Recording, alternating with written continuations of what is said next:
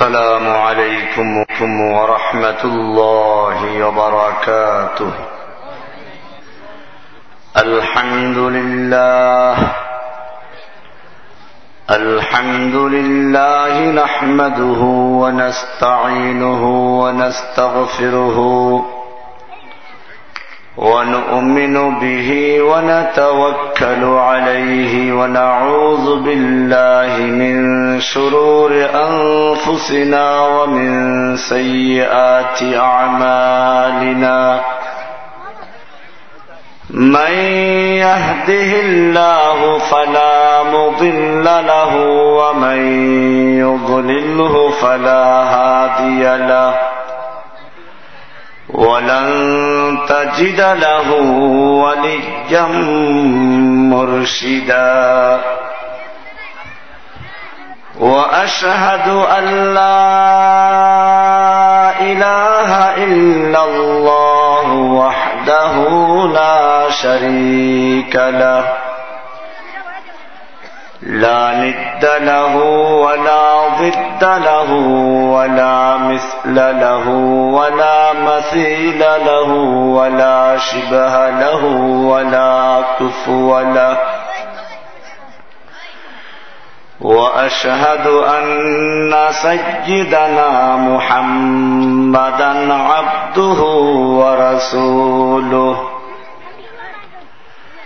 المبعوث إلى الأسود والأحمر لتتميم مكارم الأخلاق.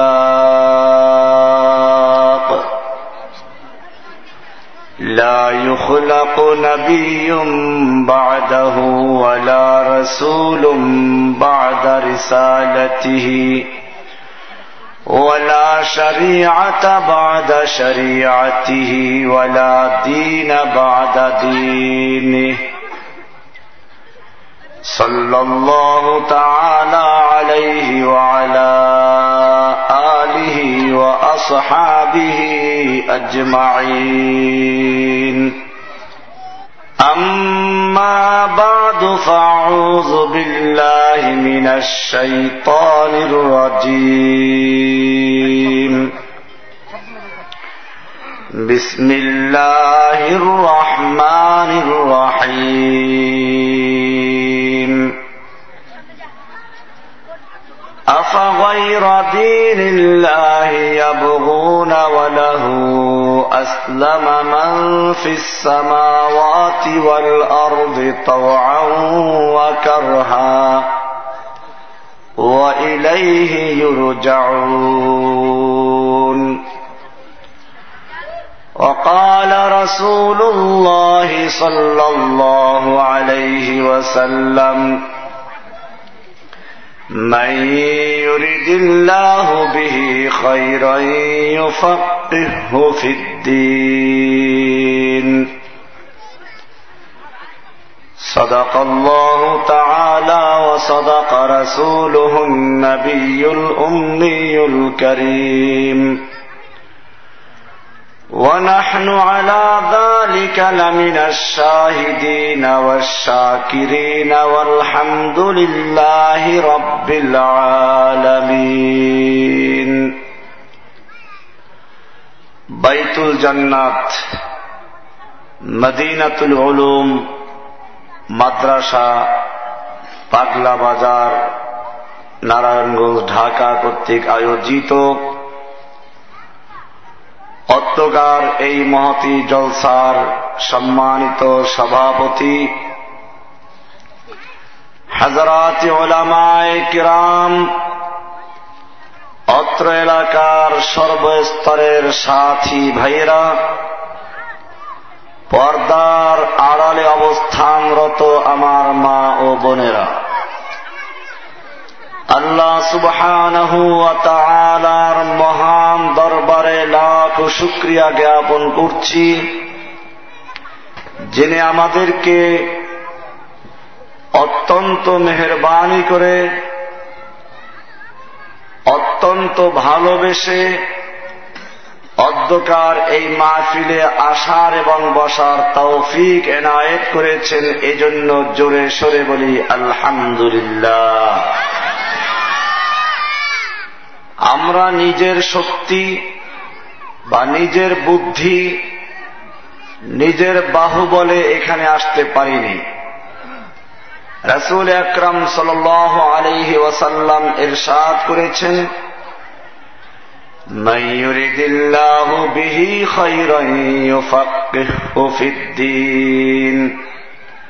আল্লাহ রব্বুল আলমিন যেই ব্যক্তির মঙ্গল কামনা করেন, যেই ব্যক্তির কল্যাণ কামনা করেন আল্লাহ রব্বুল আলমিন যেই ব্যক্তির ভালো চান, সেই ব্যক্তিকে দিন ইসলামের সঠিক জ্ঞান অর্জন করার তৌফিক দান করেন। জোরে বলুন সুবহান আল্লাহ সুতরাং এখানে আমরা যারা বসতে পেরেছি, আমরা ধারণা করতে পারি যে আল্লাহ রাব্বুল আলমিন আমাদেরকে ভালোবাসেন, সেজন্যই এখানে বসার তৌফিক এনায়ত করেছেন।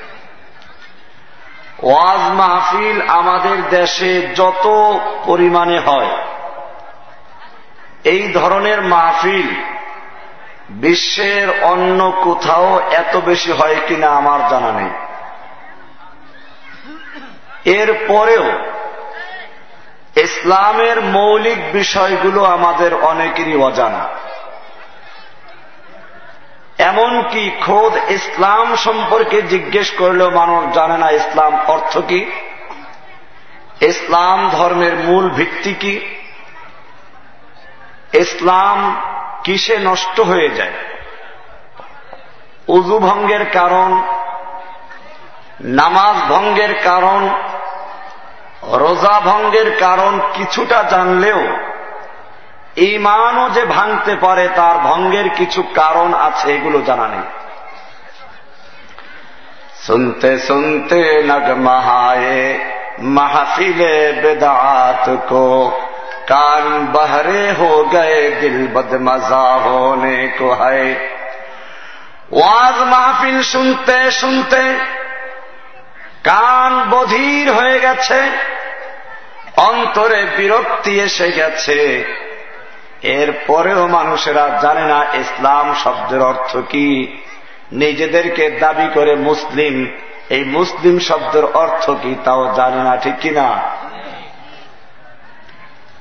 আপনারা বলবেন, ইসলাম অর্থ কি?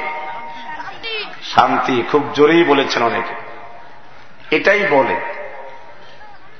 আর এ কারণেই আজকে মুসলিমদের এই অধপতন। সালাম অর্থ শান্তি। আমি এখানে বসেই বলেছি, আসসালামু আলাইকুম রহমতুল্লাহ বারাকাতুহু। আপনাদের প্রতি আল্লাহর পক্ষ থেকে রাহমাত, বরকত এবং শান্তি বর্ষিত হোক। ইসলাম অর্থ কি তাহলে? সালাম অর্থ শান্তি। ইসলাম অর্থ কি? ওলামায় কেরামদেরকে জিজ্ঞেস করবেন, মাদ্রাসায় ভর্তি হলে দুই ক্লাসের পরেই একটা কিতাব পড়ানো হয় মিজান মুন সাহেব। ওই মিজান মুন সাহেব নামক কিতাবেও পরিষ্কার করে বলা আছে, আল ইসলাম মুসলমান সুদান গরদান নিহাদান বতাত ইসলাম মানে হল এক আল্লাহর বিধানের সামনে, এক আল্লাহর হুকুমের সামনে, এক আল্লাহর কোরআনের সামনে সম্পূর্ণরূপে আত্মসমর্পণ করার নাম ইসলাম ধরে বলুন আল্লাহ ইসলাম মানে শান্তি না। ইসলাম কায়েম হলে শান্তি প্রতিষ্ঠিত হয়, এটা ঠিক। ইসলাম কায়েম হলে কি হবে? শান্তি প্রতিষ্ঠিত হবে, এটা ঠিক। কিন্তু তাই বলে ইসলাম শব্দের অর্থ শান্তি না। ইসলাম শব্দের অর্থ কি বললাম? এক আল্লাহর বিধানের সামনে আত্মসমর্পণ করা হল ইসলাম। আর এইভাবে যারা আত্মসমর্পণ করে, তার নাম কি? মুসলিম। তার নাম কি? মুসলিম। মুসলমান কোন শব্দ কোরআন দিছে না। এটা উর্দু ভাষায় তৈরি করেছে। যেমন আল্লাহকে আমরা খোদা বানিয়ে ফেলেছি। লক্ষ কোটি বার খোদা বললে কোনো সব হবে? হবে না। কারণ আল্লাহ বলেছেন, কোরআনে স্পষ্ট বলেছেন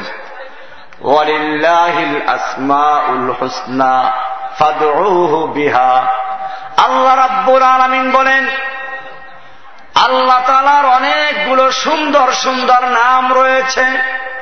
আল্লাহ আর রহমান আর রহিম আল জব্বার আল কাহার আল্লাহর অনেকগুলো সুন্দর সুন্দর নাম আছে।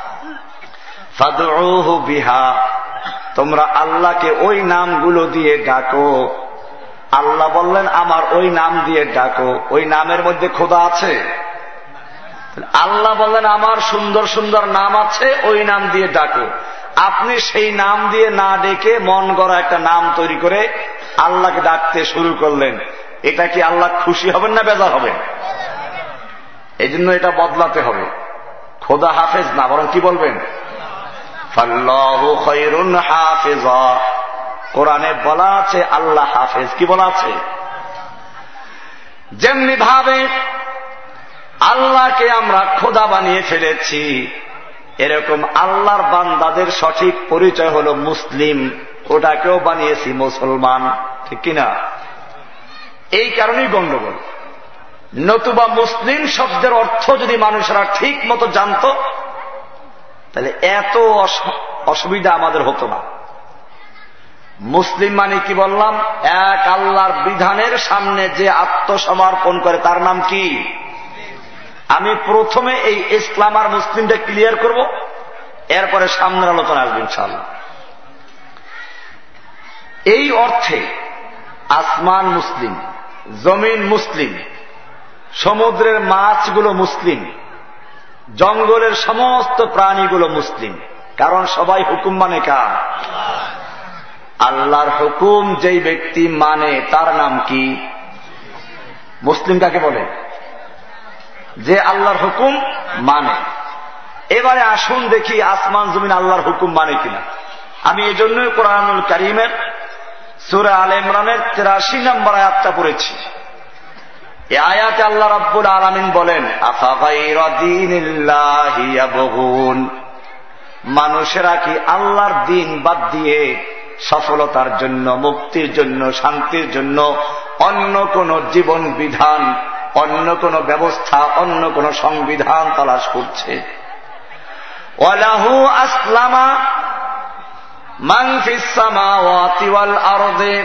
অথচ আসমানে বা জমিনে যা কিছু আছে সবগুলো আসলামা মুসলিম হয়ে গেছে। কি হয়ে গেছে? আসমানে, জমিনে যা কিছু সবগুলো মুসলিম। সব কি? আরদে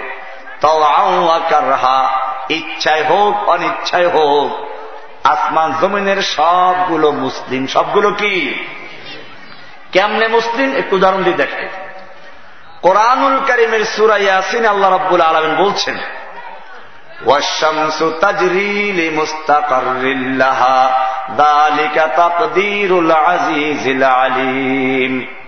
সূর্য পৃথিবীর চেয়ে বড় না ছোট? কত গুণ বড়? তেরো লক্ষ গুণ বড় পৃথিবীর চেয়ে। এই সূর্যকে নিয়ন্ত্রণ করার জন্য বড় শক্তির প্রয়োজন আছে কিনা? আল্লাহ তারা বলছেন, এই সূর্যটাকে নির্দিষ্ট পথে পরিচালনা করার জন্য, নির্দিষ্টভাবে রাস্তা নির্ধারণ করার জন্য জ্ঞানের দরকার। আল্লাহ রাব্বুল আলমিন বলেন,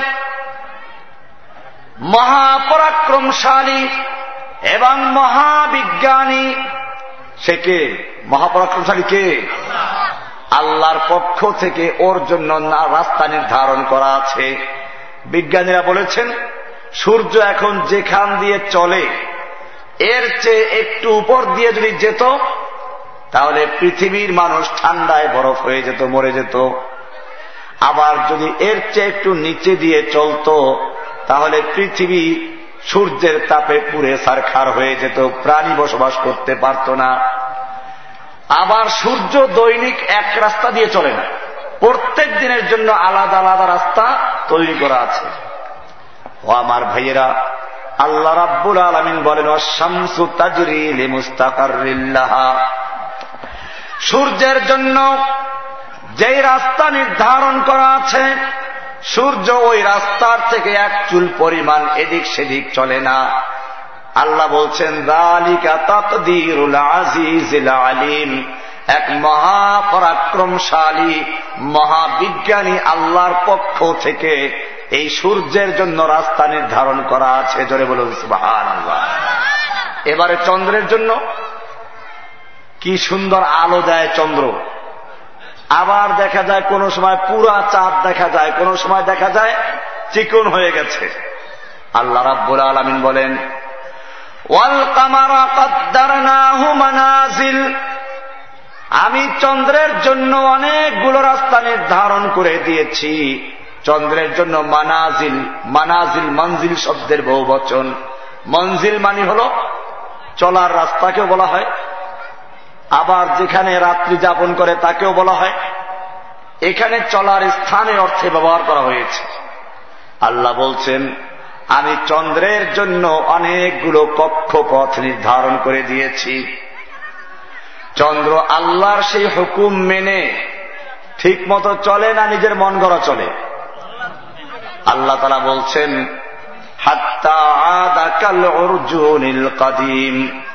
চন্দ্র আল্লাহর হুকুম মেনে চলতে থাকে, চলতে চলতে এক পর্যায়ে শুকনো খেজুরের ডালের মতো চিকন হয়ে যায়। জোরে বলুন কি সুন্দর উদাহরণ আল্লাহ দিয়েছেন, যে একেবারে শুকনো খেজুরের ডালের মতো চিকন হয়ে যায়। এবারে আল্লাহ বলছেন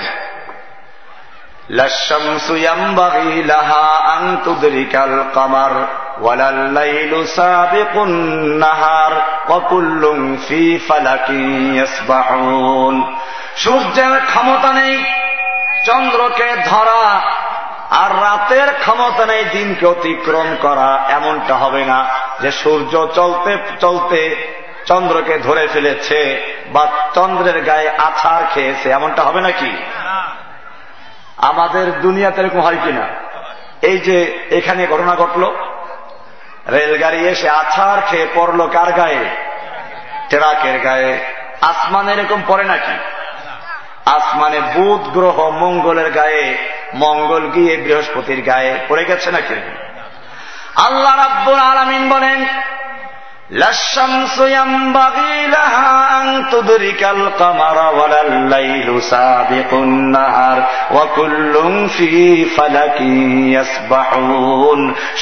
ক্ষমতা নেই, চন্দ্রকে ধরা, রাতের ক্ষমতা নেই, দিনকে অতিক্রম করা। ওয়াকুল্লুম ফি ফালাকিয়াসবাহুন চন্দ্র, সূর্য, গ্রহ, নক্ষত্র সবগুলো নিজ নিজ কক্ষ পথে আল্লাহর হুকুম মেনে চলে। জোরে বলুন আল্লাহ এজন্য চন্দ্র আল্লাহর হুকুম মেনে চলে বলে চন্দ্র মুসলিম, ঠিক কিনা?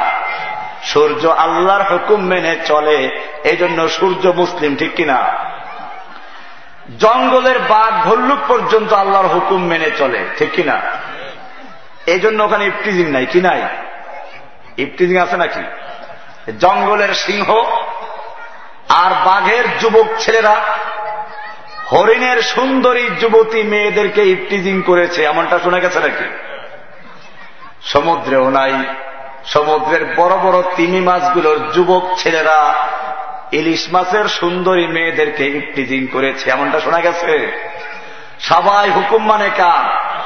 আল্লাহ তারা বলছেন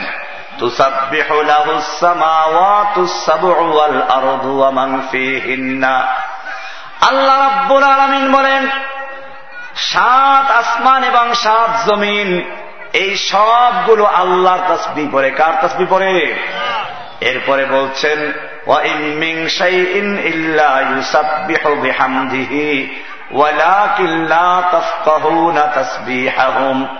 আল্লাহ রব্বুল আলমিন বলেন, সাত আসমান এবং সাত জমিন, এবং এই দুইয়ের মধ্যবর্তী যা কিছু আছে এই সবগুলো তাদের রবের তসবি পরে কার তসবি পরে আল্লাহ তসবি পরে আল্লাহ বলছেন কিন্তু তোমরা ওদের তসবি গুলো বুঝতে পারো না। ওরা বলে, আল্লাহু আল্লাহু। আর তুমি শুনতে শোনো, কুহু কুহু। ঠিক কিনা? আমরা শুনি, কুহু কুহু। আসলে সে বলে কি? তুমি ভোর রাত্রে শোনো মোরগে আওয়াজ করে কুকুরাতুর আসলে সে আল্লাহ তাসবি পরে সুব্বুহন কুদ্দুসুন। আল্লাহ বলছেন আসমানে বা জমিনে এমন কোন জিনিস নাই যে তার হামদ না করে, আল্লাহর প্রশংসা না করে। সবাই প্রশংসা করে কার? আল্লাহ বলছেন কিন্তু তোমরা ওদের তসবি ওদের ভাষাগুলো বুঝো না। সুরায় বনে ইসরাইল চৌচল্লিশ নম্বর আয়া এরকম আরও আকাশ সুরায় রাদের পনেরো নম্বর আল্লাহ বলছেন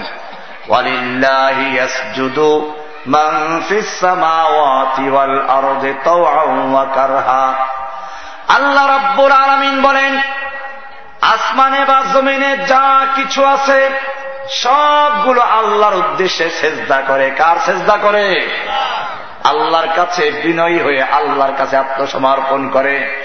এই জন্য চন্দ্র, সূর্য, গ্রহ, নক্ষত্র, আসমান, জমিন, সবগুলো কি? মুসলিম। সবগুলো কি? আল্লাহর হুকুম যে মানে তাকে কি বলে? আর আল্লাহর হুকুম না মানলে মুসলিম বলা যাবে? এই জিনিসটা আমি ক্লিয়ার করতে চাচ্ছি ভালো করে। আমাদের মানুষের মধ্যে কিছু বিষয় এরকম আছে যেগুলো মানতে আমরা বাধ্য।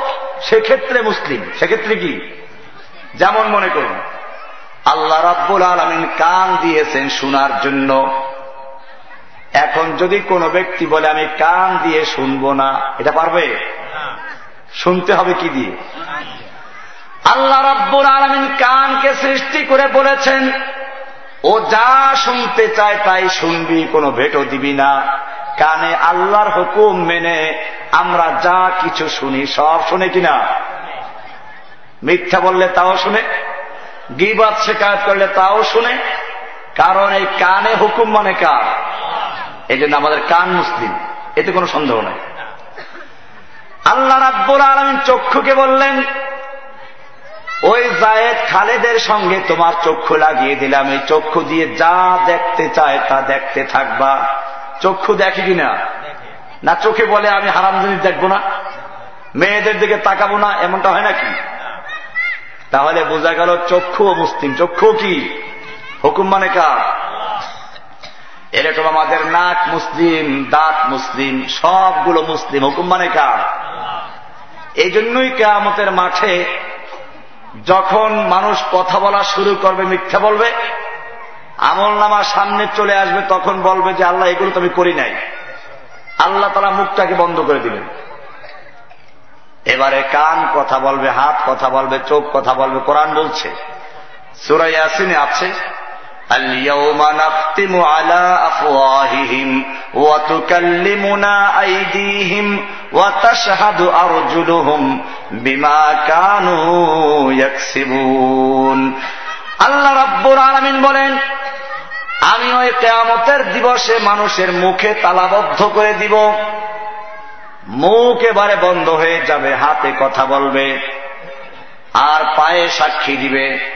দস্তে গুয়াদ মঞ্চুনি দুসদিদাম লব্বে গুয়াদ মঞ্চুনি বুসিদাম। গোশে গুয়াদ চিদাম সমরুল কলম, রেজলে গুয়াদ মশিদা সোয়ে হারাম। হাত বলবে আমাকে দিয়ে ঘুষ নিয়েছে, টেবিলের নিচ দিয়েও নিয়েছে, উপর দিয়েও নিয়েছে। আবার কান বলবে আমাকে দিয়ে হারাম কথা শুনেছে। চক্ষু বলবে আমাকে দিয়ে হারাম কাজের দিকে তাকিয়েছে, পা বলবে আমাকে দিয়ে হারাম কাজ করার জন্য চলে গেছে। প্রত্যেকটা অঙ্গ যখন সাক্ষী দিবে, তখন মুখকে খুলে দেওয়া হবে মুখটায় বলবে, ও আমার অঙ্গ প্রত্যঙ্গগুলো তোমরা কেন আমার বিরুদ্ধে সাক্ষী দিলা? তখন তারা বলবে আজকে আল্লাহ আমাদেরকে কথা বলার সুযোগ দিয়েছেন, সেই জন্য তোমার বিরুদ্ধে সব অপকর্মগুলো খুলে দিয়েছি। জোরে বলুন সুহান আল্লাহ তাহলে হাতেও আল্লাহর হুকুম মানে হাত মুসলিম, পা মুসলিম, কান মুসলিম। রইল শুধু মানুষ। আল্লাহ তারা ইচ্ছে করলে মানুষকেও বাধ্য করতে পারতেন, ঠিক কিনা? আল্লাহর হুকুম দুই রকম, কয় রকম? ওলামা একরাম খেয়াল করবেন। এক প্রকার এতক্ষণ যা বললাম তাকভিনি অর্থাৎ যেটা মানতে সকলে বাধ্য, দ্বিমত করার কারও কোনো সুযোগ নাই। এর নাম কি? তাকভিনি এর নাম কি? তাকভিনি আর এক প্রকার হচ্ছে তাশরি আল্লাহ তালা আমাদেরকে হুকুম দিয়েছেন, কিন্তু মানতে বাধ্য করেন নাই। যেমন নামাজ পড়তে বললেন রোজা রাখতে বলেছেন, হজ করতে বলেছেন জাকাত দিতে বলেছেন, এইগুলো আল্লাহ তারা হুকুম দিয়েছেন, ঠিক কিন্তু বাধ্য করেন নাই। আল্লাহ ইচ্ছে করলে বাধ্য করতে পারতেন কিনা? যে যদি এশার নামাজ কেউ না পড়ে ঘুমিয়ে যায়, তার পিঠ একেবারে তত্তা হয়ে যাবে। এটা করতে পারতেন কিনা? আর এইরকম করলে বেনামাজি খুঁজে পাওয়া যেত। ফজরের নামাজ যদি কেউ না পড়ে, হাইয়া আলা সলা বলার সঙ্গে সঙ্গে না উঠে ওর পিঠের হাড্ডিগুলো সব একাকার হয়ে যাবে। এইরকম যদি আল্লাহ তালা বাধ্য করতেন, তাহলে ফজরের নামাজে হাইয়া আলা সালার পরে আসসালা তো খৈরমিনার নাম বলার পরে আর কেউ শুয়ে থাকতে পারত? আল্লাহ রব্বুল আলমিন বলেন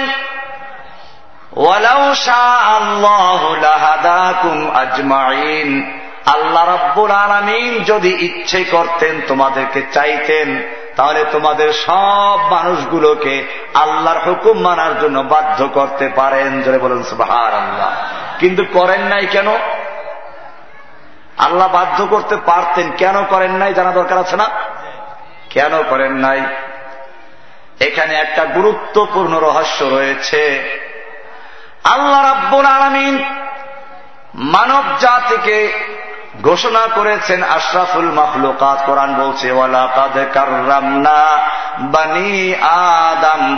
আমি বনি আদমকে সবচেয়ে সম্মানিত মাখলুক করে সৃষ্টি করেছি। এই সম্মানিত মাখলুককে যদি বাধ্য করা হয়, তাহলে সম্মান থাকবে। আপনাকে এক জায়গায় দাওয়াত দিয়ে সম্মান দিয়ে নেওয়া হলো। এরপরে বলা হলো, খবরদার, এই কাজ আপনাকে করতে হবে। এর ব্যতিক্রম কিছু করতে পারবেন না। আপনার সম্মান থাকবে? আল্লাহ রাব্বুল আলমিন মানব জাতিকে ঘোষণা করেছেন, আশরাফুল মাখলুকাত, শ্রেষ্ঠ মাখলুক, সম্মানিত মাখলুক। এই জন্য মানুষকে ইচ্ছা করে বাধ্য করেন নাই, বরং মানুষের সামনে দুইটা রাস্তা খুলে দিয়েছেন। কোরআন বলছে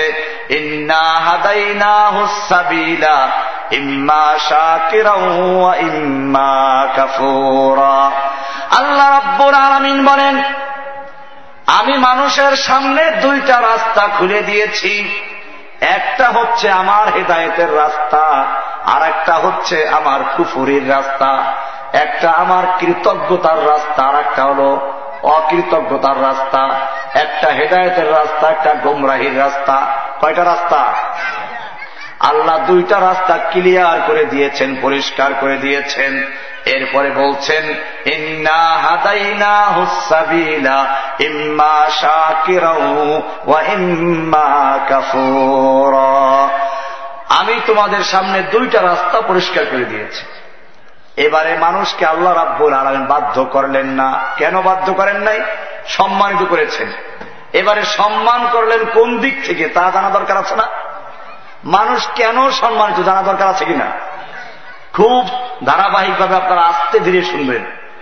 কারণ আমাদের দেশে রশ্মি ওয়াজ শুনতে শুনতে মানুষরা ইসলামের মৌলিক বিষয়গুলো ভুলে গেছে।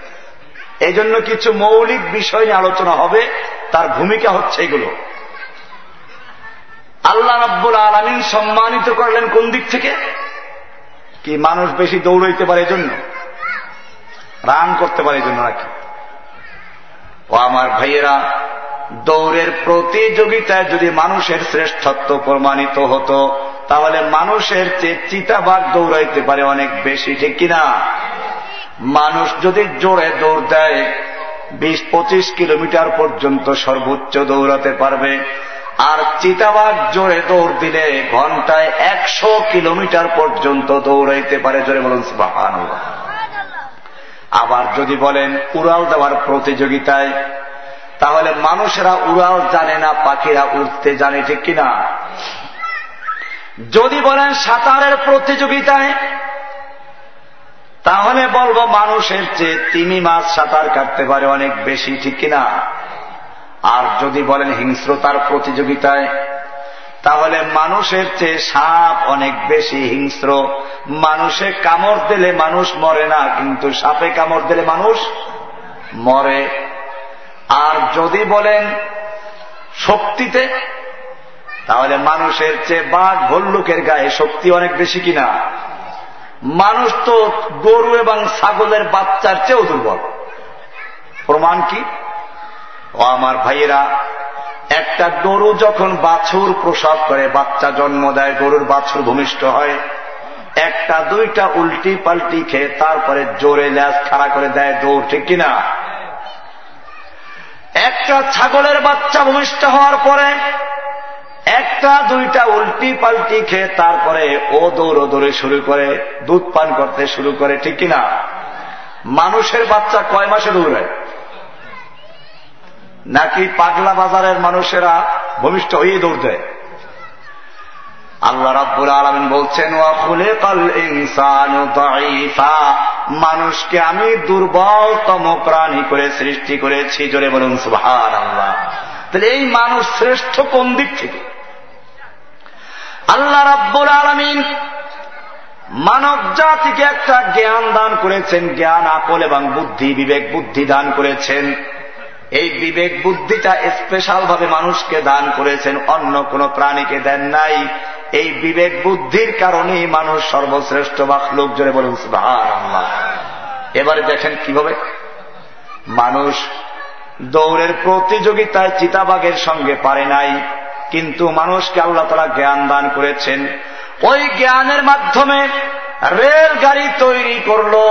এবারে রেলগাড়িতে চড়ে এমন জোরে দৌড় দিল। চিতাবাগ যদি ঘন্টায় দৌড়ায় একশো কিলোমিটার, মানুষেরা বর্তমানে সবচেয়ে দ্রুতগামী রেলগাড়ি সাড়ে তিনশো কিলোমিটার বেগে পর্যন্ত দৌড়াইতে পারে। জোরে বলেন আল্লাহ এবারে শ্রেষ্ঠ হল কিনা? এরকম মানুষ উড়াল দিয়ে পাখির সঙ্গে পারে না, উঠতে জানে না। আল্লাহ রব্বুল আলমিন মানব জাতিকে আকল এবং বুদ্ধি দান করেছেন, জ্ঞান দান করেছেন। এই জ্ঞান বুদ্ধির মাধ্যমে মানুষেরা উড়োজাহাজ তৈরি করল, রকেট তৈরি করল। এবারে উড়োজাহাজে চড়ে পাখির সঙ্গে পাল্লা দিয়ে দিল উড়াল। পাখি যদি চলে, এক হাজার মানুষেরা চলে, এক সাত হাজার কিলোমিটার বেগে চলে বলুন সুবাহ রকেটের গুছি এরকম ভাবে মানুষ সাঁতার কেটে মাছের সঙ্গে পারত না। আল্লাহ রাব্বুর আলমিন মানব জাতিকে আকল এবং বুদ্ধি দান করলেন, জ্ঞান দান করলেন। এই জ্ঞানের মাধ্যমে মানুষেরা সাবমেরিন তৈরি করে এবারে পানির ভিতরে ডুব দিয়ে মাছের সঙ্গে পাল্লা দিয়ে আটলান্টিক মহাসাগরের এক প্রান্ত থেকে আর এক প্রান্ত পর্যন্ত ভেদ করে চলে যাচ্ছে, ঠিক কিনা? এমনি ভাবে হিংস্রতার প্রতিযোগিতায় বলা হয়েছিল, মানুষের চেয়ে সাপ বেশি হিংস্র। সাপে কামড় দিলে মানুষ মরে, কিন্তু মানুষে কামড়াইলে মরে না। ও আমার ভাইয়েরা আল্লাহ রব্বুর আলমিন মানুষকে জ্ঞান দান করেছেন।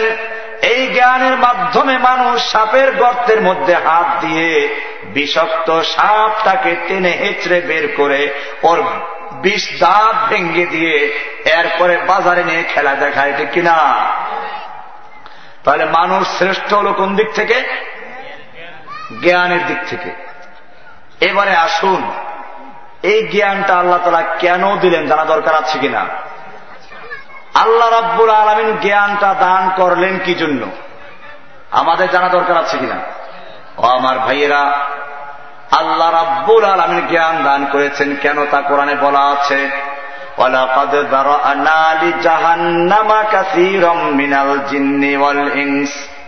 লাহুম আল্লাহ রব্বুল আলমিন বলেন আমি জাহান নামের জন্য একদল মানুষ এবং দানব তৈরি করেছি, জিন এবং ইনসান তৈরি করেছি। যাদেরকে আমি জ্ঞান দান করেছিলাম আমাকে চেনার জন্য, আমার বিধানকে জানার জন্য, আমার হুকুমগুলোকে বুঝে শুনে পালন করার জন্য। তারা সেই জ্ঞানটাকে কাজে লাগায় নাই। বোঝা গেল আল্লাহ জ্ঞান দিয়েছেন কি জন্য? আল্লাহকে চেনার জন্য, আল্লাহর বিধানকে জানার জন্য, ঠিক কিনা? এবারে জ্ঞান থাকলেই কি আল্লাহকে চেনা যায়? ও আমার ভাইয়েরা, জ্ঞান থাকলেই আমাদের আল্লাহকে চিনতে পারে না চিনতে পারে। দুনিয়ায় বহু বিজ্ঞানী ছিল। অনেক জ্ঞানী গুণী লোক দুনিয়াতে আগমন করেছে। কিন্তু তারা তাদের জ্ঞান দিয়ে আল্লাহকে চিনতে পারে নাই। একদল বিজ্ঞানী, মানুষের সবচেয়ে বড় সমস্যা কি?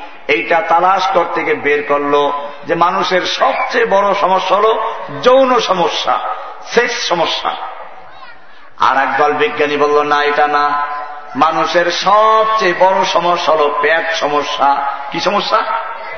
পেট ঠিক, সব ঠিক বলেন একদলে দুনিয়াটা মস্ত বড় খাওয়া দাওয়া ভর্তি করো, বলে কিনা এই লোকগুলোর মাথায় ঢুকলো, পায়খানা কি ঢুকেছে? কারণ পেটের সমস্যা, বড় সমস্যা যে বিজ্ঞানীরা বললেন, তাদের মাথার মধ্যে কি ঢুকেছে? পেট, পায়খানা, পাকস্থলী। চিংড়ি মাছ দেখবেন, সামনের দিকে যখন হাঁটে, তখন পির করে আগায়, ঠিক কিনা? আর যদি কোনো বাধা পায়, তখন পিছন দিকে এক ধাক্কা মেরে চলে যায়। আধা ঘণ্টা লাগাইয়া পিছন সামনে যা চলেছিল, এক ধাক্কা তার চেয়ে বেশি পিছনে চলে ঠিক কিনা? ঠিক তেমনি ভাবে এই বিজ্ঞানীগুলোর মাথায় ঢুকলো পায়খানা, মাথায় ঢুকলো যৌন সমস্যা।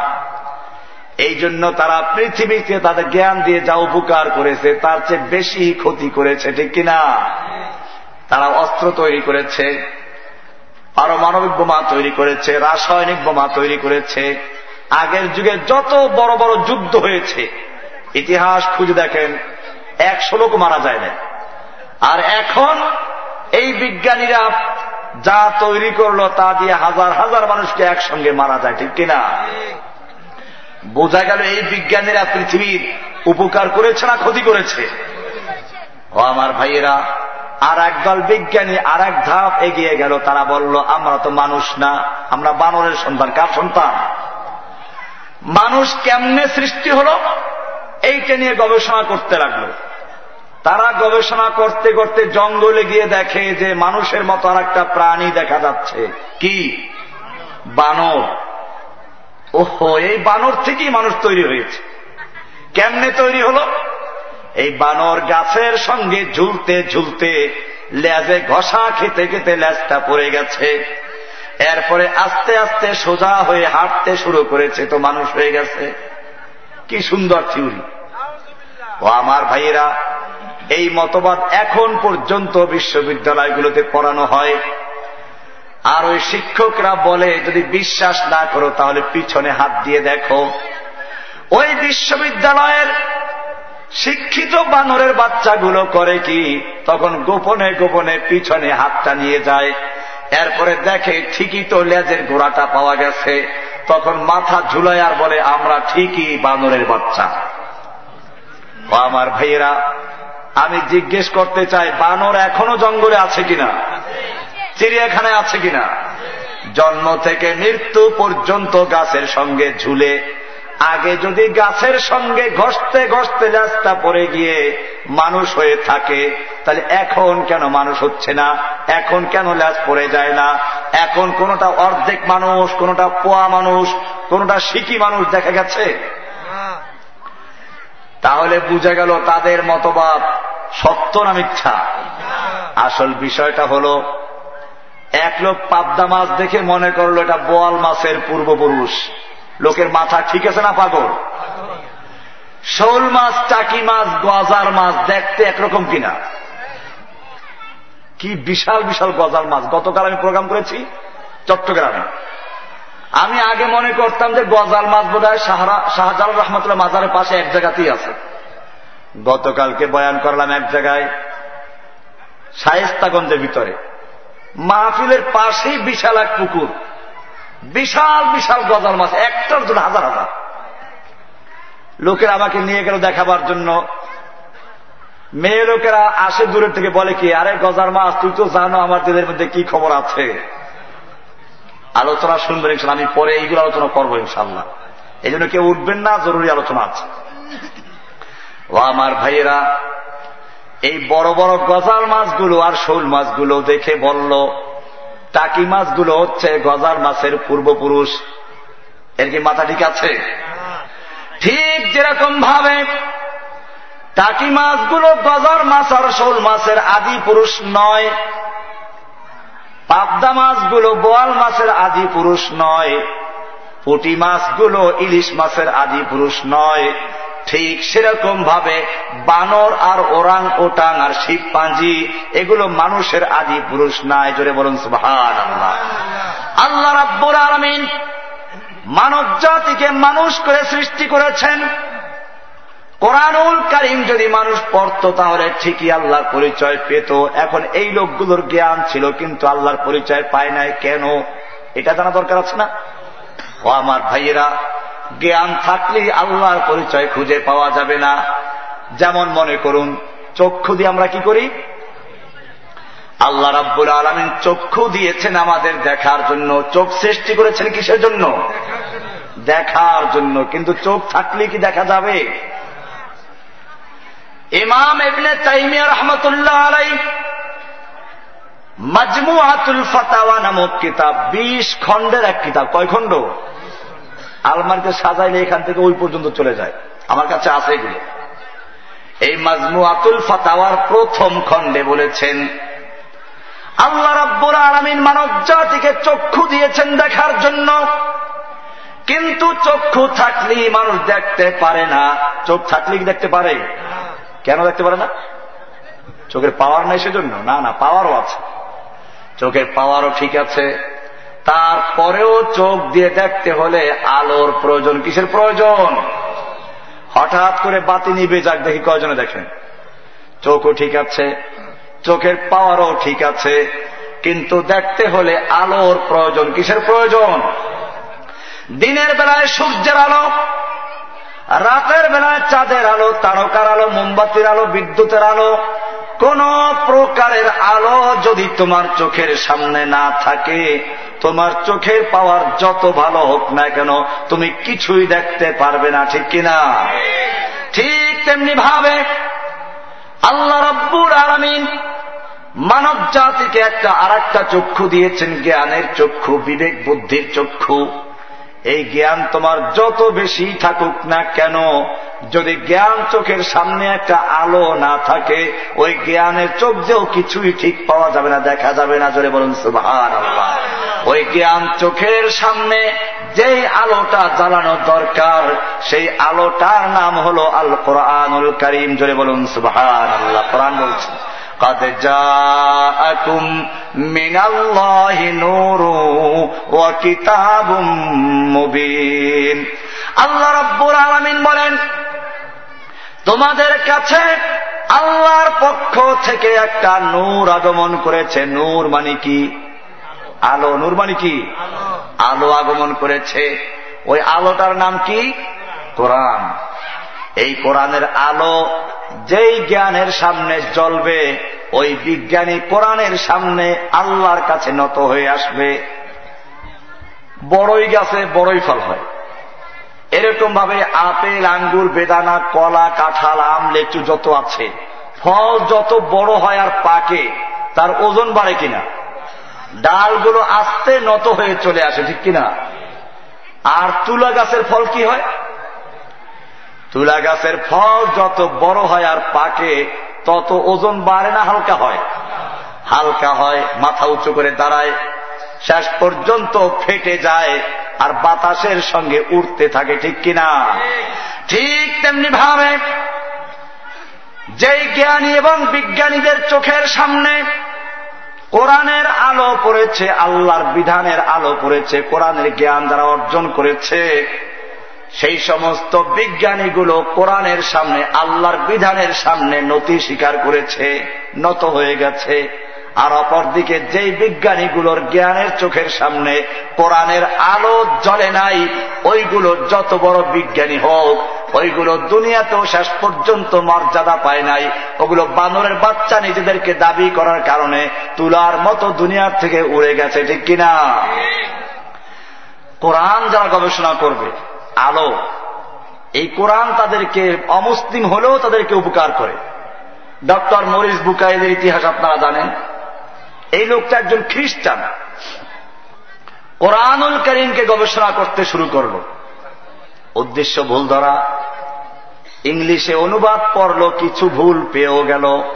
অনুবাদকরা ভুল করে না। এই বাংলাদেশে যত বাংলা তর্জমা কোরআন শরীফ আছে নির্ভর করার মতো একেবারে সম্পূর্ণ নির্ভুল এমন কোরআন শরীফ বাংলায় এখনও আসে নাই। ইংলিশে অনুবাদ করল, কিছুটা ভুল তার নজরে ধরা পড়ল।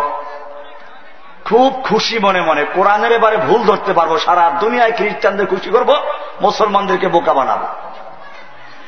কিন্তু চিন্তা করল, আমি তো কোরআন শরীফের ইংরেজি অনুবাদ পাঠ করেছি, কোরআন তো নাজিল হয়েছে আরবি ভাষায়। এই জন্য ইংলিশে অনুবাদ পড়ে কোরআনের ভুল ধরা ঠিক হবে না। এই জন্য আবার তিনি আরবি ভাষা পড়তে শুরু করলেন। আনাকুম বানাকুম জানাকুম না। খুব সুন্দরভাবে এবং ভালোভাবে তিনি আরবি ভাষা শিক্ষা করলেন। আরবি ভাষা শিক্ষা করে এবারে তিনি কোরআনুল করিমকে নতুন করে গবেষণা করতে শুরু করলেন, পড়তে লাগলেন। একবার দুবার নয়, বারবার পড়তে লাগলেন। এরপরে তিনি মন্তব্য লেখলেন, আমি কোরআনুল করিমকে গবেষণা করার জন্য আরবি ভাষা শিক্ষা করলাম। এরপরে কোরআন শরীফকে শুরু থেকে শেষ পর্যন্ত পড়লাম। গোটা কোরআন শরীফকে আমি যতবার পড়েছি, ততবার কোরআন আমার সামনে নতুন নতুন বিজ্ঞান এবং নতুন নতুন তথ্য পেশ করেছে। জোরে বলুন সুহান আমি কোরআনুল করিমকে পড়তে শুরু করেছিলাম ভুল ধরার জন্য। এই জন্য আমি কোরআনের শুরু থেকে শেষ পর্যন্ত পড়লাম। গোটা কোরআনের শুরু থেকে শেষ পর্যন্ত পড়ে আমি কোরআনের কোন ভুল তো ধরতে পারলাম না, বরং কোরআন আমার জীবনের পদে পদে আমার জীবনের বাকে বাকে যত ভুল ছিল, সমস্ত ভুলগুলো এক এক করে সংশোধন করে দিয়েছে। জোরে বলুন এই জন্য কোরআন পড়তে হবে। কি করতে হবে? কোরআন পড়তে হবে। বোঝার চেষ্টা করতে হবে। কোরআন আমাদের জন্য আলো। কোরআন কি আমাদের জন্য? এই কোরআন কেন দিলেন? এবার আসল জায়গা। আল্লাহ বলছেন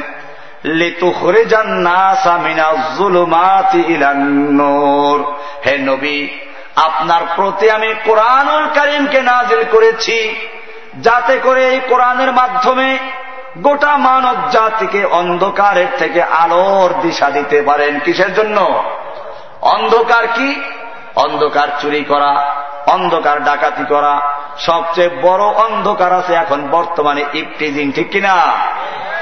ও আমার ভাইরা ইফটিজিং বুঝুন তো সবাই, মুরব্বীরা নাও বুঝতে পারেন, ছেলেরা বুঝে। ইফটিজিং মানে হচ্ছে আমাদের দেশের শিক্ষিত যুবক ছেলেরা মহিলা স্কুল কলেজগুলোর সামনে গিয়ে এতিমের মতো দাঁড়িয়ে থাকে, অসহায়, মিসকিনের মতো দাঁড়িয়ে থাকে। কোন সময় স্কুল কলেজ ছুটি হবে, ওই সময় মেয়েদের পিছনে গিয়ে একটু আচল ধরে টান দেয়, একটু বাদাম খাওয়াইতে চায়। এই রকম একটু খুশি না হইলে পাথর মারে, খুশি না হইলে পরে সিট মারে। এই সমস্ত নারীদেরকে উত্তক্ত করাকে বলা হচ্ছে এখন ইফটিজিং। ও আমার ভাইরা, এই ইফটিজিং বন্ধ করার জন্য আল্লাহ তারা কোরআন নাজিল করেছেন। আল্লাহ রাব্বুল আলমিন বলেন يا أيها النبي قل لأزواجك وبناتك ونساء المؤمنين يدنين عليهن من جلابيبهن ذلك أدنى أن يعرفن فلا يؤذين হে নবী আপনি আপনার স্ত্রী এবং মেয়েদেরকে এবং সমস্ত মমিনদের মেয়েদেরকে বলুন তারা যেন নিজের উপরে হেজাব করে নেয় পর্দা করে নেয় জিলবাব করে নেয়, পর্দা ঝুলিয়ে দেয়। এটা করলে লাভ কি? আল্লাহ বলছেন যদি মানুষেরা আল্লাহর হুকুম মতো পর্দা করে, তাহলে ওদেরকে আর কেউ উত্তক্ত করতে পারবে না ইফটিজিং করতে পারবে না। জোরে বলুন সুহান আল্লাহ আল্লাহর হুকুম মানলে আর ইফটিজিং থাকবে? জঙ্গলের পশু পক্ষীরা ইফটিজিং করে নাকি? বললাম যে জঙ্গলের এত শক্তিশালী বাঘ, ভল্লুক, সিংহ, এরা হরিণের মেয়েদেরকে ইফটিজিং করতে চায় না। জঙ্গলের তিমি মাছগুলো ইলিশ মাছের মেয়েদেরকে ইফটিজিং করতে চায় না। ওরা হুকুম মানে কার? আল্লাহ রব্বুল আলমিন বললেন, যদি তোমরা আমার পর্দার হুকুমকে মেনে নাও, তাহলে তোমাদের মধ্যে আর ইফটিজিং থাকবে না, বন্ধ হয়ে যাবে। এখন পর্দার হুকুমটাকে বাতিল করে ইফটিজিং বন্ধ করা যাবে। আল্লাহ রাব্বুল আলমিন বলছেন ও আমার ভাইয়েরা, এই নারী পুরুষদেরকে সৃষ্টি করেছেন, আল্লাহ পর্দার হুকুম দিলেন কি জন্য? আমার ভাইরা একটু চিন্তা করে দেখো, তোমার সামনে বাতি জ্বলছে, আলো দিচ্ছে, এই বাতি জ্বলার জন্য কয়টা তার আছে? কয়টা তার? দুইটা তারের দরকার। এই দুইটা তার রাবার দিয়ে পেঁচানো আছে কিনা, পর্দা আছে কিনা? দুইটা তারের গায়ে পর্দা আছে কিনা? এই পর্দা থাকতে হবে এরপরে নির্দিষ্ট নিয়মে এক জায়গায় লাগাতে হবে, তারপরে বাল্ব লাগাতে হবে, এরপরে আলো দিবে, ঠিক কিনা? ঠিক তেমনি ভাবে আল্লাহ রব্বুর আলমিন নারী এবং পুরুষকে সৃষ্টি করেছেন। একজন আর জন্য সম্পূরক। একজনকে বাদ দিয়ে আর একজনের কাজ হবে না। আল্লাহ বলছেন, হুন্না লিবাসুল্লাকুম ও আংতুম লিবাসুল্লাহ হুন্না নারীরা পুরুষের জন্য আর পুরুষগণ নারীর জন্য। এক একজন এক একজন আর জন্য পোশাক স্বরূপ, সম্পূরক। একজনকে বাদ দিয়ে আর একজন চলতে পারবে না। আদম আলাইসালাম বেহতে আছেন, সব নেয়ামত ছিল। এরপরেও মনে শান্তি নাই। কি জন্য নাই? বউ নাই, কি নাই?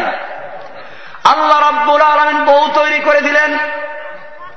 ঠিক তেমনি ভাবে আল্লাহ রব্বুল আলমিন যুবকদের মধ্যে একটা আকাঙ্ক্ষা তৈরি করে দেন, একটা ক্ষুধা তৈরি করে দেন। আর দেখবেন ওই সময় আল্লাহ বিয়ের জন্য প্রস্তুত করে দেন। মেয়েদেরও চেহারাটা সুন্দর হয়ে যায়, ছেলেদেরও স্বাস্থ্য ভালো হয়, চেহারা সুন্দর হয়, ঠিক কিনা? যেন একজন আর একজনকে আকর্ষণ করে ও আমার ভাইয়েরা, এই সময় যদি পর্দা করো, একটি দিন না করতে পারে, তাহলে ছেলেরা বিয়ে করার জন্য পাগল হয়ে যাবে কিনা? পিপাসা যখন লাগে, পানির তৃষ্ণা ভালো করে লাগে। তখন বাজারে গিয়ে দেখেন একজনে ডাব বিক্রি করে। ভাই ডাব কত করে? পঞ্চাশ টাকা। আপনি পঞ্চাশ টাকা দিয়ে হলেও ডাব কিনবেন কিনা? কারণ পিপাসায় কলিজা শুকিয়ে গেছে। আমার পিপাসা নিবারণ করতে হলে পানি পান করতে হবে ডাব কিনতে হবে। পঞ্চাশ টাকা দিয়ে ডাব কিনল। এরপরে কিছু দূর গিয়ে দেখে আর একজনে ডাব দিচ্ছে ফ্রি খাইল জোর করে কয়েকটা। এরপরে আরেকটু দূরে গিয়ে দেখে একজন লোক ডাব নিয়ে বসে আছে আর বলে, ভাই, তোমরা ডাব নিয়ে যাও আর এক একটা ডাবের সঙ্গে দুই টাকা তোমাদেরকে পুরস্কার দেওয়া হবে। কি জন্য? এই ডাবগুলো আমি অনেক দূর থেকে এনেছি। এক হাজার টাকা আমি খরচা করেছি। এখন বিক্রি হয় নাই, ফেরত নিতে গেলে আবার আর হাজার টাকা দরকার হবে। তার চেয়ে তোমাদেরকে ডাব খাওয়াই দুই টাকা করে দিলে আমার একশো টাকা খরচা হবে। তবু আমার বাকি টাকা বাঁচবে। ঠিক তেমনি ভাবে আল্লাহ রব্বুর আলমিন ছেলে এবং মেয়েদের মধ্যে যৌবন দিয়েছেন, বিয়ের একটা সময় নির্ধারণ করে দিয়েছেন। ওই সময় তাদের মধ্যে এমন চাহিদা সৃষ্টি হয়। আল্লাহ বলছেন মানুষের পানির পিপাসা যেরকম দরকার, তার চেয়ে বেশি চাহিদা পূরণ হয়ে যায়, চাহিদা হয়। আল্লাহ তারা তখন হুকুম দিলেন যে, তোমাদের চেহারার মধ্যে নূর দিয়েছি, যৌবনকে আমি সুন্দর ফুটিয়ে দিয়েছি। ওই সময় আল্লাহর নির্দেশ হচ্ছে ফানকে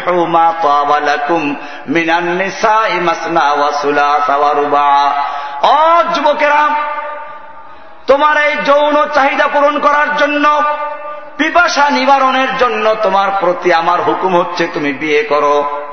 একটায় যদি না হয় তাহলে দুইটা করতে পারো, দুইটায় না হলে তিনটা করতে পারো, তিনটায় না হলে চারটা পর্যন্ত করতে পারো। হুকুম দিয়েছেন কে? খবরদার বিয়ে না করে তুমি মহিলার দিকে তাকাইবা না। কোরআনে পুরুষদের জন্য বলা আছে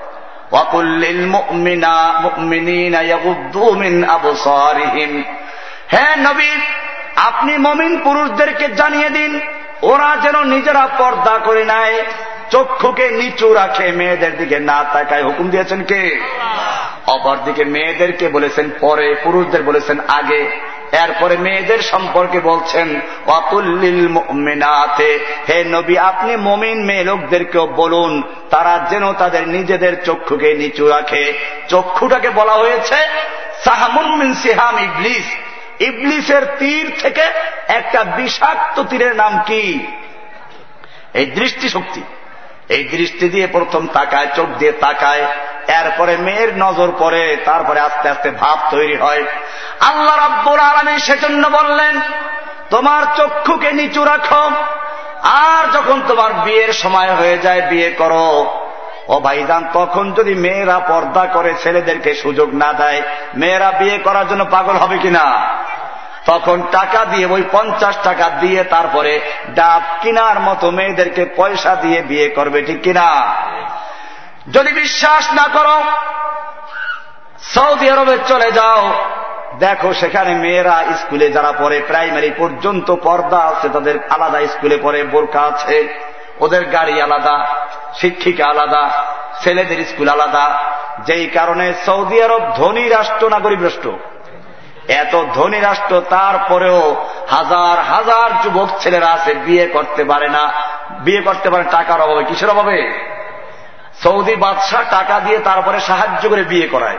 কারণ ওই দেশে মেয়েরা পর্দা করে, যেই কারণে বিয়ে করতে গেলে টাকা দিয়ে বিয়ে করতে হয়, শরিয়াতের নির্দেশ তাই মোহর দিতে হয় কিনা? কিন্তু তোমার দেশে আল্লাহর বিধানকে যখন বাতিল করে দেওয়া হলো আদালত থেকে বলা হলো, পর্দার জন্য কাউকে বাধ্য করা যাবে না, ঠিক কিনা? এইরকম যখন আল্লাহর বিধানকে বাতিল করল, এবারে মেয়েরা পর্দার থেকে বেরিয়ে গেল, ছেলেরা ইফটিজিং করতে শুরু করল। এখন মেয়েরা ঘোড়ার মতো চুলটাকে সাজায়, ফুলায়। এরপরে কি করে? এরপরে হাই হিলের জুতা পরে, পোশাক পরে পাতলা একেবারে বাহির ভিতর সব দেখা যায়। এইরকম যখন রাস্তায় নামে, তখন যদি ছেলেরা ইফটিজিং করে, দোষ দেওয়া যাবে? আমি এবার আপনাদেরকে বলছি না যে ছেলেরা ইফটিজিং করবে। কিন্তু সমস্যা হচ্ছে এই, তেঁতুল দেখলে মুখে পানি আসবে কিনা? আল্লাহ রব্বুর আলমিন নারী এবং পুরুষকে সৃষ্টি করেছেন এভাবে। তুমি যত বড় বুজুর্গ দাবি করো যে আমার মধ্যে মেয়ে দেখলে খারাপ ভাব তৈরি হয় না এগুলো মিথ্যা কথা শয়তানি। আল্লাহ রব্বুর আলমিন তোমাদের মধ্যে সেটা তৈরি করে দিয়েছেন। কাজে এখন তুমি যদি বলো যে না, আমার এমন কোন ভাব তৈরি হয় না, হয়তো তুমি মিথ্যাবাদী, নইলে তুমি কা পুরুষ ঠিক কিনা ও আমার ভাইয়েরা, এরপরে যখন মেয়েরা বোরকা করল না, পর্দা করল না, অনেক মা বাপ মেয়েদেরকে ছেড়ে দেয়, ছেলের সঙ্গে বিয়ে দেবে না, কয়ে যে, এমনি ঘোরাফেরা করো, বন্ধুত্ব করো। এরপরে যখন মেয়ের চেহারা থেকে ওই আল্লাহ প্রদত্ত নূর চলে গেল। বিয়া দেওয়ার জন্য যে চেহারায় লাবণ্যতা ছিল, আল্লাহ তারা তার স্বাস্থ্য ভালো করে দিয়েছিলেন। সেই সময় তুমি বিয়া দিলা না ইফটিজিং করার সুযোগ দিলা। এরপরে আল্লাহ তারা তার নূর নিয়ে গেলেন, স্বাস্থ্য ভেঙে গেল, চেহারায় পোকা পড়ে গেছে। এখন তিরিশে গেছে বুড়ি হইয়া, এখন তোমার মেয়েকে কেউ বিয়ে করতে চায় না। এখন ওই ডা বলার মতো নিয়ে বসে আছে, কয় যে, মেয়েও বিয়ে করো আর উল্টা তোমাদেরকে টাকা দেওয়া হবে, যৌতুক দেওয়া হবে, ঠিক কিনা? এখন মেয়ে বিয়ে করো, টাকাও পাইবা, বিদেশ যাওয়ার টিকিট দেওয়া হবে। এক বেটা নতুন কলা গাছ লাগাইছে, নতুন বাড়ি করছে, নতুন মাটি, নতুন কলা গাছ লাগাইবে। সাগর কলা অনেক বড় বড় হলো। মিষ্টি কলা, চিন্তা করলে পাগলা বাজারের লোকেরা এই কলা এত দাম দিয়ে খাবে না, ঢাকা নিয়ে যায়। আর ঢাকা নিয়ে গিয়ে সে বিক্রি করার জন্য বসল, উপর থেকে সোলাটা ফালাইয়া দিল। এরপরে যখন কলা বিক্রি করতে বসল আশপাশের ছোট সমস্ত কলাগুলো বিক্রি হয়ে গেছে। ওর নতুন বাড়ির বড় কলার ধারে কেউ ধারে কাছেও আসে না। যখন দেখল সব লোক চলে যাচ্ছে, বলল, ও ভাইরা, তোমাদের কি হলো? আমার নতুন বাড়ির নতুন কলা কেন খরিদ করছ না? লোকেরা বলল, ভাই, তোমার কলা আমরা কিনবো না, কারণ তোমার কলার গায়ে ছোলা নাই, পর্দা নাই। এবারে লোকটা বলল, আমি তো পর্দা ছুলে ফেলেছিলাম তোমাদের সুবিধার জন্য। তোমাদের খাইতে কষ্ট না হয়, সেজন্য আমি ছুলে দিয়েছিলাম। লোকেরা বলল, না, তোমার এই কলা খাওয়া যাবে না। এই কলায় মশা পড়েছে, মাছি পড়েছে, এই কলায় ধুলা বালু ছড়িয়েছে, রোগ জীবাণু ছড়িয়েছে। এই কলা খেলে পরে পেট খারাপ হওয়ার আশঙ্কা আছে। তবে আমরা কলা খাইতে পারি। যদি প্রত্যেক কলার সঙ্গে কলা খাওয়ার পরে পেট খারাপের ঔষধের টাকা দিতে পারো। ঠিক তেমনি ভাবে যখন আমাদের দেশে মেয়েদেরকে বেপর্দা করে দেওয়া হলো এখন ছেলেরা বিয়ে করতে গেলে শর্ত লাগায়, তোমার মেয়ে রাস্তাঘাটে চলেছে, কত পুরুষের সঙ্গে চলেছে জানি না, বিয়ে করলে বিপদ আসতে পারে, কাজী তোমার মেয়েকে বিয়ে করতে পারি, শর্ত হলো যদি কি করি, বিদেশ দেওয়ার টাকা দিতে পারো, যৌতুক দিতে পারো, ঠিক কিনা? আজকে প্রত্যেকটা মেয়ে লোক যৌতুকের বলি হচ্ছে পত্রিকা খুললেই দেখা যায় ইফতিজিং এর ধরনটা কীরকম। নারীদের চেহারা এসিড মেরে ঝলসে দিচ্ছে, নারীদেরকে হত্যা করছে, এই যে চরম জুলুম করা হচ্ছে। কয়েকদিন আগে দেখেন নাই, দুইটা ভাইকে বন্দি করে তারপরে বোনকে ধর্ষণ করেছে। জাহিলি যুগে ওই সমস্ত কারবার শোনা যায় নাই। ও আমার ভাইয়েরা, আল্লাহ রাব্বুল আলমিন এই সব কিছুর জন্য বিধান দিয়েছেন। কোরআন বলছে, আমার এতক্ষণ পর্যন্ত যে বিধান বললাম, এটা যদি না মেনে কোন ব্যক্তি জেনা বিচারে লিপ্ত হয়ে যায়, আল্লাহ বলছেন, জিনাকে হারাম করেছেন, কোরআন বলছে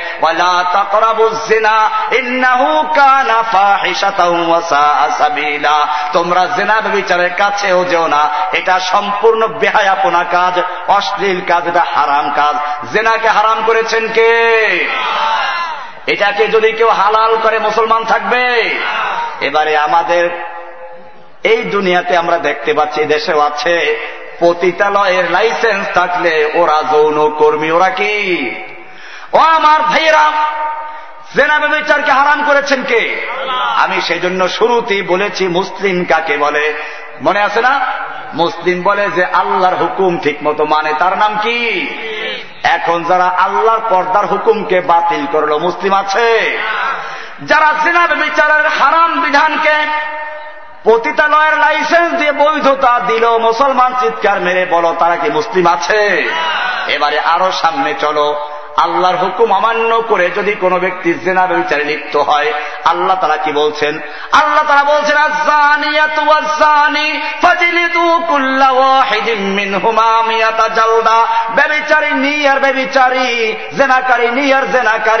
যদি অবিবাহিত হয়, ওদেরকে জনসমক্ষে আনো ধর্ষণকারীকে ধরে আনো।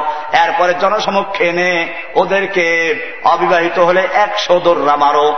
এরপরে বিবাহিত যদি হয়, তাহলে ওই বাদরগুলোকে গাছের সঙ্গে বাঁধো অথবা হাঁটু পর্যন্ত গাড়ো এরপরে চতুর্দিক থেকে পাথর ছুঁড়ে ওর রক্ত মাংস হাড্ডিগুলো বাতাসের সঙ্গে উড়িয়ে দাও। আইনটা দিয়েছেন কে? তবে এই আইন কার্যকর করার মতো কোন মৌলবীর আবার এখতিয়ার নাই। এখন অনেক জায়গায় এই সমস্ত না জেনে করে আর এই ইসলামের বদনাম হয়। এই দরকার হবে কোরআনের বিধান কায়েম করা। কি করা?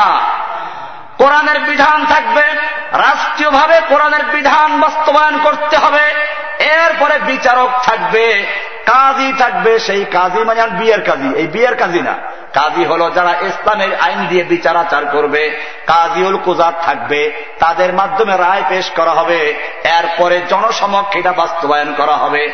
ও আমার ভাইয়েরা, আল্লাহর দেওয়া এই বিধান যদি বাংলাদেশের সরকার একটা আইন বাস্তবায়ন করত, কোন ধর্ষককে এনে এরকম পাথর ছুঁড়ে হত্যা করত, এই ঘটনা যারা দেখত আর শুনত, জীবনে ধর্ষণ করার আর কোন খেয়াল মনের ভিতরে আসতো?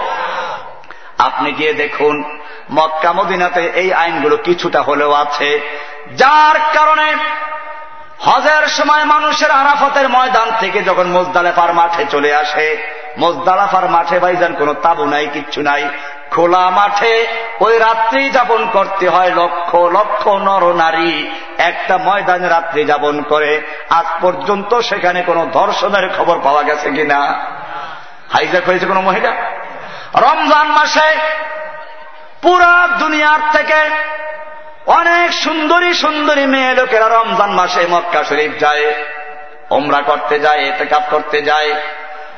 সারা রাত্র নামাজ চলে, তারাবি নামাজ চলে, এরপরে আবার কিছুক্ষণ বিরতি হয়, এরপরে কেয়ামুল লাইল শুরু হয়ে যায়। এই সারা রাত্র মেয়ে লোকেরা নামাজ পড়ে একা একই সুন্দরী মেয়েরা মসজিদের থেকে বাসা পর্যন্ত চলে যাচ্ছে। আজ পর্যন্ত কোন ইফটিজিং এর খবর শোনা গেছে? কারণ ওইখানে আল্লাহর বিধান আছে ইফটিজিং করলে পরে খবর আছে, পরে ইফটিজিং করা পুলিশ এসে ধরে শিখাই দেবে, কেমনি ইফটিজিং করো? ও আমার ভাইয়েরা, আল্লাহ রব্বুর আলমিন এই জেনা বিচারের জন্য বিচারের আইন দিলেন। আজকে যদি এই আইন থাকতো, তাহলে এই দেশে মেয়ে লোকদের আর কোন আন্দোলন করার প্রয়োজন ছিল? এখন মেয়ে লোকের আন্দোলন করে, নারী নির্যাতন নারী নির্যাতন, বন্ধ করো বন্ধ করো, বিনা যৌতুকে বিনা যৌতুকে বিয়া করো বিয়া করো। ছেলেরা কয়, আইয়া করো আইয়া করো ও আমার ভাইয়েরা, আমি এখন বুঝাচ্ছি, শুরুতে ভূমিকা দিয়েছিলাম, এখন সেটার বাস্তবায়ন যে মুসলিম কাকে বলে? মুসলিম কাকে বলে? যে আল্লাহর হুকুম মানে। আর আল্লাহ তালা হুকুমের জন্য যে কিতাবটা নাজিল করেছেন, তার নাম কি? এই কোরআনটা কেন দিলেন? কোরআন দিলেন লেতুখরে নূর যাতে করে মানুষকে অন্ধকার থেকে আলোর পথে বের করে আনা যায়। এমনি ভাবে আর একটা অন্ধকার হচ্ছে চুরি। আর এক অন্ধকার কি? চুরি করা অন্ধকার। আল্লাহ বলছেন, এই অন্ধকার দূরীভূত করার জন্য আমি তোমাদেরকে প্রথমে মলম দিয়েছি। বুঝাইলাম, ওয়াজ করলেন কোরআনে অনেক ওয়াজ আছে, সুন্দর সুন্দর। আল্লাহ রাব্বুল আলমিন বলেন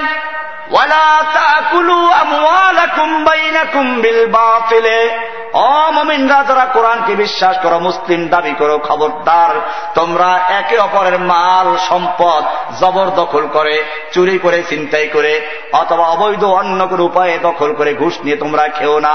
এমনটা করা হারাম করেছেন কে? এরপরে আল্লাহ তালা রসুল সালাম বলেছেন যে ব্যক্তি জোর করে কারও জমিন দখল করল, মান আখাজা শিব্রাহ্মিন আরও জাফিহি এক বিঘা পরিমাণ জমিনও যদি কোনো ব্যক্তি জোর করে দখল করে, ক্ষমতা আছে, এই ক্ষমতার বলে কেউ জমিন দখল করল, আইন খেললো আল্লাহর হাবিব বলেন কেয়ামতের কঠিন দিবসে আল্লাহ রাব্বুল আলমিন ওই ব্যক্তিকে ওই পরিমাণ সাত তবক জমিন তার গলায় জড়িয়ে কেয়ামতের মাথা উঠাবেন। জোরে বলুন নওয়াজবিল্লা আল্লাহ এত সুন্দর ওয়াজ করলেন। এই ওয়াজ না মেনে তারপরে যদি চুরি করে, এবার আল্লাহর বিধান। আল্লাহ রাব্বুল আলম বলছেন এই জন্য কোরআন বুঝতে হবে। মানুষ কোরআন না বুঝে কোরআনের ভুল ধরে। আর আমাদের দেশে মাসাল্লাহ ওয়াজগুলোতেও এই ওয়াজগুলো হয় না। যে কারণে আমাদের সমাজের ইংরেজি শিক্ষিত লোকগুলো কোরআনের থেকে দূরে সরে গেছে। কারণ শুনে হাত কাটতে বলছে। আরে হাত কাটলে কেমনে খেয়ে ও আমার ভাইরা, হাত কাটতে বলল, কোন পর্যায়ে সেটা বুঝতে হবে? আল্লাহ রাব্বুর আলমিন আল্লাহর নবীকে পাঠিয়ে দিলেন জাকাত ভিত্তিক অর্থ ব্যবস্থা চালু করল, মদিনার রাষ্ট্র গঠন হয়ে গেল। আল্লাহর নবী সেই দিন যে ঘোষণা দিলেন দুনিয়ার কোন অর্থনীতিবিদ, কোন রাজনীতিবিদ, দুনিয়ার কোন লিডারের পক্ষে সেই রকম ঘোষণায় পর্যন্ত দেওয়া সম্ভব হয় নাই।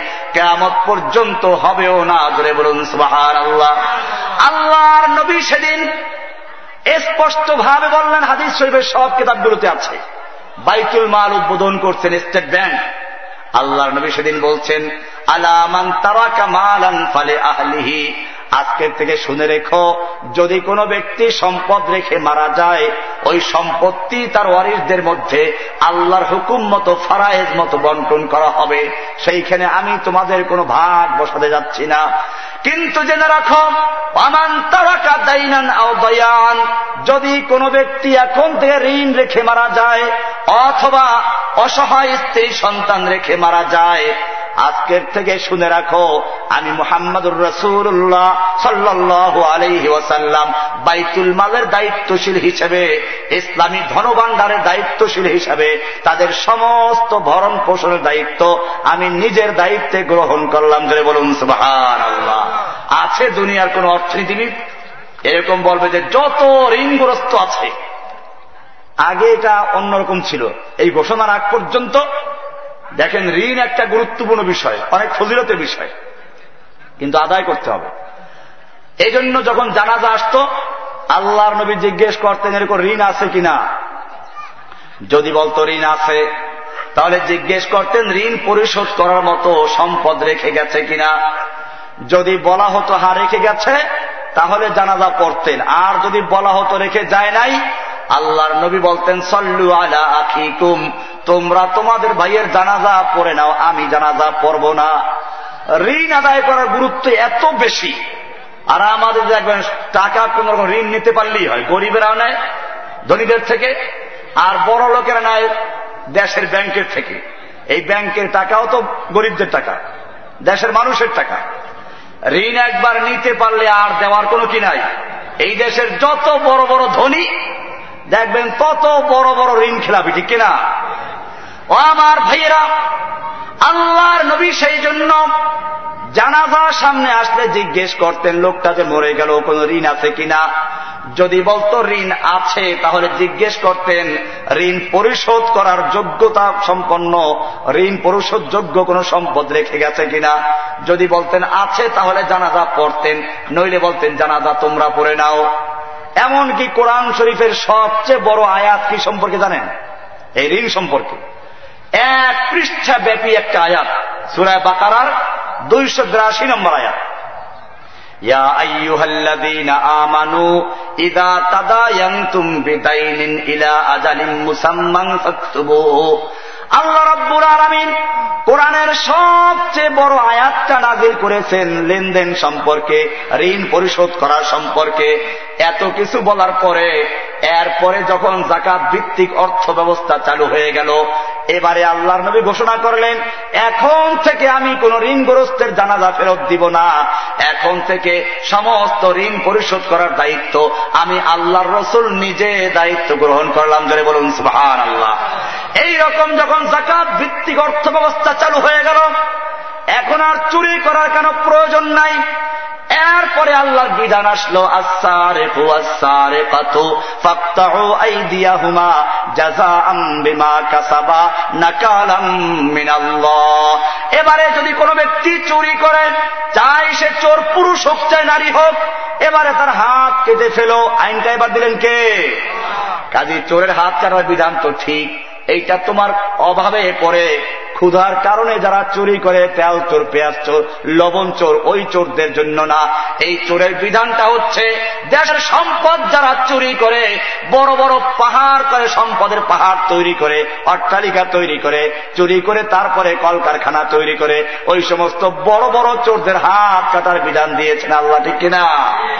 ও আমার ভাইয়েরা, আল্লাহর বিধান কোন ব্যক্তি পরিবর্তন করতে পারে না, রহিত করতে পারে না।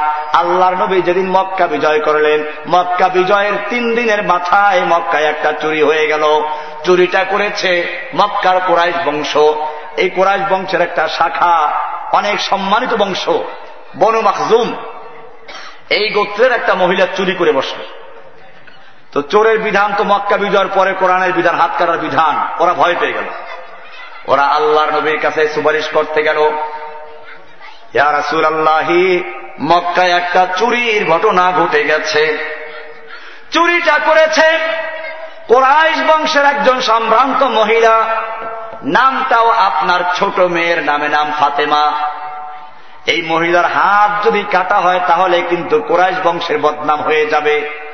তাছাড়া আপনার বংশটাও কিন্তু কোরাইশ বংশ, তাও মনে রাখবেন। বদনামের ভাগিদার আপনিও হয়ে যাবেন। এছাড়া অতিরিক্ত আরও একটা বিষয় আছে, মেয়েটার নাম ও ফাতেমা আপনার মেয়ের নামে নাম। একটু বিচারটা বিকল্প করা যায় কিনা? আল্লাহর নবী এই কথা শোনা মাত্র তার চেহারা রাগে ক্ষোভে লাল হয়ে গেল। তিনি খুদ্া দেওয়ার জন্য দাঁড়িয়ে গেলেন। বলেন, ও আমার উম্মাত্রা, শুনো আগের যুগের লোকেরা ধ্বংস হয়েছে আল্লাহর বিধানকে পরিবর্তন করার কারণে, বাতিল করার কারণে। তোমরাও কি আল্লাহর বিধানকে সেরকম পরিবর্তন করতে চাও?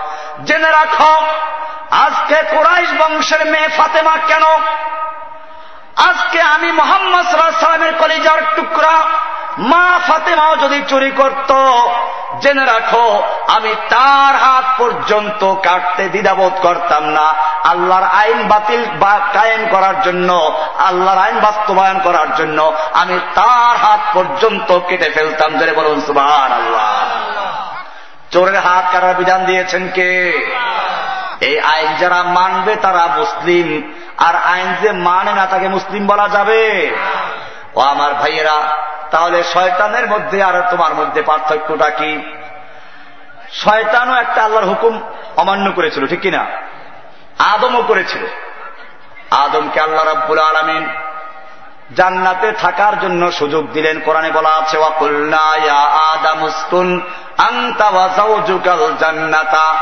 আল্লাহ রাব্বুল আলমিন বলেন আমি আদম এবং হাওয়াকে হুকুম দিলাম, তোমরা জান্নাতে বসবাস করো। জান্নাতের যেথায় ইচ্ছা সেথায় যাও। জান্নাতের যা মনে চায় তা খাও, কিন্তু খবরদার খবরদার।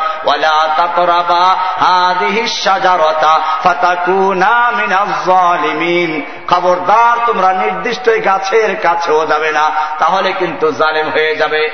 আদম আলাইহিস সালাম আল্লাহর এই হুকুমটা রক্ষা করতে পারলেন না। তিনি ওই নির্দিষ্ট গাছের ফল খেয়ে বসলেন। আল্লাহ তালা আদমকে জিজ্ঞেস করলেন, আদম, তুমি এই কাজটা কেন করলা? আদম আলাহিসাম বললেন, রব্বানা জলামনা আনফুসানা ওয়া ইল্লাম তাগফির লানা ওয়া তারহামনা লানাকুনান্না মিনাল খাসিরিন। ও রব্বুল আলামিন, আমি অন্যায় করে ফেলেছি। আমি তোমার হুকুম রক্ষা করতে পারি নাই। আল্লাহ, তুমি যদি আমাকে মাফ করে না দাও, ক্ষমা না করো, আমি তো বড় ক্ষতিগ্রস্ত হয়ে যাব। মাফ চাইলেন, আল্লাহ মাফ করেছেন কিনা? আল্লাহ তারা মাফ করলেন। অপরদিকে ইবলিসকেও আল্লাহ হুকুম দিলেন, ইবলিস, আদমকে সেজদা কর। ইবলিস সেজদা করল না। আল্লাহ রব্বুল আলমিন আদম আলাইসালামকে যেরকম জিজ্ঞাসা করলেন ঠিক সেরকম ইবলিসকেও জিজ্ঞাসা করলেন ইবলিস, মা মানাকা আল্লাহ তাসজুদা ঈদ আমার তুকা ও ইবলিস, আমি যখন তোমাকে হুকুম করলাম, আদমকে সেজদা করো, তুমি কেন সেজদা করলা না? কে তোমাকে বাধা দিল?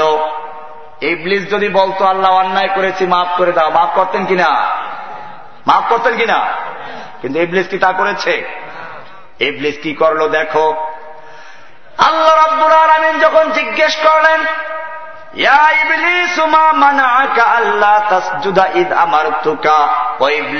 আমি যখন তোমাকে বললাম, আদমকে চেষ্টা করো, কেন চেষ্টা করলা না? ইবলিস বলল, আনা মিনহু, আল্লাহ তোমার হুকুমটা যুক্তিসঙ্গত হয় নাই। আনা খৈরুম মিনহু। আমি তো আদমের চেয়ে ভালো। কেমনে ভালো? মিন তিন। আপনি আমাকে সৃষ্টি করেছেন আগুন দিয়ে। আদমকে সৃষ্টি করেছেন মাটি দিয়ে। আগুনের গতি হল ঊর্ধ্বে। মাটির গতি নিম্নে। আগুন যদি নিচেও জ্বালানো হয়, উপরে উঠে। আর মাটি যদি উপরেও ছুঁড়ে মারা হয়, নিচের দিকে ফিরে আসে ঠিক কিনা? সুতরাং উচিত ছিল আদম আমাকে সেজদা করবে আমি আদমকে নয় আমি আদমকে সেজদা করা যুক্তিতে মেলে না। আল্লাহর বিধানের বিরুদ্ধে প্রথম যুক্তিবাদীর নাম কি? আল্লাহর হুকুমের বিরুদ্ধে। প্রথম যে বুদ্ধিজীবী যুক্তি পেশ করল আইনি লড়াই শুরু করল ওই ব্যক্তির নাম কি? বোঝা গেল আল্লাহর হুকুমের বিরুদ্ধে এখনও যারা বলে আল্লাহর এই চোরের হাত কাটার বিধান এই যুগে চলে না, পর্দার বিধানে বাধ্য করা যাবে না। আল্লাহ তারা নারীদেরকে সমন, পর্দার হুকুম দিয়ে হুকুম দিয়ে ওদের অধিকার লঙ্ঘন করেছেন। এই রকম যারা আল্লাহর বিধানের বিরুদ্ধে যুক্তি পেশ করে, আল্লাহর বিধানের যারা ভুল ধরে, জোরে চিৎকার মেরে বলো, তাদের প্রথম লিডারের নাম কি? তারা কার অনুসারী? আল্লাহর বিধানের বিরুদ্ধে যদি কোনো ব্যক্তি যুক্তি পেশ করে, এই আইন এই যুগে চলে না।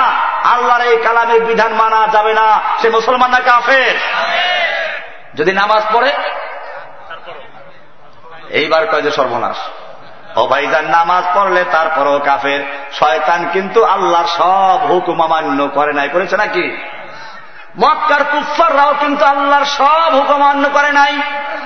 আমার দেশের মানুষেরা ইমানের আলোচনা শোনে না, এই জন্য বুঝেও না। মনে করে মক্কার কাফেররা আল্লাহ বিশ্বাস করত না, সেই জন্য কাফের। ঠিক কিনা? আমি এখন প্রমাণ করব যে না, মক্কার কাফেররাও আল্লাহ বিশ্বাস করত। তাহলে পার্থক্য কোন জায়গায় জানা দরকার আছে না? একটু ধীর স্থির ভাবে শুনবেন ইনশাআল্লাহ। দুরুশেফর আল্লাহ সাল্লাহ একটু সামনে আগেই বসেন। আল্লাহ আলা মোহাম্মদ আলা আলী মোহাম্মদ। দূরত্ব থাকলে মহাব্বত বাড়ে না, বুঝাইতে কষ্ট হয়। আমরা তো শিক্ষক মানুষ, ছাত্র কাছে না পাইলে বড় বেতাল লাগে। এই জন্য আপনারা কাছে আগেই বসলে একটু মহাব্বত হবে, আমার বলতেও ভালো লাগবে। আবার উঠে না যাইবে উঠার জন্য বলি নাই, পেশাব পায়খানার চাপ থাকলে চলে যান, আবার ফিরে আসবেন ইনশাল্লাহ ও আমার ভাইয়েরা,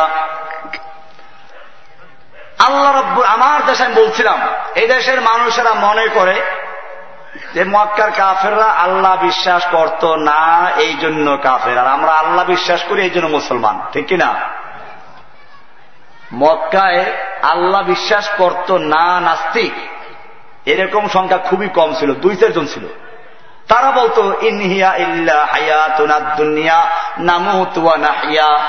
দুনিয়াটা মস্ত বড়, খাও তাও ভর্তি করে। এরকম ছিল অল্প কয়েকজন লোক। কিন্তু বেশিরভাগ লোক ছিল আল্লাহ বিশ্বাস করতো, আস্তিক, নাস্তিক নাস্তিক। কোরআন থেকে শুনুন। কোরআন আমি একটা আয়াত দিয়ে আপনাদেরকে বিষয়টা ক্লিয়ার করার চেষ্টা করব কারণ যেসব মৌলিক বিষয় আমাদের গন্ডগোল আছে, তার মধ্যে এটা একটা। আল্লাহ তারা বলছেন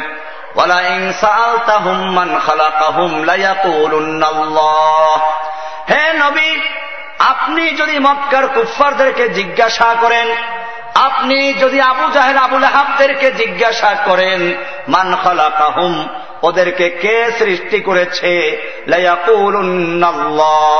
তারা বলবে, সৃষ্টি করেছেন কে? সুরায় জুকরুপের সাতাশি নম্বর আয়াত। তাহলে বোঝা গেল সৃষ্টিকর্তা। আপনি, আমি যেমন বিশ্বাস করি আল্লাহকে, মক্কার কুফাররাও বিশ্বাস করত কাকে? পার্থক্য আছে? কোন পার্থক্য নেই। এবারে আপনি বলবেন মক্কার কুফাররা আসমান জমিনের মালিক আল্লাহকে বিশ্বাস করত কিনা? আল্লাহ রাব্বুর আলমিন বলছেন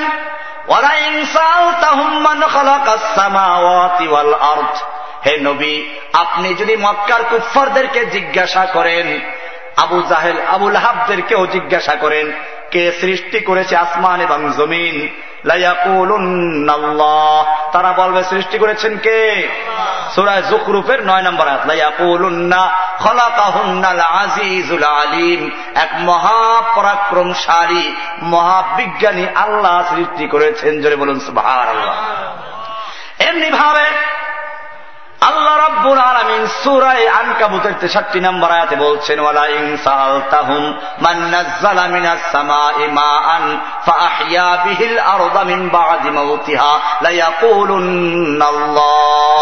হে নবী, আপনি যদি মক্কার কুফফারদেরকে জিজ্ঞাসা করেন, আপনি যদি আবু জাহেল, আবুল হাবদেরকে জিজ্ঞাসা করেন, কে আসমান থেকে পানি বর্ষণ করে বৃষ্টির পানি দেয়? এই বৃষ্টির পানির মাধ্যমে আবার শুকনো জমিনকে মৃত্যু জমিনকে তাজা করে জীবিত করে তার থেকে ফসল উৎপন্ন করেন। এই মৃত্যু জমিনকে আবার বৃষ্টির মাধ্যমে জীবিত করেন কে? মক্কার কুফাররাও সাক্ষী দিবে সব করেন কে?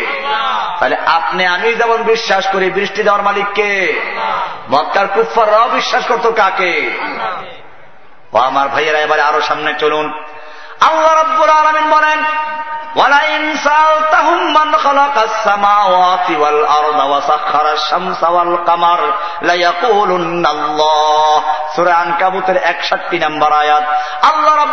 বলছেন, হে নবী, আপনি যদি মক্কার কুফারদেরকে জিজ্ঞাসা করেন, আবু জাহেল, আবুল হাবদেরকে জিজ্ঞাসা করেন, কে আসমান এবং জমিন সৃষ্টি করেছে, কে চন্দ্র, সূর্য, গ্রহ, নক্ষত্র সবগুলো পরিচালনা করেন লায়াকু তারা বলবে, সব করে কে? তাহলে এই সব বিষয়ে মক্কার কুফফারদের সাথে আমাদের কোনো পার্থক্য আছে? এই বিষয়গুলো ওরাও মানত, আমরাও মানি। এবারে আল্লাহ তারা বলছেন এহুদি খ্রিস্টানরাও আল্লাহকে মানত এবং মানে। কোরআনুল করিমের সুরায় মায়াদার আঠারো নম্বর আয়াত আল্লাহ তারা বলছেন, ওয়াকালাতিল নাহনু আল্লাহ রাব্বুল আলামিন বলছেন, ইহুদি এবং খ্রিস্টানরা বলে, আমরা আল্লাহ তাআলার সন্তান এবং আল্লাহর নাতিপুতি এবং তার প্রিয় লোক আপনা মানে কি? এবনের বহু বচন আপনা মানে হল সন্তান এবং নাতিপুতি। মানে ইহুদি খ্রিস্টানরা দাবি করে তারা আল্লাহর কি? সন্তান, আল্লাহর নাতিপুতি। তো আল্লাহর যদি সন্তান দাবি করে, তাহলে সে আল্লাহ বিশ্বাস করে না? আমি বলছি আর এক অ্যাঙ্গেলে। এখন ওই এহুদি খ্রিস্টানদের ধারণা যে ভুল তা বলতেছি না। সেটা ভিন্ন বিষয়, ওরা কাফের। ওরা কি? ওরা মুসলমান না কাফের? পরিষ্কার কাফের। কিন্তু এখন তো দেখলাম যে ওরাও আল্লাহ বিশ্বাস করে, তাহলে আমার দেশের মানুষ যেমন কয় যে আল্লাহ বিশ্বাস করি, এই জন্য মুসলমান। আর মক্কার কুফাররা আল্লাহ বিশ্বাস করত না, এই জন্য কাফের। এই কথাটা ঠিক না, ভুল। এবারে আসুন, আমি আরও অ্যাডভান্স করে বলতে চাই, শয়তানেও বিশ্বাস করে আল্লাহ আছে, ঠিক কিনা? আপনারা জানেনি শয়তান বেহেস্তের থেকে বের হওয়ার পরে আবেদন করেছিল কার কাছে? না কোনো মাজার হওয়ার কাছে। শয়তান বিপদে পড়েও সাহায্য চায় কার কাছে? ও আমার রব, আমি জান্নাত থেকে বহিষ্কার হয়েছি, আমি তোমার কাছে কিছু আবেদন করতে চাই। আমাকে কেমত পর্যন্ত তুমি হায়াত দান করো। আমাকে বনি আদমের রগে রগে চলার জন্য ক্ষমতা দান করো। চাই কার কাছে? আল্লাহ তারা দিয়েও দিয়েছেন। ও আমার ভাইয়েরা, এরপরে আরও সুন্দর ওয়াজ শুনেন। কোরআন করিমের সুরা আনফালের আটচল্লিশ নম্বর আয়াত। একটা ঘটনা আছে। বদরের যুদ্ধে আল্লাহ রসুল সাল্লাহ সাল্লাম জানতে পারলেন মক্কার একটা শক্তিশালী বড় ব্যবসায়ী দল সাম দেশে গেছে ব্যবসা করার জন্য। উদ্দেশ্য হল এই ব্যবসায় যে লাভ হবে, ওইটা দিয়ে মদিনায় আক্রমণ করবে। এই খবর আল্লাহ নবীর কানে আসলো। আল্লাহর নবী ওই ব্যবসায়ী কাফেলাটাকে আক্রমণ করার জন্য মদিনার থেকে বের হলেন। ওই ব্যবসায়ী কাফেলার লিডার ছিল আবু সুফিয়ান। কি নাম? মক্কার নেতা তখনও কাফের। পরে ইসলাম গ্রহণ করছে অনেক পরে। কিন্তু তখনও সে কাফের। এই আবু সুফিয়ানের নেতৃত্বে একটা শক্তিশালী বড় ব্যবসায়ী দল সিরিয়ায় গেল। আল্লাহর নবী যখন তাদের চক্রান্ত জানতে পারলেন, তখন তিনশো তেরো জন সাহাবিদেরকে সঙ্গে নিয়ে ওই আবু সুফিয়ানের বাহিনীকে আক্রমণ করার জন্য বের হলেন। কিন্তু আবু সুফিয়ানের গোয়েন্দারা তাকে জানাইয়ে দিল বিষয়টা। আবু সুফিয়ান তখন মক্কায় চিঠি লেখল। মক্কার তখন আবু জাহেল ছিল যুবকদের নেতা, সামরিক নেতা। আবু জাহেলকে পত্র লেখল? আমরা বিপদগ্রস্ত হচ্ছি। মোহাম্মদ সাল্লাহ সাল্লাম নাকি আমাদেরকে আক্রমণ করবে, আমাদের সাহায্য করার জন্য চলে আসো। তখন আবু জাহেল নিজে কমান্ডার হইয়া ওর সঙ্গে এক হাজার সশস্ত্র যোদ্ধা নিয়া এই আবু সুফিয়ানের ব্যবসায়ী দলকে সাহায্য করার জন্য আসতে লাগল। আবু সুফিয়ান একদিকে সাহায্য চাইল আর একদিকে নিজেও বাঁচার রাস্তা তালাশ করল। সে মদিনার ওই রাস্তা না ধরে সামদেশ থেকে ফেরার জন্য মদিনা দিয়ে যে রাস্তা, ওই রাস্তা না ধরে সাগরের এলাকা দিয়ে আর একটা রাস্তা ধরে চলে গেছে মক্কায়। মক্কায় গিয়ে এবার আবু জাহালকে পত্র লাগল আসো, ফিরে আসো। কারণ আবু জাহাল গেছিল আবু সুফিয়ানের বাহিনীকে সাহায্য করার জন্য। এখন আবু সুফিয়ানের ব্যবসায়ী দল মক্কায় পৌঁছে গেছে। এখন আর আবু জাহালের দরকার আছে? ফিরে আসো। ইতিহাস লেখে, আবু সুফিয়ান তখন পরামর্শে, আবু জাহাল তখন পরামর্শে বসল যে, আমরা কি যুদ্ধ করে যাব নাকি ফিরে যাব? ওই মজলিসে তখন শয়তান এসে হাজির হয়ে গেল। বেশিরভাগ লোকদের উদ্দেশ্য ছিল যুদ্ধ না করে ফিরে যাওয়া। কিন্তু শয়তানে সে সুন্দর সাজাই গুছাইয়া বলল, কোরআন বলছে শয়তান তাদের সামনে সুন্দর সাজিয়ে গুছিয়ে বলল, দেখো, মোহাম্মদ সাল্লাহ সাল্লামের বড় সাহস বেড়ে গেছে। মক্কার থেকে মদিনায় গিয়ে এখন তোমাদের মক্কার ব্যবসায়ী দলকে হামলা করতে চায়, কত বড় সাহস। তোমাদের বাপ দাদার ধর্মটাকে পর্যন্ত সে বাদ দিয়েছে। এইবারে সে মদিনার বাইরে চলে এসেছে, তার সঙ্গে লোক মাত্র তিনশো তেরো জন। আর তোমরা এক হাজার সশস্ত্র যোদ্ধা। ওদের সাথে কোনো অস্ত্র নাই, তোমাদের সাথে ভারী অস্ত্র আছে। এইবারে একেবারে শেষ করে দিয়ে যাও, মোক্ষম সুযোগ। আর এরকম সুযোগ কবে আসবে? শয়তান এরকম তাও দিল।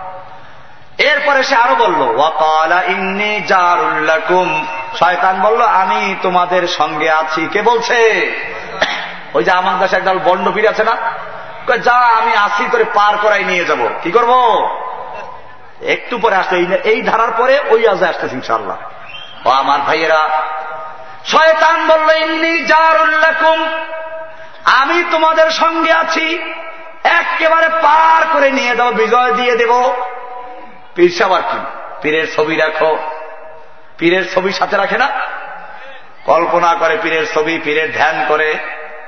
এই যে লোকগুলো, এইগুলোর সাথে মক্কার মোর্শেকদের কোন পার্থক্য আছে?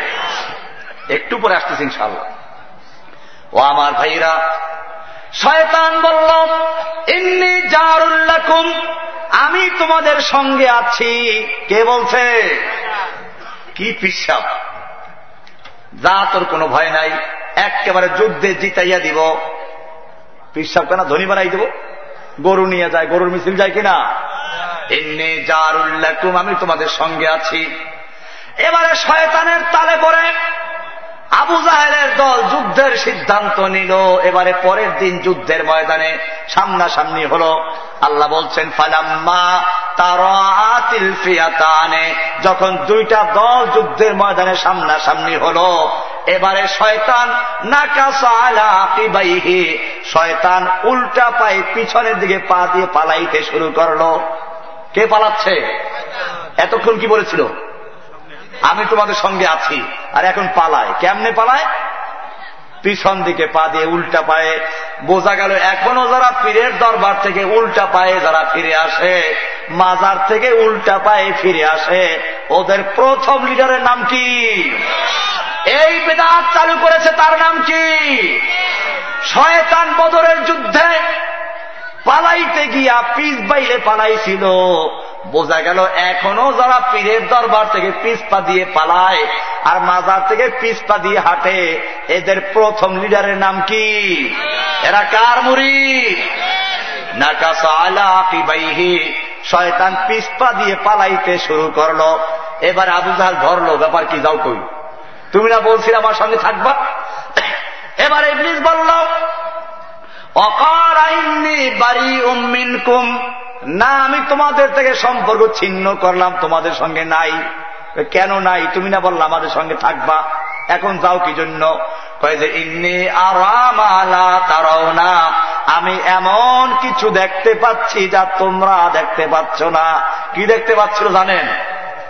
বদরের যুদ্ধে আল্লাহ রব্বুল আলমিন আমাদের নবীজিকে সাহায্য করার জন্য আসমান থেকে কাতারে কাতারে ফেরেস্তা নামিয়ে দিয়েছিলেন। জোরে বলুন শয়তান ফেরেস্তাদেরকে চিনে কিনা? শয়তান ভালো করে বুঝছে।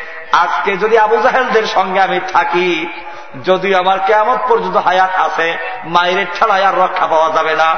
এজন্য বলল, ইন্নি আরামালা তারাও না আমি এমন কিছু দেখতে পাচ্ছি যা তোমরা দেখতে পাচ্ছ না। এমনি আকাফুল্লাহ শয়তান বলল, আমি আল্লাহকে ভয় করি। কাকে ভয় করি?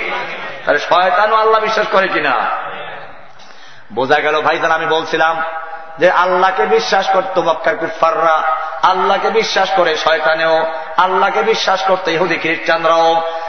এমনি ভাবে তোমার সামনে আরও জ্বলন্ত প্রমাণ আমি পেশ করছি। আমাদের নবীদের আব্বার নাম কি? আবদুল্লাহ। আবদুল্লাহ মানে কি? আল্লাহর গোলাম। আবদুল্লাহ মানে কি? আল্লাহর গোলাম। মক্কার লোকেরা যদি আল্লাহ না মানত, তাহলে নিজের ছেলের নাম কি আবদুল্লাহ রাখত? তুমি তো আল্লাহকে মানার দাবি করো, তারপরে নিজের ছেলের নাম রাখো। বল্টু, মন্টু, পন্টু, বিন্টু, ঝন্টু, লিঙ্কু, আছে না? ওই মক্কার কুপ্পাররা নাম রাখল আবদুল্লাহ। বোঝা গেল আল্লাহর পরিচয় আগেও মক্কার কুফাররা জানতো, ঠিক কিনা? তাহলে পার্থক্য কোন জায়গায় যাওয়া দরকার আছে না? এবারে আসো। আল্লাহর নবী নবাদ প্রাপ্তির পরে তিন বছর পর্যন্ত গোপনে গোপনে ইসলামের দাওয়াত দিতে লাগলেন। এরপরে আল্লাহর পক্ষ থেকে হুকুম হয়ে গেল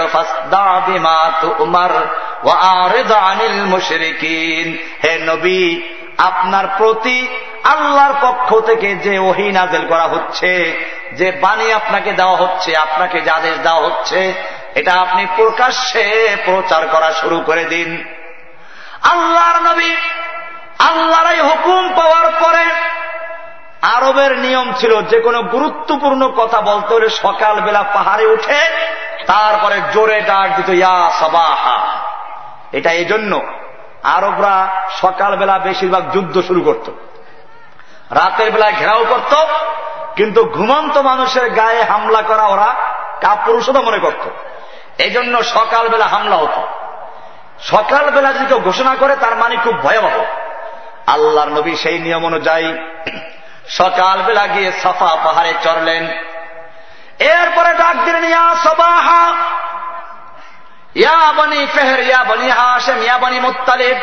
মক্কার বিভিন্ন গোত্রের নাম ধরে ধরে আল্লাহ নবী ডাক দিলেন। এবারে মক্কার নেতারা সব হাজির হয়ে গেল। এমনকি যেই নেতা আসতে পারল না, সে নিজের পক্ষ থেকে একজনকে চাঁদা দিয়ে তারপরে পাঠাইল। কারণ এক তো সকাল বেলার ঘোষণা আর একটা হলো ঘোষণাটা কোনো সাধারণ মানুষের নয়। এটা তো মক্কার সেই যুবকের কণ্ঠ। যেই যুবক জীবনে কখনো মিথ্যা কথা বলে না, যেই যুবক কখনো প্রতারণা করে না, যেই যুবক কখনো ধোকাবাজি করে না, সেই যুবক আল আমিন মুহাম্মাদের কণ্ঠ। সব নেতারা হাজির হয়ে গেল। এবারে আল্লাহর নবী বললেন, ও আমার মক্কার নেতারা, শুনো, আমি যদি তোমাদেরকে বলি, এই পাহাড়ের অপর প্রান্তে তোমাদের শত্রু বাহিনী রয়েছে, তোমরা বিশ্বাস করবে কিনা? মক্কার সব নেতারা বলল, অবশ্যই বিশ্বাস করব, কারণ মা জার্রাবনা কাইল্লা আমরা আপনার থেকে কখনো মিথ্যা কথা শুনি নাই। আপনি সব সময় সত্য কথা বলেন, সেজন্য আপনার কথা মানব। আপনি বলুন কি বলতে চান? এবারে আল্লাহ নবী বললেন ও আমার কুরাইশের নেতারা লাউকুলতুম কালিমাতান ওয়াহিদাতান, যদি তোমরা একটা কথা বিশ্বাস করো, একটা বাক্য মেনে নাও, তামলিকুনা বিহাল আরব, তাহলে তোমরা সেই একটা কথা মানার কারণে গোটা আরব দেশের মালিক বনে যাবে, নেতা হয়ে যাইবা। আজম, অনারব বিশ্ব তোমাদের দিন গ্রহণ করবে, তোমাদের মত গ্রহণ করবে, তোমাদের নেতৃত্ব মেনে নিবে। কয়টা কথা মানতে হবে? নেতারা খুশি। আবু জাহালরা কি? আবু জাহাল আছে, আবু লাহাব আছে, ওতবা সেই আবু সুফিয়ান সব নেতারা আছে। খুব খুশি, বড় তাড়াতাড়ি একটা কথা কেন দশটা মানব? নেতারা নেতৃত্ব পাইলে খুশি না বেজার? খুব খুশি, এখনও খুশি। আবু জাহেল বলল, তাড়াতাড়ি বলো। আবু লাহাব বলল, তাড়াতাড়ি বলো। এবারে আল্লাহর নবী ওই একটা কথা ঘোষণা করলেন, অ মুসলমান, আবু জাহাল এখন পর্যন্ত খুশি, ঠিক কিনা? আবু আহাব এখনও খুশি, ঠিক কিনা? আবু জাহাব আল্লাহর নবীর জন্মের দিন খুশি ছিল না বেজার ছিল? এটা খুব ভালো করে খেয়াল করবেন, মিলাদ। মিলাদ মানে কি? মিলাদ মানে জন্ম। মিলাদ মানে কি? জন্মদিন বা জন্মের সময়। এই মিলাদে আমরা বিরোধিতা করি না। মিলাদ মানে আল্লাহ নবীর জন্ম। আমরা কি আল্লাহ নবীর জন্মকে অস্বীকার করি? কিন্তু ওই মিলাদ হাদিসে খুলে দেখায়, এই দেশের কিছু বেদাতি শিক্ষিত আলেম আছে। এরাও জানে যে হাদিসে যে মিলাদ আছে, ওই মিলাদ মানে প্রচলিত মিলাদ না মানে আল্লাহ নবীর জন্ম সম্পর্কে আলোচনা। এই বেদাতিগুলো হাদিস খুলে দেখায়, কে বলেছে মিলাদ নাই? এই তো তিরমিজিতে আছে, বাবু মিলাদিন নবী। ও আমার ভাইজানেরা, আলেম হয়েছ, মানুষকে ধোকা দিও না। মিলাদ মানে নবীর জন্ম, ওই জন্ম নিয়ে আমাদের কোন দ্বিমত নাই, ওটা তো হাদিসেও আছে, আমরাও বলি। কিন্তু সমাজে যে প্রচলিত মিলাদ, নবীর জন্মদিনের ঈদের মিলাদ দোকান শুরু করতে মিলাদ, মানুষ মরলে পরে মিলাদ, তিন দিন পরে মিলাদ চল্লিশ আর মিলাদ, মৃত্যুবার্ষিকীর মিলাদ। এই মিলাদ নিয়ে তোমাদের সঙ্গে দ্বিমত।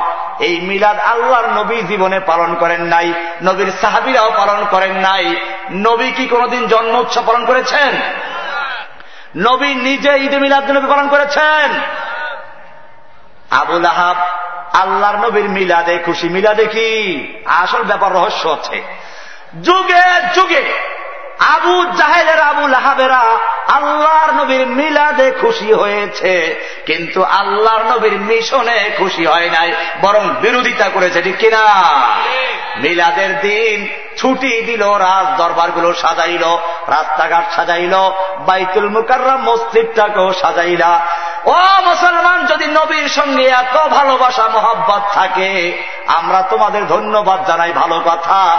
এই নবী যেই দিন কায়েমের জন্য রক্ত দিলেন, যেই কোরআনের বিধান কায়েম করার জন্য সারা জীবন সংগ্রাম করলেন, নবীজির আনা সেই শরিয়াতের বিধানকে বাস্তবায়ন করে। এরা বাস্তবায়ন করবে?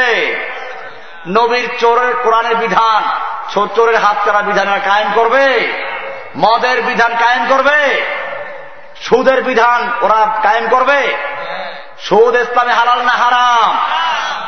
একটু পরে আবার আসতেছি ইনশাল্লাহ আমার ভাইয়েরা, আল্লাহর নবী এবারে যখন মিশন ঘোষণা করতে লাগলেন, আমি বলতেছিলাম, আবু লাহাব আল্লাহর নবীর জন্মের খবর যখন শুনল আবু লাহাবকে গিয়ে তার একটা কৃত দাসী একটা বান্দি খবর দিয়েছিল।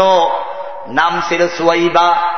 আবু লাহাব এত খুশি হল আঙ্গুলের ইশারায় ওই বান্দিটাকে আজাদ করে দিয়েছে। জোরে বলুন সুবাহান আল্লাহ আবুল আহাব আল্লাহ নবীর জন্মে খুশি না বেজার?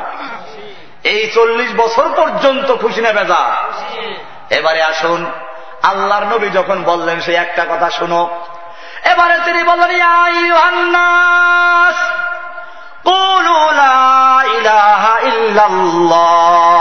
আল্লাহর নবী বললেন নাস, ও দুনিয়ার সমস্ত মানুষেরা এইবার আর মক্কার কাফেরদের কথা বলেন নাই, শুধু মক্কাবাসীকে বলেন নাই, শুধু মদিনার লোকদেরকে বলেন না আরবদেরকে বলেন নাই।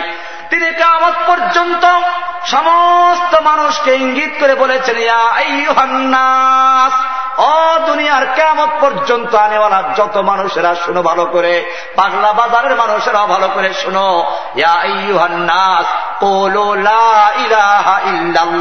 তোমরা বলো লাইলাহা লাইলাহা ইল্লাল্লাহ বলো। এক আল্লাহর আনুগত্য করবে, গোলামি করবে। আর আল্লাহ ছাড়া যত কিছু সবগুলো বর্জন করবে। এর নাম লাইলাহা ইল্লাল্লাহ। কয়টা অংশ? দুইটা অংশ, কয়টা অংশ? একটা লাইলাহা আর একটা কি? লাইলাহা বাদ দিয়া ইল্লাল্লাহ। ইল্লাল্লাহ বাদ দিয়ে লাইলাহা কোন কাজ হবে? লাইলাহা মানে বর্জন। ইল্লাল্লাহ মানে গ্রহণ। এই পুরাতন বিল্ডিংটায় যদি রং করতে চাও, তাহলে আগে পুরাতন রং ঘষে, মেজে, পরিষ্কার করে এরপরে নতুন রং করতে হবে, ঠিক কিনা? আর যদি পুরাতন রং ঠিক রেখা, তারপরে নতুন রং করে, কোনো কাজে আসবে? ঠিক তেমনি ভাবে ওই গায়রুল্লাহ থাকল ইল্লাল্লাহ করলা, কোনো লাভ আছে? এই জন্য লাইলাহা মানে লাইলাহা কারও কোনো ক্ষমতা নাই, কারও আইন দেওয়ার অধিকার নাই।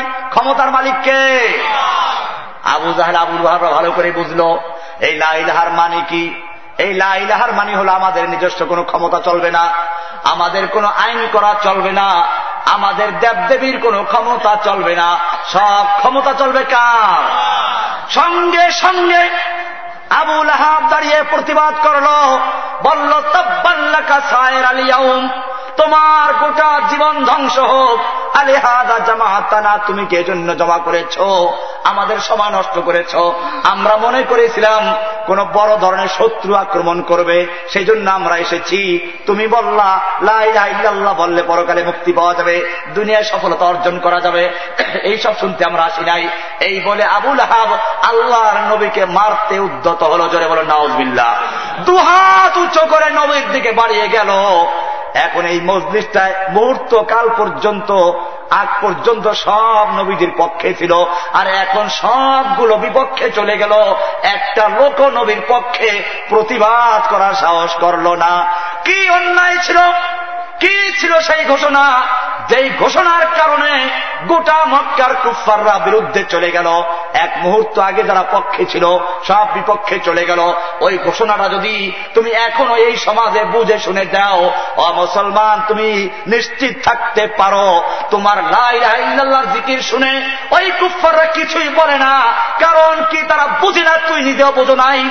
নতুবা যদি বুঝতি লাইলাহার মানে কি? ইল্লাল্লাহর মানে কি? যদি ভালো করে জানতি তাহলে ওই সময় যেমন মক্কার আবু জাহেল আবুল আহাবরা বিরোধিতা করেছে, এই সময়কার আবু জাহেলরা বিরোধিতা করত ঠিক কিনা? মানে হল বর্জন, ইল্লাল্লাহ মানি গ্রহণ। এই দুইটা মিলে যেটা হয় তার নাম তাওহি তার নাম কি? তৌহিদ এই তৌহিদ বড় বড় জিনিস। তৌহিদ কি আমানত সিনু মে হামারে আশা নেই মেটানা, নাম নিশা হামারা। এই তৌহিদের জ্ঞান যদি অর্জন করতে পারো, তাওহিদবাদী মুসলিম যদি হতে পারো, তাহলে জেনে রাখো, আল্লাহর নবীদেরকে যুগে যুগে যে আল্লাহ সাহায্য করেছেন, সে আল্লাহ জীবিত আছেন কিনা? লাহ কয়টা অংশ? তাওহিদের দুই রকম। কয় রকম? কিন্তু আমার দেশে তাওহিদ জানে না, রোকন জানবে থেকে এই তাওহিদের কয় রকম? তাওহিদের কয়টা শর্ত? ইমান ভঙ্গের কারণ কি? এগুলো বলতে পারবে কেউ? ইল্লা দুই দুইটা বলতে পারে কেউ। শোনো ভালো করে। এই তাওহিদ হচ্ছে ইসলামের মূল ভিত্তি। এইটা যদি না থাকে, তোমার সঙ্গে মক্কার কুফারদের সঙ্গে কোনো পার্থক্য নাই। ঠিক কিনা? আগে দেখাইলাম, ওরাও আল্লাহ মানত, তুমিও মানো। ওরাও মক্কার খানায় কাবায় পূজা করত, মূর্তি পূজা করত। তুমিও পীরদের কবরে গিয়ে পূজা করো, পীরদের পায়ে চেষ্টা করো। ওরা মূর্তিদেরকে আল্লাহর মধ্যে আর বান্দার মধ্যে ভায়া মাধ্যম মনে করত। তুমিও পীরদেরকে ভায়া মাধ্যম মনে করো। কোরআন স্পষ্ট বিধান আছে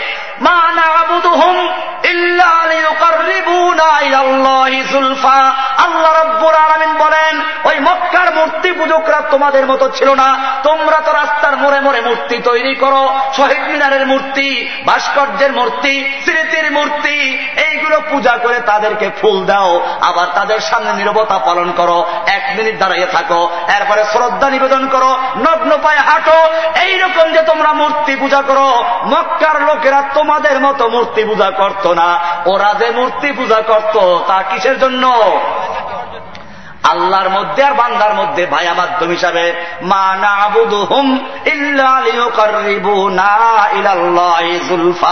বোঝা গেল, আল্লাহর মধ্যে আর বান্দার মধ্যে যারা ভায়া মাধ্যম মানে আল্লাহ পর্যন্ত পৌঁছাইয়া দিবে, আল্লাহর নিকটে করে দিবে। এই রকম উদ্দেশ্য করে যদি কোনো ব্যক্তি পীর মানে সেই ব্যক্তির মধ্যে মক্কার কুফারদের মধ্যে কোনো পার্থক্য আছে? পার্থক্য এতটুকু, ওই মূর্তির পাথরের মূর্তি আর এই মূর্তি রক্ত মাংসের তৈরি, ঠিক কিনা? ওই মূর্তির রুহু ছিল না, এই মূর্তির রুহু আছে, ঠিক কিনা? ওই মূর্তি তোমার টাকা পয়সা খাইতো না, আর এই মূর্তি কি করে? টাকা পয়সা খায়, এতটুকু পার্থক্য। ও আমার ভাইয়েরা, এবারে ভালো করে শোনো। এইটা ইসলামের মূল ভিত্তি, কালেমাতুত তৌহিদ দুইটা রোকন, কয়টা রোকন? কোরআনে স্পষ্ট বলা আছে সুরায় বাকারার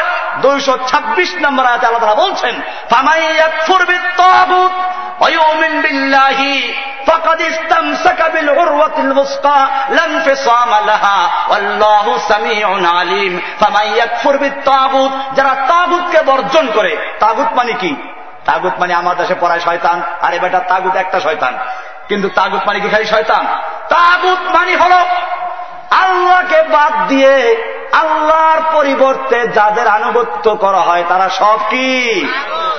এখন যদি কোনো ব্যক্তি আল্লাহর বিধানের বিরুদ্ধে সর্বশক্তিমান মনে করে সংসদকে যে সংসদ সার্বভৌম ক্ষমতার মালিক, তাহলে সংসদে যে কয়টা বসছে, প্রত্যেকটার নাম তাগুত। পুরো নাম কি? এমনি ভাবে আমার ভাইয়েরা, যেই সমস্ত পীরেরা যেই সমস্ত পীর বলছেন, যেই সমস্ত পীরেরা নিজেরা এবাদত নেয়, যারা এবাদত নেয় আল্লাহর পরিবর্তে, সেজদা নেয়, মানুষের ভাগ্যের পরিবর্তন করার দায়িত্ব নেয়, এইরকম যাদেরকে যেই সমস্ত পীরদেরকে পূজা করা হয়, ওই পীরগুলো হচ্ছে তাগুত কি নাম? এইরকম ভাবে জাদুঘর তাগুত, গণক ঠাকুর তাগুত। গণকেরা কি? তাগুত। সাহের তাগুত।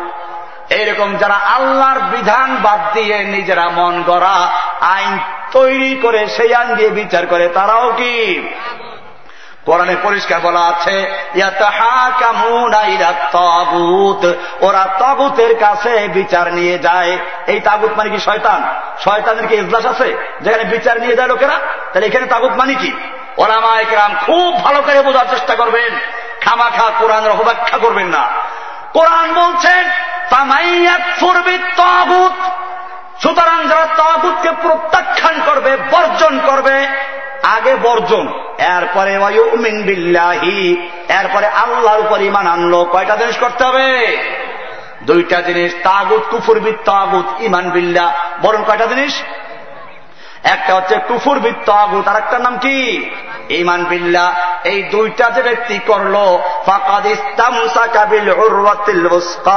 সেই ব্যক্তি মজবুত হাতল ধরলো, শক্ত ধরলো। ইস্তাম সাকা মানে শক্ত করে ধরা, মাসাকা মানে এমনি ধরা। এমনি ধরা না। যে দুইটা শর্ত পূরণ করবে, লা ইলাহা ইল্লাল্লাহ। সুরায় নাহালের ছত্রিশ নম্বর আয়াতে বলা আছে, আল্লাহ রব্বুল আলমিন বলছেন, ওয়ালাকাদ বাআসনা ফি কুল্লি উম্মাতির রাসূলা আন ইবুদুল্লাহ ওয়াজতানিবুত তাগুত আমি সব জাতির কাছে রসুল প্রেরণ করেছি এই মর্মে আদেশ দিয়ে যে, আনে আবুদুল্লাহ ইবুদুল্লাহ ওয়াজতানিবুত তাগুত তোমরা এক আল্লাহর ইবাদত করো আর তাগুতকে বর্জন করো। কয়টা জিনিস?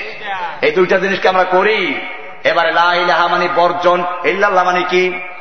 এই দুইটা জিনিসকে যে পূরণ করল, ফাকাদ ইস্তাম সাকা সে শক্তভাবে ধরলো মজবুত হাতল লাহা, যা কখনো ছিঁড়ে যাবে না, বরং আল্লাহ পর্যন্ত পৌঁছে দেবে। জোরে বলুন সুবহান আল্লাহ আর যদি এক হাত দিয়ে ধরে, খালি ইল্লাল্লাহ বলল, চলবে? খালি লাইলাহা বলল, চলবে? এই দুইটা জিনিসকে পূরণ করতে হবে। এবারে আসুন লাইলাহার মানে কি? মানে কোন ক্ষমতার মালিক নাই, সমস্ত ক্ষমতার মালিককে। এই কথা যদি এই সমাজেও তুমি ঘোষণা করো, তাহলে মক্কার কুফাররা যেমন বিরোধিতা করেছে, এই সমাজের লোকেরাও করবে, ঠিক কিনা? কারণ কি? কারণ হলো তোমার দেশের সংবিধানটাই লেখা আছে, সাত নাম্বারের এক নাম্বারে লেখা আছে, ধারা সাত, অনুচ্ছেদ সাত। ওই সাতের এক নম্বরে লেখা আছে, প্রজাতন্ত্রের সকল ক্ষমতার মালিক জনগণ।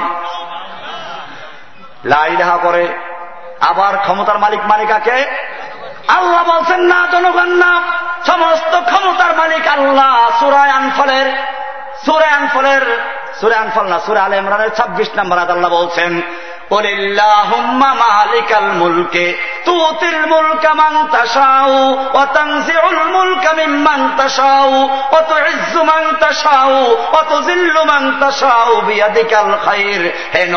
বিশ্ববাসীকে জানিয়ে দিন আল্লাহ হুম্মা মালিকাল মুল আল্লাহ, তুমি হচ্ছ সমস্ত ক্ষমতার মালিক। সমস্ত ক্ষমতা মালিককে না জনগণ। জনগণ, সমস্ত ক্ষমতার মালিক। এই সমস্ত ক্ষমতার মালিকেরা ভোট প্রয়োগ করে ওই ক্ষমতা হস্তান্তর করে তারপরে এমপিদেরকে দেয়। এমপিরা সংসদে গিয়ে বসল, এবারে সমস্ত ক্ষমতার কেন্দ্র হইল সংসদ, ঠিক কিনা? মক্কায় মূর্তি ছিল কয়টা? তিন ষাটটা। আর ওইখানে যে কয়টা বসে, কয়টা? তিনশো পঁয়তাল্লিশটা, ঠিক কিনা? পার্থক্য হল এই, ওই মক্কার মূর্তিখানা একেবারে আশপাশের তিনশো ষাট মূর্তি। কোনদিন নিজেদেরকে ক্ষমতার দাবিদার করে নাই। কিন্তু এইখানে যারা বসে, তারা জনগণের ভোটে নির্বাচিত হয়ে সমস্ত ক্ষমতার কেন্দ্র নিজেদেরকে মনে করে, ঠিক কিনা? আবু জাহেল ভাইজান, আর ফেরাউনরা আল্লাহ দাবি করেছিল এই অর্থেই। ফেরাউন কিন্তু দাবি করে নাই, আসমানের আল্লাহ ফেরাউন। এটা দাবি করছে নাকি? এটা দাবি করলে তো মানত। ফেরাউন দাবি করেছিল আলাইসালি মুলকু মিসরিন এই মিশরের সমস্ত ক্ষমতা কি আমার নয়? মিশরের সমস্ত ক্ষমতার মালিক আমি। এই অর্থে সে দাবি করেছে, আল্লাহ কি দাবি করেছে? কোরআন বলছে ফেরান বলল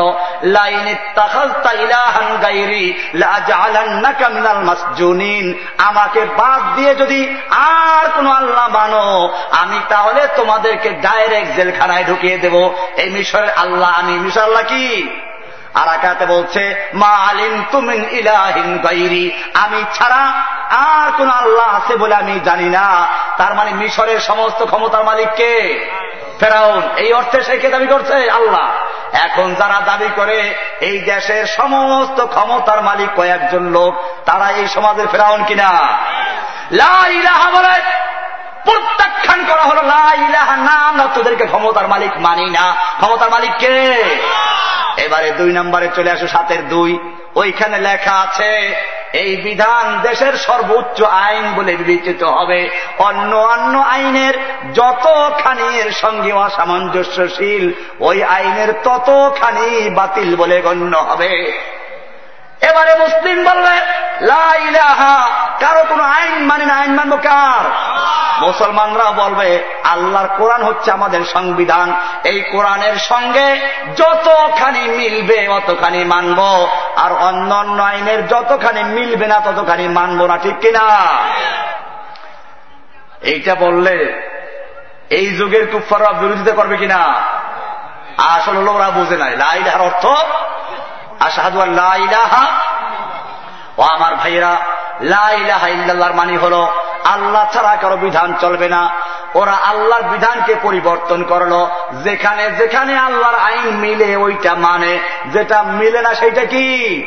বাদ। এই জন্য সুদের আইন, আল্লাহ বলছেন সুদ হারাম। ওরা বলে না, সুদ এটা মানা, হারাম মানা যাবে না। এই জন্য Bangladesh bank, Sonali bank, Rupali bank, Janata bank, Pubali bank বাবুয়া ব্যাংক কোনো ব্যাংক, যত ব্যাংক, সব চলে কিসে? অথচ সুদ হালাল হারাম। আল্লাহ রাব্বুল আলম বলছেন আল্লাহ তালা ব্যবসাকে হালাল করে দিয়েছেন আর সুদকে করেছেন হারাম। এরপরে সুরায় বাকারার দুইশো পঁচাত্তর থেকে শুরু করে উনাশি নম্বর আয়াত পর্যন্ত আপনি পড়বেন, সেখানে দেখবেন লেখা আছে। শেষের আয়াতটা বলছি। আল্লাহ রাব্বুল আলামিন বলেন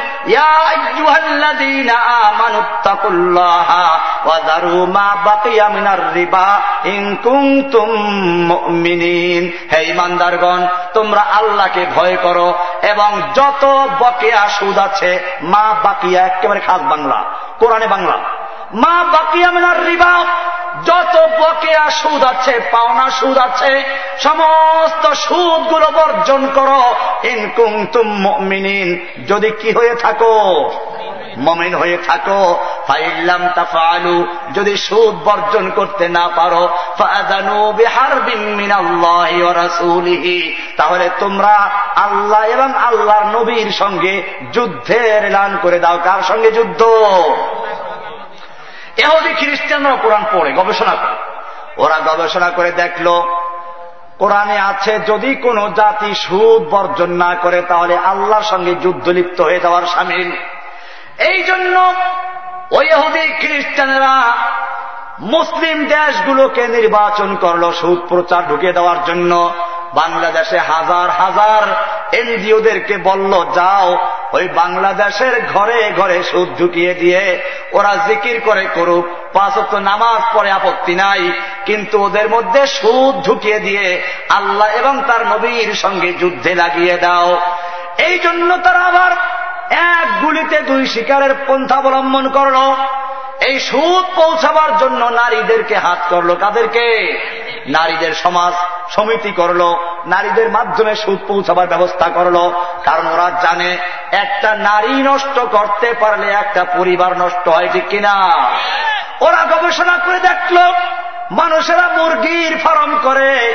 কারণ মুরগি ডিম দেয়, ডিমের থেকে বাচ্চা হয়, না মুরগার ফার্ম করে। মুরগির ফার্ম করে মানুষেরা বড়দের ফার্ম করে নাকি গাভীর ফার্ম করে?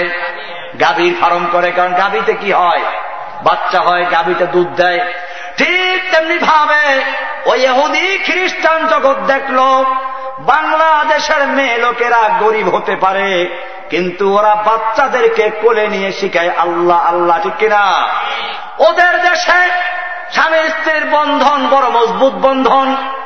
ওদের দেশে মেয়ে স্বামী স্ত্রীর কোন সম্পর্ক নেই, আছে নাকি? স্বামী থাকে এক ক্লাবে, একটা মেয়ে লোক নিয়ে, স্ত্রী থাকে আর এক ক্লাবে আর একটা পুরুষ নিয়ে, ঠিক কিনা? এমনকি স্বামীর ঘরে স্ত্রী।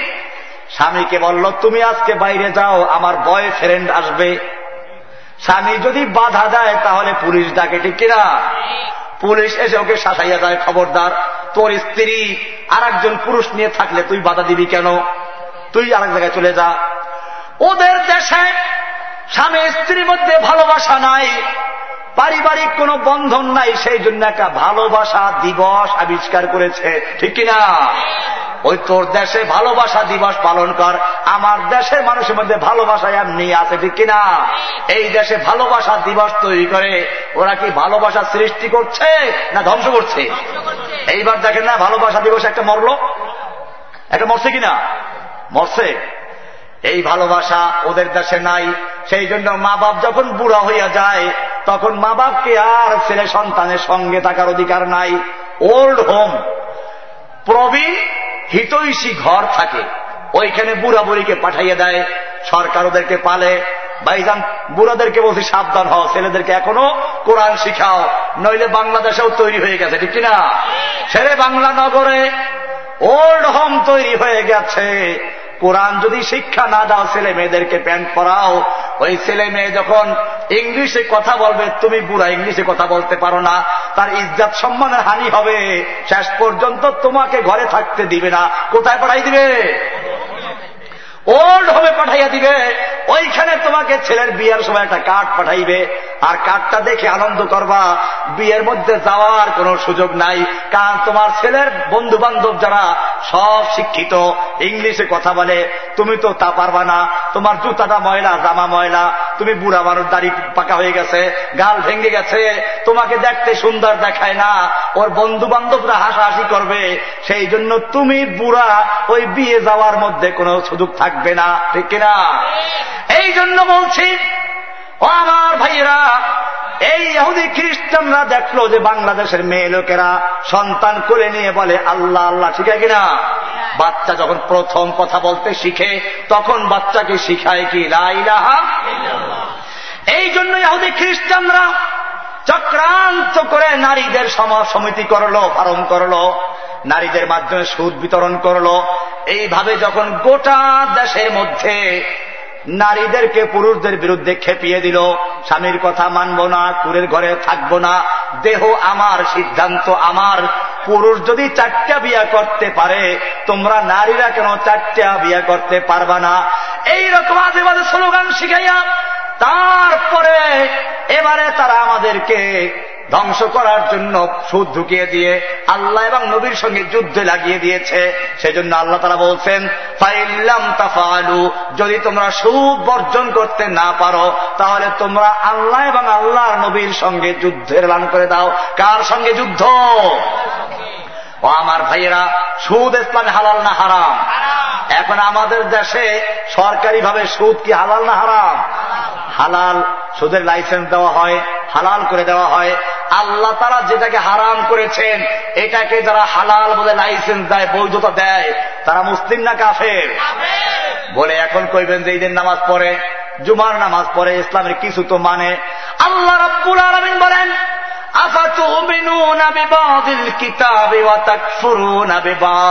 তোমরা কি কিতাবের কিছু মানবা কিছু মানবা না? এমনটা যদি করো, আল্লাহ তারা বলেন, দুনিয়াতেও তোমাদের শাস্তি দিব, লাঞ্ছিত করব, বঞ্চিত করব। আখেরাতেও তোমাদেরকে কঠিন শাস্তি দিব। অর্ধেক মানে অর্ধেক মানে না, মুসলিম হবে? এই জন্য আল্লাহ তারা বলছেন, তোমার বাড়িতে যদি কোনো মেহমান আসে মেহমান দরজার অর্ধেকটা দরজার ভিতরে ঢুকলো, আর অর্ধেকটা দরজার বাইরে কি কইবা? মেহমান অর্ধেক দরজার ভিতরে, আর অর্ধেক কি? আর কি কইবে? ওই বেটা ঢুকলে পুরো ঢুক না ভাগ, ঠিক কিনা? ঠিক তেমনি ভাবে আল্লাহ রাব্বুল আলামিন বলছেন, ইয়া আইয়ুহাল্লাযীনা আমানু দুখুলু ফিস-সিলমি কাফা হে ইমানদারগণ, তোমরা ইসলামে পরিপূর্ণভাবে প্রবেশ করো। খবরদার, ইসলাম একটা পূর্ণাঙ্গ দিন। এই পূর্ণাঙ্গ দিনের মধ্যে তোমাদেরকে পূর্ণাঙ্গ প্রবেশ করতে হবে। ইসলামের কিছু মানবা আর ইহুদি খ্রিস্টানদের কিছু মানবা। নামাজ পড়ব আল্লাহর হুকুম কোরআন দিয়ে। আর আদালত চলবে কোরআনের ছাড়া। আদালত চলবে কোরআনের বিরুদ্ধে আইন দিয়ে। ব্যাংক চলবে কোরআনের বিরুদ্ধে। ব্যবসা বাণিজ্য চলবে কোরআনের বিরুদ্ধে। এইরকম যদি তোমরা দুই রকম ভাগ করে নাও। আল্লাহ তারা বলছেন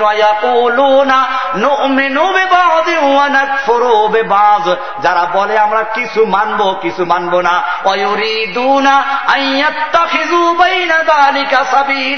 এই দুইটার মাঝখানে আর একটা তৃতীয় রাস্তা তৈরি করতে চায়।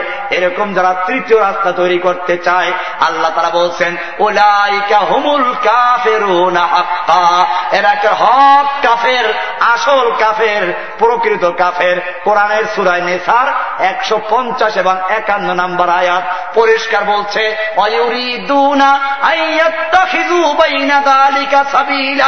যারা কোরআনের কিছু মানে কিছু মানে না, এই দুইয়ের মাঝখানে একটা তৃতীয় রাস্তা তৈরি করে। একটা জগা খিচুড়ি, সেকুলার ধর্ম। হ্যাঁ ধর্ম নিরপেক্ষ। আর কয় যে, আল্লাহ নাকি ধর্ম নিরপেক্ষ? আল্লাহ কি? এই জন্য একদল পীর নামিয়ে দিয়েছে। যেই পীরগুলো নিজেদের বইতে লিখে দিয়েছে, পরকালে মুক্তির জন্য ইসলাম ধর্ম গ্রহণ করা দরকার নাই। যারা বলে নওয়াজ ও আমার ভাইয়েরা, আর কয়, আল্লাহ ধর্ম নিরপেক্ষ আল্লাহ কি? আল্লাহর উপরে মিথ্যা তহমাত। আমরা আল্লাহকে জিজ্ঞেস করি, আল্লাহ, তুমি নাকি ধর্ম নিরপেক্ষ আল্লাহ, তোমার কালামে তুমি কি বলেছ? আল্লাহ তারা বলছেন সুরা আলম উনিশ নম্বর ইসলাম। আল্লাহর কাছে একমাত্র, শুধুমাত্র গ্রহণযোগ্য দিন হচ্ছে কি? এখন যেই সমস্ত পীরের দরবারে হিন্দু আসতে পারবে, বৌদ্ধ আসতে পারবে, খ্রিস্টান আসতে পারবে, ধর্ম, বর্ণ নির্বিশেষে সকলেই গরু নিয়ে আসতে পারবে। গরু নিয়ে আসলে পরে মা পেয়ে যাবে। পরকালে মুক্তির জন্য ইসলাম ধর্ম গ্রহণ করা দরকার নাই এরকম আছে না? আমার ভাইয়েরা, এই লোকগুলো নিজেদের বইতে লিখেছে। ওদের দরবারে কোন হিন্দু আসলো, তারে সবক বাতাইয়া দিল। মেয়া, তোমার ইসলাম ধর্ম গ্রহণ দরকার নাই, তোমাকে মুরিদ বানাইয়া নিয়েছি। সে আবার নবীর সাক্ষাৎ পেয়েছে। বইতে লেখছেন এরকম? আমি আজকে আর কারও নাম বলতে চাচ্ছি না। কারণ আমাদের উদ্দেশ্য কাউকে খেপানোর উদ্দেশ্য কি? হেদায়েত। এই জন্য এখন থেকে যে আলোচনাগুলো শুরু হচ্ছে, এটা আর একটা পার্ট এতক্ষণ ছিল এক পার্টে ইসলামের ক্ষতি করেছে যুগে যুগে। দুই শ্রেণির মানুষরা। কয় শ্রেণির? এইটা বুঝাবার জন্য একটা কৌতুক আমি বলে থাকি। একবারই একজন মেহমান গেছে। মেহমানকে রাতের খাবার দাবার ঠিক মতোই দিচ্ছে এরপরে মেহমানকে ঘুমাইবার জন্য একটা পুরাতন খাটে বিছনা দিল। পুরাতন খাটে কি থাকে? ছাড় পোকা উরুষ থাকে। উপরে দেয় নাই মশারি। ছিল মশা, কায়দা মতো খাইল। এবারে উপর থেকে মশা, নিচের থেকে সার পোকা সারা রাত্র কামড়াইল। মেহমানের ঘুম হয়েছে সারা রাত্র মেহমানের কোনো আরাম নাই। সকালবেলা মেজবান, ভদ্র, সুলভ আচরণ করে থাকে, বলে, ভাই, রাতে কোনো অসুবিধা হয় নাই তো, ঘুমে কোনো সমস্যা হয় নাই তো? মেহমানও সুন্দর, ভদ্র, সুলভ কৌতুক করে বলল যে, ভাই, রাতে আমার কোনো সমস্যা হয় নাই। মনে হচ্ছিল মশাই উড়িয়ে নিয়ে যাবে। যদি নিচের থেকে সার পোকায় টেনে না ধরত। ঠিক তেমনি ভাবে ইসলামের দুশ্মন যুগে যুগে দুই প্রকারের লোক ছিল। কয় প্রকারের এক প্রকার হল যুগে যুগে ইসলামের যুগে যুগে ক্ষতি করেছে শাসক গোষ্ঠী কারা? সমাজের এক শ্রেণি ধনী এবং শাসক, ফেরাউন শাসক, নমরুদ শাসক সাদ্দাব, ধনী, হামান মন্ত্রী। এরকম আবু জাহেল, আবুল হাবরা শাসক ছিল, মক্কার বড় বড় ব্যবসায়ীও ছিল। যুগে যুগে ইসলামের ক্ষতি করেছে একদিকে শাসক গোষ্ঠী, বড় বড় ধনী ব্যবসায়ীরা, আর একদিকে আর দল যাজক গোষ্ঠী। কি গোষ্ঠী? শাসক আর যাজক। শাসক আর কি? এই যাজক বলতে একদল আলেমকে বুঝাচ্ছি। সব আলেম না ভাইজান? আলেমদের মধ্যে দুইটা ভাগ, কয়টা ভাগ? আমার ভাইয়েরা এই খ্রিস্টানরা হল মশার মতো শত্রু আমাদের। যারা এহুদিরা, খ্রিস্টানরা ঐক্যবদ্ধ ভাবে আজকে ফিলিস্তিনে মুসলমানদের প্রথম কেবলা বাইতুল মোকাদ্দাস দখল করে রেখেছে। মুসলমানদের বাড়ি ঘরগুলোকে বুল্ডুজার দিয়ে গুড়িয়ে দিয়েছে। মুসলমান ছেলেদেরকে পাথরের জবাবে ট্যাঙ্কের গোলা দিয়ে ওদের বুকটাকে ঝাঁঝরা করে দিয়েছে। আফগানিস্তানের যুগ যুগ ধরে মুসলমানদের বাচ্চাদেরকে হত্যা করা হচ্ছে। একদিকে বামিয়ানে যখন মূর্তি ভাঙল, গোটা দুনিয়ার মিডিয়াগুলো চিল্লাতে শুরু করল, মানবাধিকার লঙ্ঘন হয়েছে। আর ওই আফগানিস্তানে যখন প্রাইমারি স্কুলে বোমা হামলা করে তিনশো শিশুদেরকে হত্যা করে কাতার দিয়ে সয়া রাখা হল, তখন আমেরিকার দৃষ্টিতে মানবাধিকার লঙ্ঘন হয় নাই। ও আমার ভাইয়েরা, ইরাকে হামলা করার পূর্বে অবরোধ দিয়ে দশ লক্ষ শিশুদেরকে হত্যা করল। এতে মানবাধিকার লঙ্ঘন হয় নাই। মুসলমানদেরকে পানির ভিতরে চুবিয়ে মারার জন্য বুশ স্বীকার করেছে, অর্ডার দিয়েছিল। আপনারা জানেন গুয়ান্তা নামক বে নামক কারাগারে মুসলমানদেরকে উলঙ্গ করে একজনের উপর আর একজনকে চড়াইয়া তারপরে পিরামিড তৈরি করেছে। মুসলিম যুবকদেরকে নির্যাতন করতে করতে যখন অসহ্য হয়ে গেছে, ওরা পানি পানি বলে যখন চিৎকার মেরেছে, ওই এহুদি খ্রিস্টানদের হায়না সৈনিকগুলো মুসলিম যুবকদের মুখে পেশাব করে দিয়েছে। শুধু তাই নয়, মুসলমানদের কোরআনুল করিমকে ওই এহুদি খ্রিস্টানরা পায়খানায় ছেড়ে মেরেছে। কোরআনুল করিমের গায়ে পুরুষ এঁকে দিয়েছে। কোরআনুল করিমকে ছিঁড়ে পাতা ছিঁড়ে নষ্ট করে দিয়ে তারপরে ওরা ওর উপরে নর্তকি নাচিয়েছে। কাশ্মীরি মা বোনদেরকে দৈনিক নির্যাতন করা হচ্ছে। যুগ যুগ ধরে কাশ্মীরি মুসলমানদেরকে পাখির মতো গুলি করে হত্যা করা হচ্ছে। যেই যুগে জঙ্গলের পশুর জন্য নিরাপত্তার বিধান করা আছে হাওড় বাওড় খাল বিল নদী নালার পাখিগুলোর জন্য যেখানে আইন করা আছে সেই যুগে যুগ যুগ ধরে মুসলমানদের বাচ্চাদেরকে পাখির মতো গুলি করে হত্যা করা হচ্ছে। এর কারণ কি? কারণ হচ্ছে ওরা মুসলিম ওরা কি? নামে মুসলমান। এই কারণে ওদেরকে হত্যা করা হচ্ছে। এ হল একদল মশা একই মশা। আর দল কি? এই সারপোকা বলতে আমি বুঝাচ্ছি, যারা ইসলামের ভিতরে থেকে ইসলামের ক্ষতি করে, মশা ক্ষতিকর বেশি না সারপোকা বেশি ক্ষতিকর? মশা থাপ্পর মারলে মারা যায়, কিন্তু সারপোকা থাপ্পর মারা যায় না, কারণ থাকে খাটের ভিতরে, ঠিক কিনা? ঠিক তেমনি ভাবে ইসলামের খাটের ভিতরে ঢুকে আছে একদল সারপোকা ইসলামের চরম ক্ষতি করে যে ইহুদি খ্রিস্টানদের দালালেরা ওই দালালেরা বাংলাদেশে দেখবেন নবীর মিলাদে খুশি খুব খুশি ঠিক কিনা? আসন এরা আসলো থেকে আগে ইতিহাস বলে নেই। এই ভারতবর্ষ যখন ইংরেজরা দখল করেছিল মুসলিমরা এদের শাসন করেছিল প্রায় সাড়ে সাতশো বছর পর্যন্ত। কয়শো বছর? মুসলিমদের অবনতির কারণে যখন এহুদি খ্রিস্টানদের দালালরা ইংরেজরা ক্ষমতা দখল করে নিল এবারে ওরা চিন্তা করল, ভারতবর্ষ আমরা দখল করেছি। এই ভারতবর্ষে আমাদের ক্ষমতা পাকাপোক্ত করা যায় কি করে? স্থায়ী করা যায় কি করে? সেজন্য আমাদের চিন্তা করা প্রয়োজন।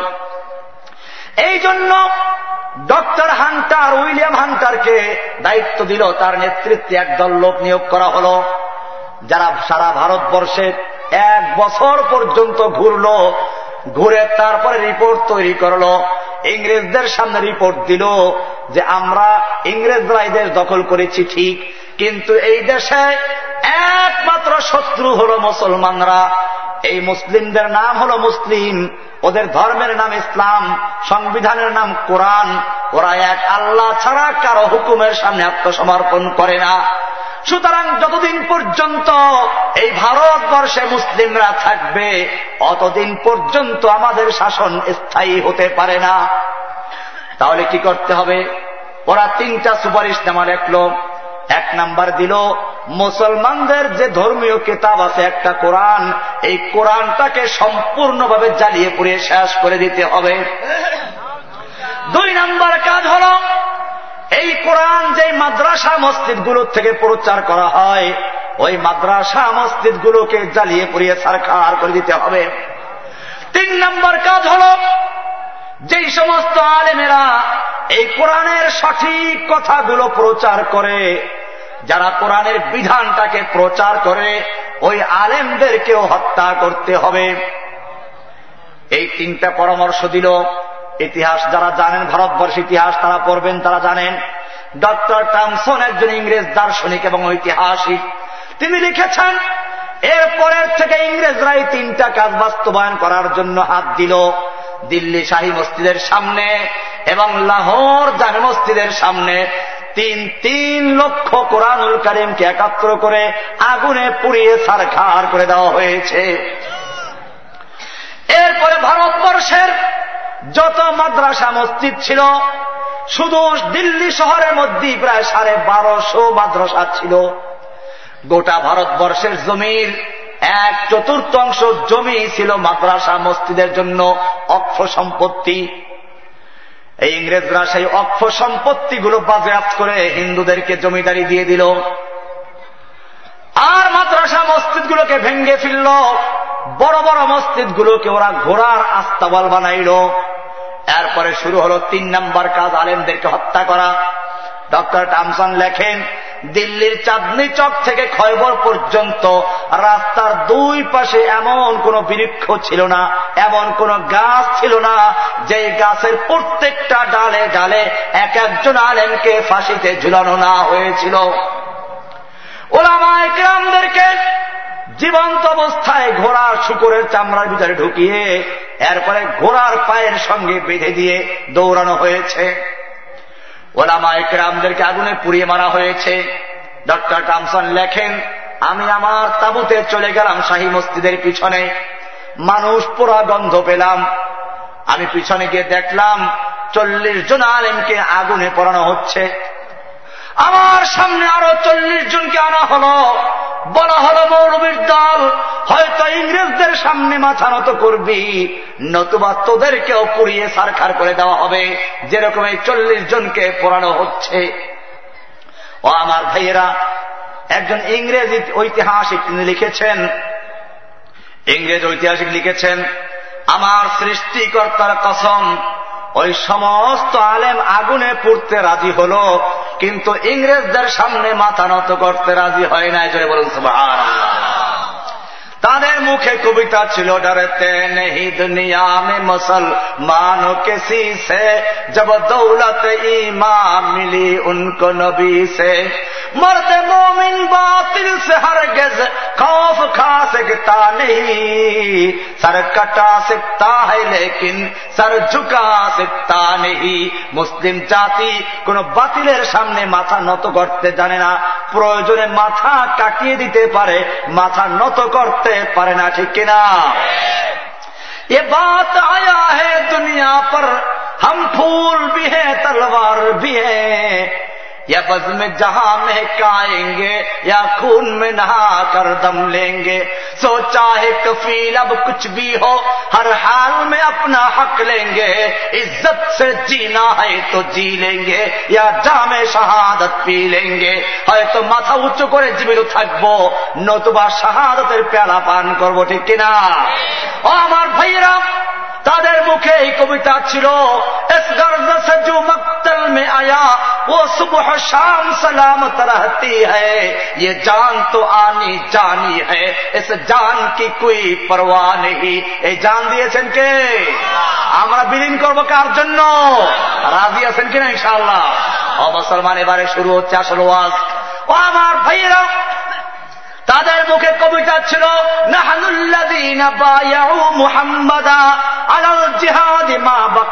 আবাদা। আমরা সে জাতি যারা আল্লাহর নবীর দিন গ্রহণ করেছি, আল্লাহর কাছে আমাদের জীবন বিক্রি করে দিয়েছি। আমরা কোন বাতিল শক্তির অস্ত্র, বুলেট ভয় করি না। আমাদের জীবনের মালিককে ইন্না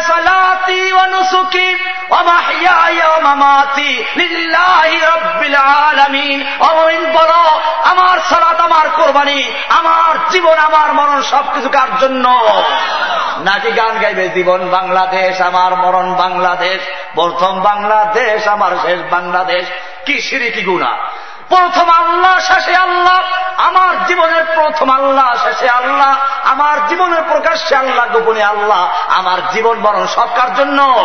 ওয়াল আব্বাল ওয়াল আখির ওয়াল জাহির ওয়াল বাতিনু। সবকার জন্য? ইন্না সালাতি ওয়া নুসুকি ওয়া মাহইয়ায়া ওয়া মামাতি। বলো, আমার সালাত, আমার কুরবানি, আমার জীবন, আমার মরণ, সব কিছু কার জন্য? মমিনের ভালোবাসা কার জন্য? আমরা আমাদের পিতা মাতাকে ভালোবাসবো কার জন্য? আমাদের সন্তানকে ভালোবাসবো কার জন্য? স্ত্রীকে ভালোবাসবো কার জন্য?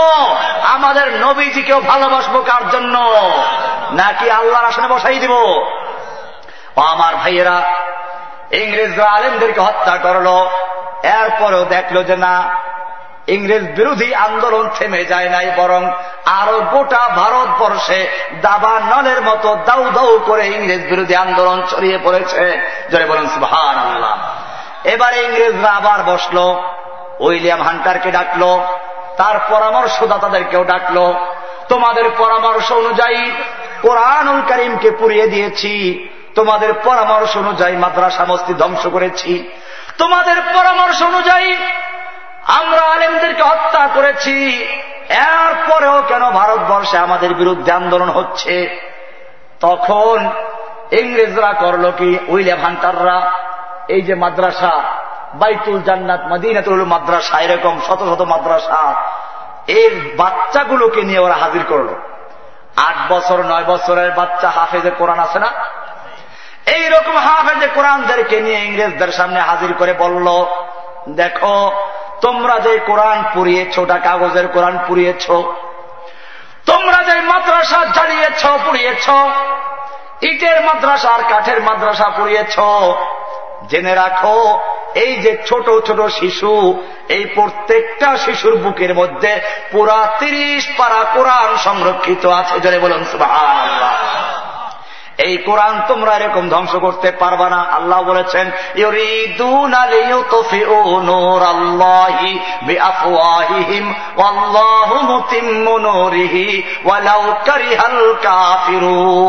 আল্লাহ রাব্বুল আলামিন বলেন ওই দুনিয়ার কাফের মুশ্রিকেরা, ওরা চায় আল্লাহর নূরকে ফুৎকার দিয়ে নির্বাপিত করার জন্য।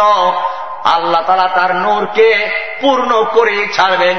যদিও দুনিয়ার সমস্ত কাফের ঐক্যমতে, সমস্ত কাফের জাতিসংঘ রূপ দিয়ে, নেটো রূপ দিয়ে যে কোনো ভাবে তারা ইসলামকে ধ্বংস করতে যা ধ্বংস করতে পারবে। পাহাড়ের সঙ্গে মাথা দিয়ে ধাক্কাইলে পাহাড় ভাঙ্গে না, মাথা ভাঙ্গে ওদের মাথা চূর্ণ বিচূর্ণ হয়ে যাবে। আল্লাহ রব্বুল আলমিন বলেছেন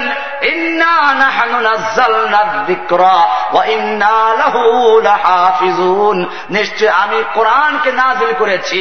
এই কোরআনকে হেফাজত করার দায়িত্ব আমি আল্লাহ নিজে গ্রহণ করেছি। জোরে বলুন সুবাহান আল্লাহ এই জন্য এলাকার যারা স্থানীয় লোকেরা, ব্যবসায়ীরা, আপনাদের বড় সৌভাগ্য একটা মাদ্রাসার উদ্যোগে আজকে মাহবিল হচ্ছে। এই মাদ্রাসাটাকে টিকে রাখা দরকার আছে কিনা? সবসময় খেয়াল, আমি চান্দ উঠবো না, ভয় নাই। আমি যেটা বলছি তাহলে খেয়াল রাখবেন। যে এই মাদ্রাসাগুলোকে সাহায্য করা দরকার আছে কিনা? টিকে রাখা দরকার আছে কিনা? এই মাদ্রাসা, মসজিদগুলো আছে বলেই এখন পর্যন্ত ইহুদি খ্রিস্টানরা এই দেশগুলো দখল করতে পারে নাই, ঠিক কিনা? ইংরেজরা দেখল, তাহলে কি করা যায়? এবারে এবারে তারা চিন্তা করল, এবারে সার পোকা তৈরি করতে হবে, কি করতে হবে? এই সার পোকা তৈরি করার জন্য ওরা প্ল্যান করল, আমরা এবারে মাদ্রাসা সব ধ্বংস করব না। আলেম তৈরিও করা দরকার আছে। এই জন্য ইংরেজদের পরিকল্পনায় প্রথম মাদ্রাসা তৈরি করা হয়। তার নাম কলিকাতা আলিয়া মাদ্রাসা। ঠিক কিনা? এই আমার সামনে এখানে হুজুররা আছেন, এই মাদ্রাসার বহুতাম হিসাব আছেন। অথবা আমার সামনে যে হাসান শরীফ ভাই আছে, আমাদের ছাত্র ভাই। আরেক মসজিদ ইমাম সাহ বাইতুল ফালা মসজিদ ইমাম সাহ ওনারা যদি এলাকায় আপনাদেরকে বলে একটা মাদ্রাসা করতে চাই, এই মাদ্রাসায় সাহায্য করতে কোনো অসুবিধা আছে? আর যদি হরে কৃষ্ণ, হরে রাম এসে বলে, আমি একটা মাদ্রাসা করব, তাহলে ডাল মে কুচ কালা হয়, ঠিক কিনা? কাবাব মে হাড্ডি হয়, ঠিক কিনা? কোন রহস্য আছে কিনা? ঠিক তেমনি ভাবে ইংরেজরা যখন মাদ্রাসা তৈরি করা শুরু করল তখনই তৎকালীন সময় সময়কার আলেমরা বুঝতে পারল এইটা সর্বনাশ বেশি। বোমা মারলে কিছু মুসলিম মারা যায়। ইসলামের কোনো পরিবর্তন করা ওদের পক্ষে সম্ভব নয়। সম্ভব নাকি? ওরা আফগানিস্তানে বোমা মেরেছে। ইসলামের কোনো পরিবর্তন করা সম্ভব হয়েছে? ইরাকে বোমা হামলা করেছে। কিছু মুসলিমরা মারা গেছে। কিন্তু ইসলামের কোনো কিছু পরিবর্তন করা সম্ভব হয় না ঠিক কিনা? বরং ইরাকে যারা নাস্তিক ছিল মোরতাদ ছিল সাদ্দামের মতো একটা মুস্তাদ, একটা শয়তান, একটা ইবলিস, যে ইরাকের বুকে নাস্তিকতাবাদকে ছড়িয়েছিল। এই ইবলিস শেষ করে তবা করেছে কিনা? তবা করছে কিনা? তবা করছে, দাঁড়িয়ে যাচ্ছে। অথচ এই সাদ্দামের সময় ইরাকের বুকে বোরকায় আগুন লাগিয়ে দিয়ে বলেছিল, ইরাকের বুকের থেকে জাহিলি যুগের পর্দাটাকে উৎখাত করে দেওয়া হল। তাহলে ইরাকে বোমা হামলার দ্বারা মুসলিম ইসলামের ক্ষতি হয়েছে না কোনো লাভ হয়েছে? লাভ হয়েছে। নাস্তিকগুলো মরছে। কারণ এই নাস্তিকগুলো ওদের দালাল ছিল। এরা শিক্ষা পাইল যে আমেরিকার এহুদি খ্রিস্টানদের দালালি করে আমরা বাঁচতে পারব না ঠিক কিনা? আল্লাহ তালার কথা প্রমাণিত হয়েছে। আল্লাহ বলছেন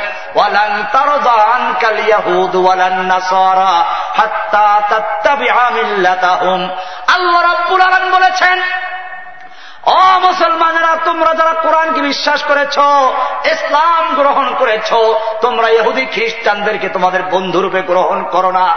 ওরা তোমাদের বন্ধু না।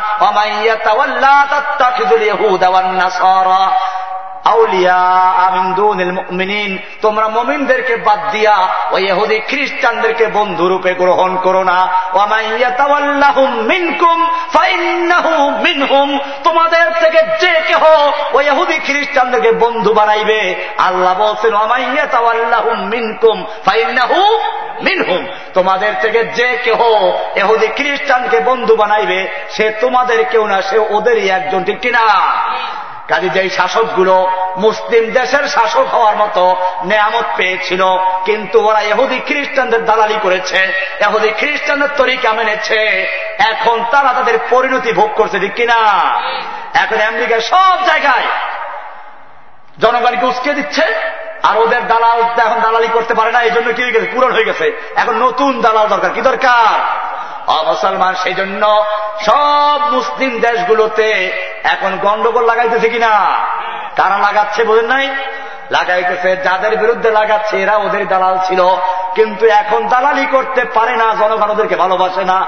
এই জন্য ওদের প্রয়োজন নাই, কলার, সোলার মতো ওদেরকে ফালাইয়া দিচ্ছে, ঠিক কিনা?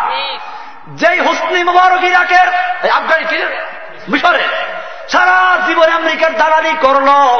এখন যখন হুসনি মুবারকের দ্বারা স্বার্থ শেষ, এখন আমেরিকাই বলে তাড়াতাড়ি পদত্যাগ করো, ঠিক কিনা পদত্যাগ করতে বলেছে কে? আমেরিকা বলেছে, এইরকম সৌদি সরকার যারা এখনও আছে, ওরা দালালি করে কার? আল্লাহর চেয়েও বেশি খুশি করতে চায় কাদেরকে? দেখেন নাই ওবামাকে? এই পর্যন্ত পুরস্কার দিয়েছে সৌদি বাদশাহ আবদুল্লাহ। তার পরিমাণ কত কোটি ডলার জন্য? ওবামাকে দিয়েছে, তার মেয়েদেরকে দিয়ে তার বউকে দিয়েছে, স্বর্ণের বড় বড় হার। এক একটা হারের দাম হল পত্রিকা এসেছে, দেড় লক্ষ ডলার। কত? দেড় লক্ষ ডলার দিয়ে ওবামার বউকে উপহার দিয়েছে কে? সৌদি বাদশাহ। এরপরেও কি টিকাইতে পারবে? সৌদি আরবে আন্দোলন শুরু হচ্ছে। যখন দেখবে জনগণ আন্দোলন করে তখন সৌদি বাদশাহকেও ওরা কেবে তাড়াতাড়ি পদত্যাগ করো ঠিক কিনা? আল্লাহ তারা ঠিকই বলেছেন।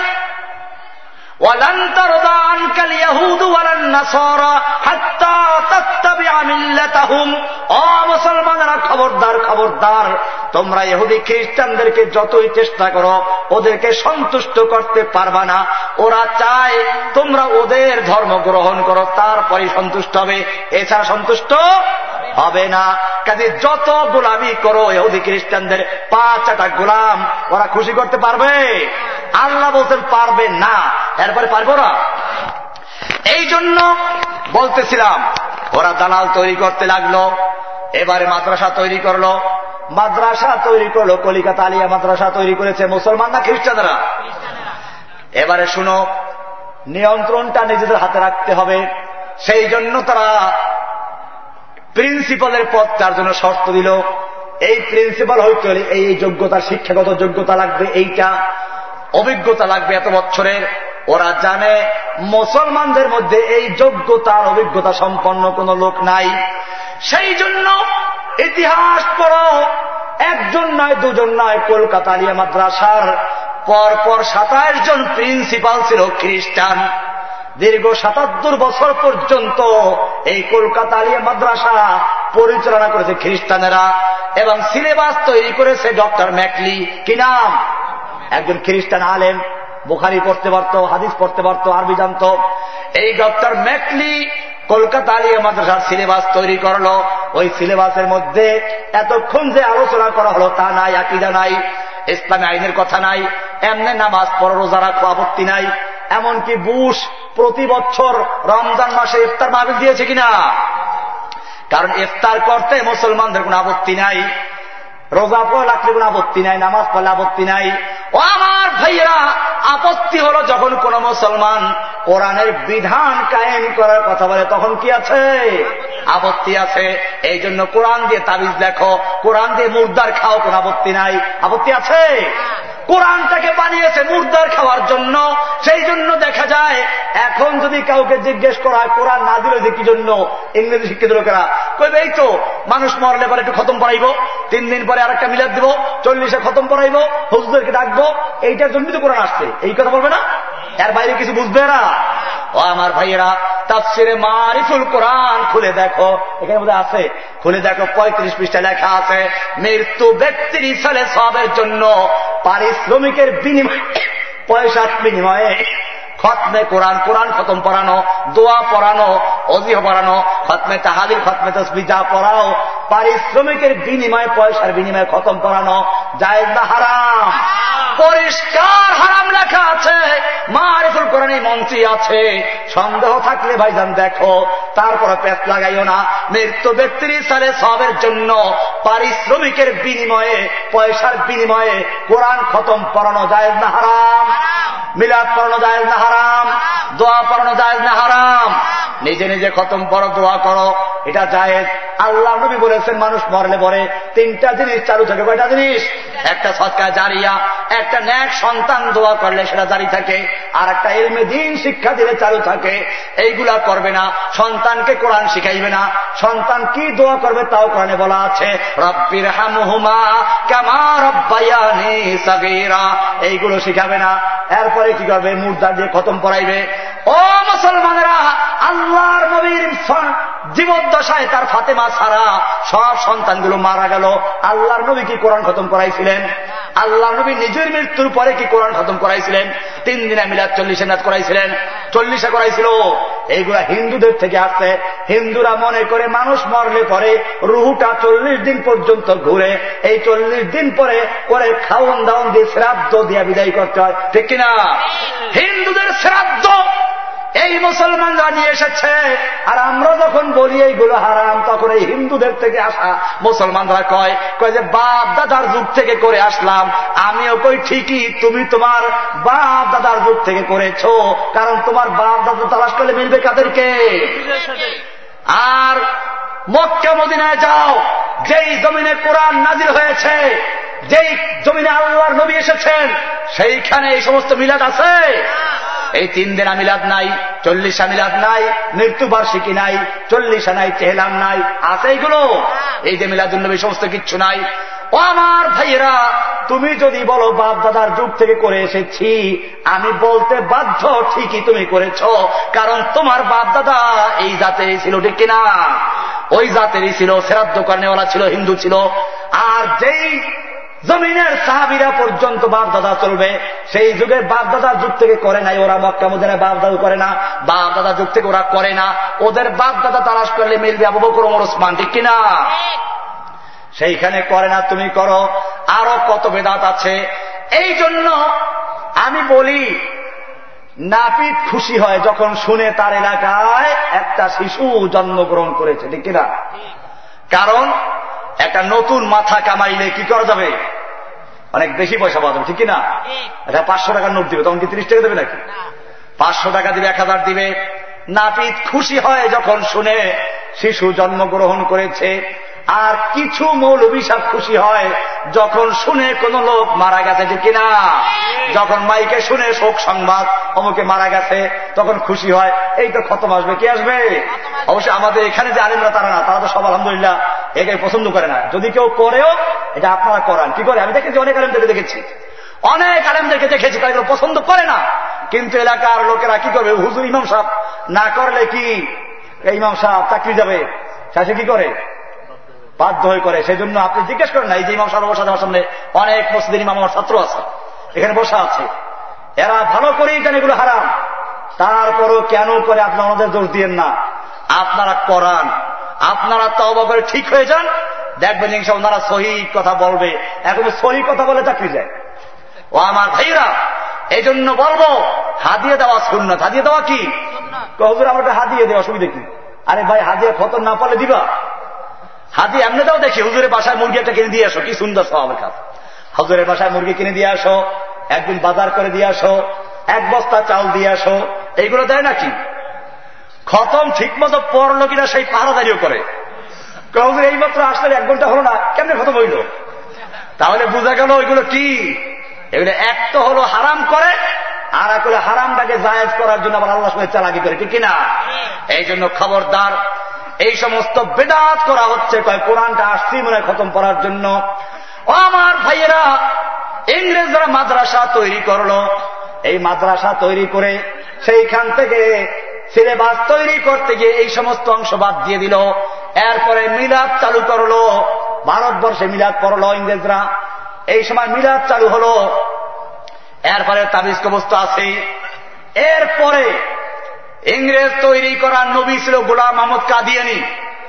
ইংরেজদের তৈরি করা আলেম ছিল আহমদ রেজা খান বেরেনি এই সমস্ত লোকগুলো অলি আল্লাদের শ্রদ্ধার নামে মাজার তৈরির কারখানা তৈরি করেছে।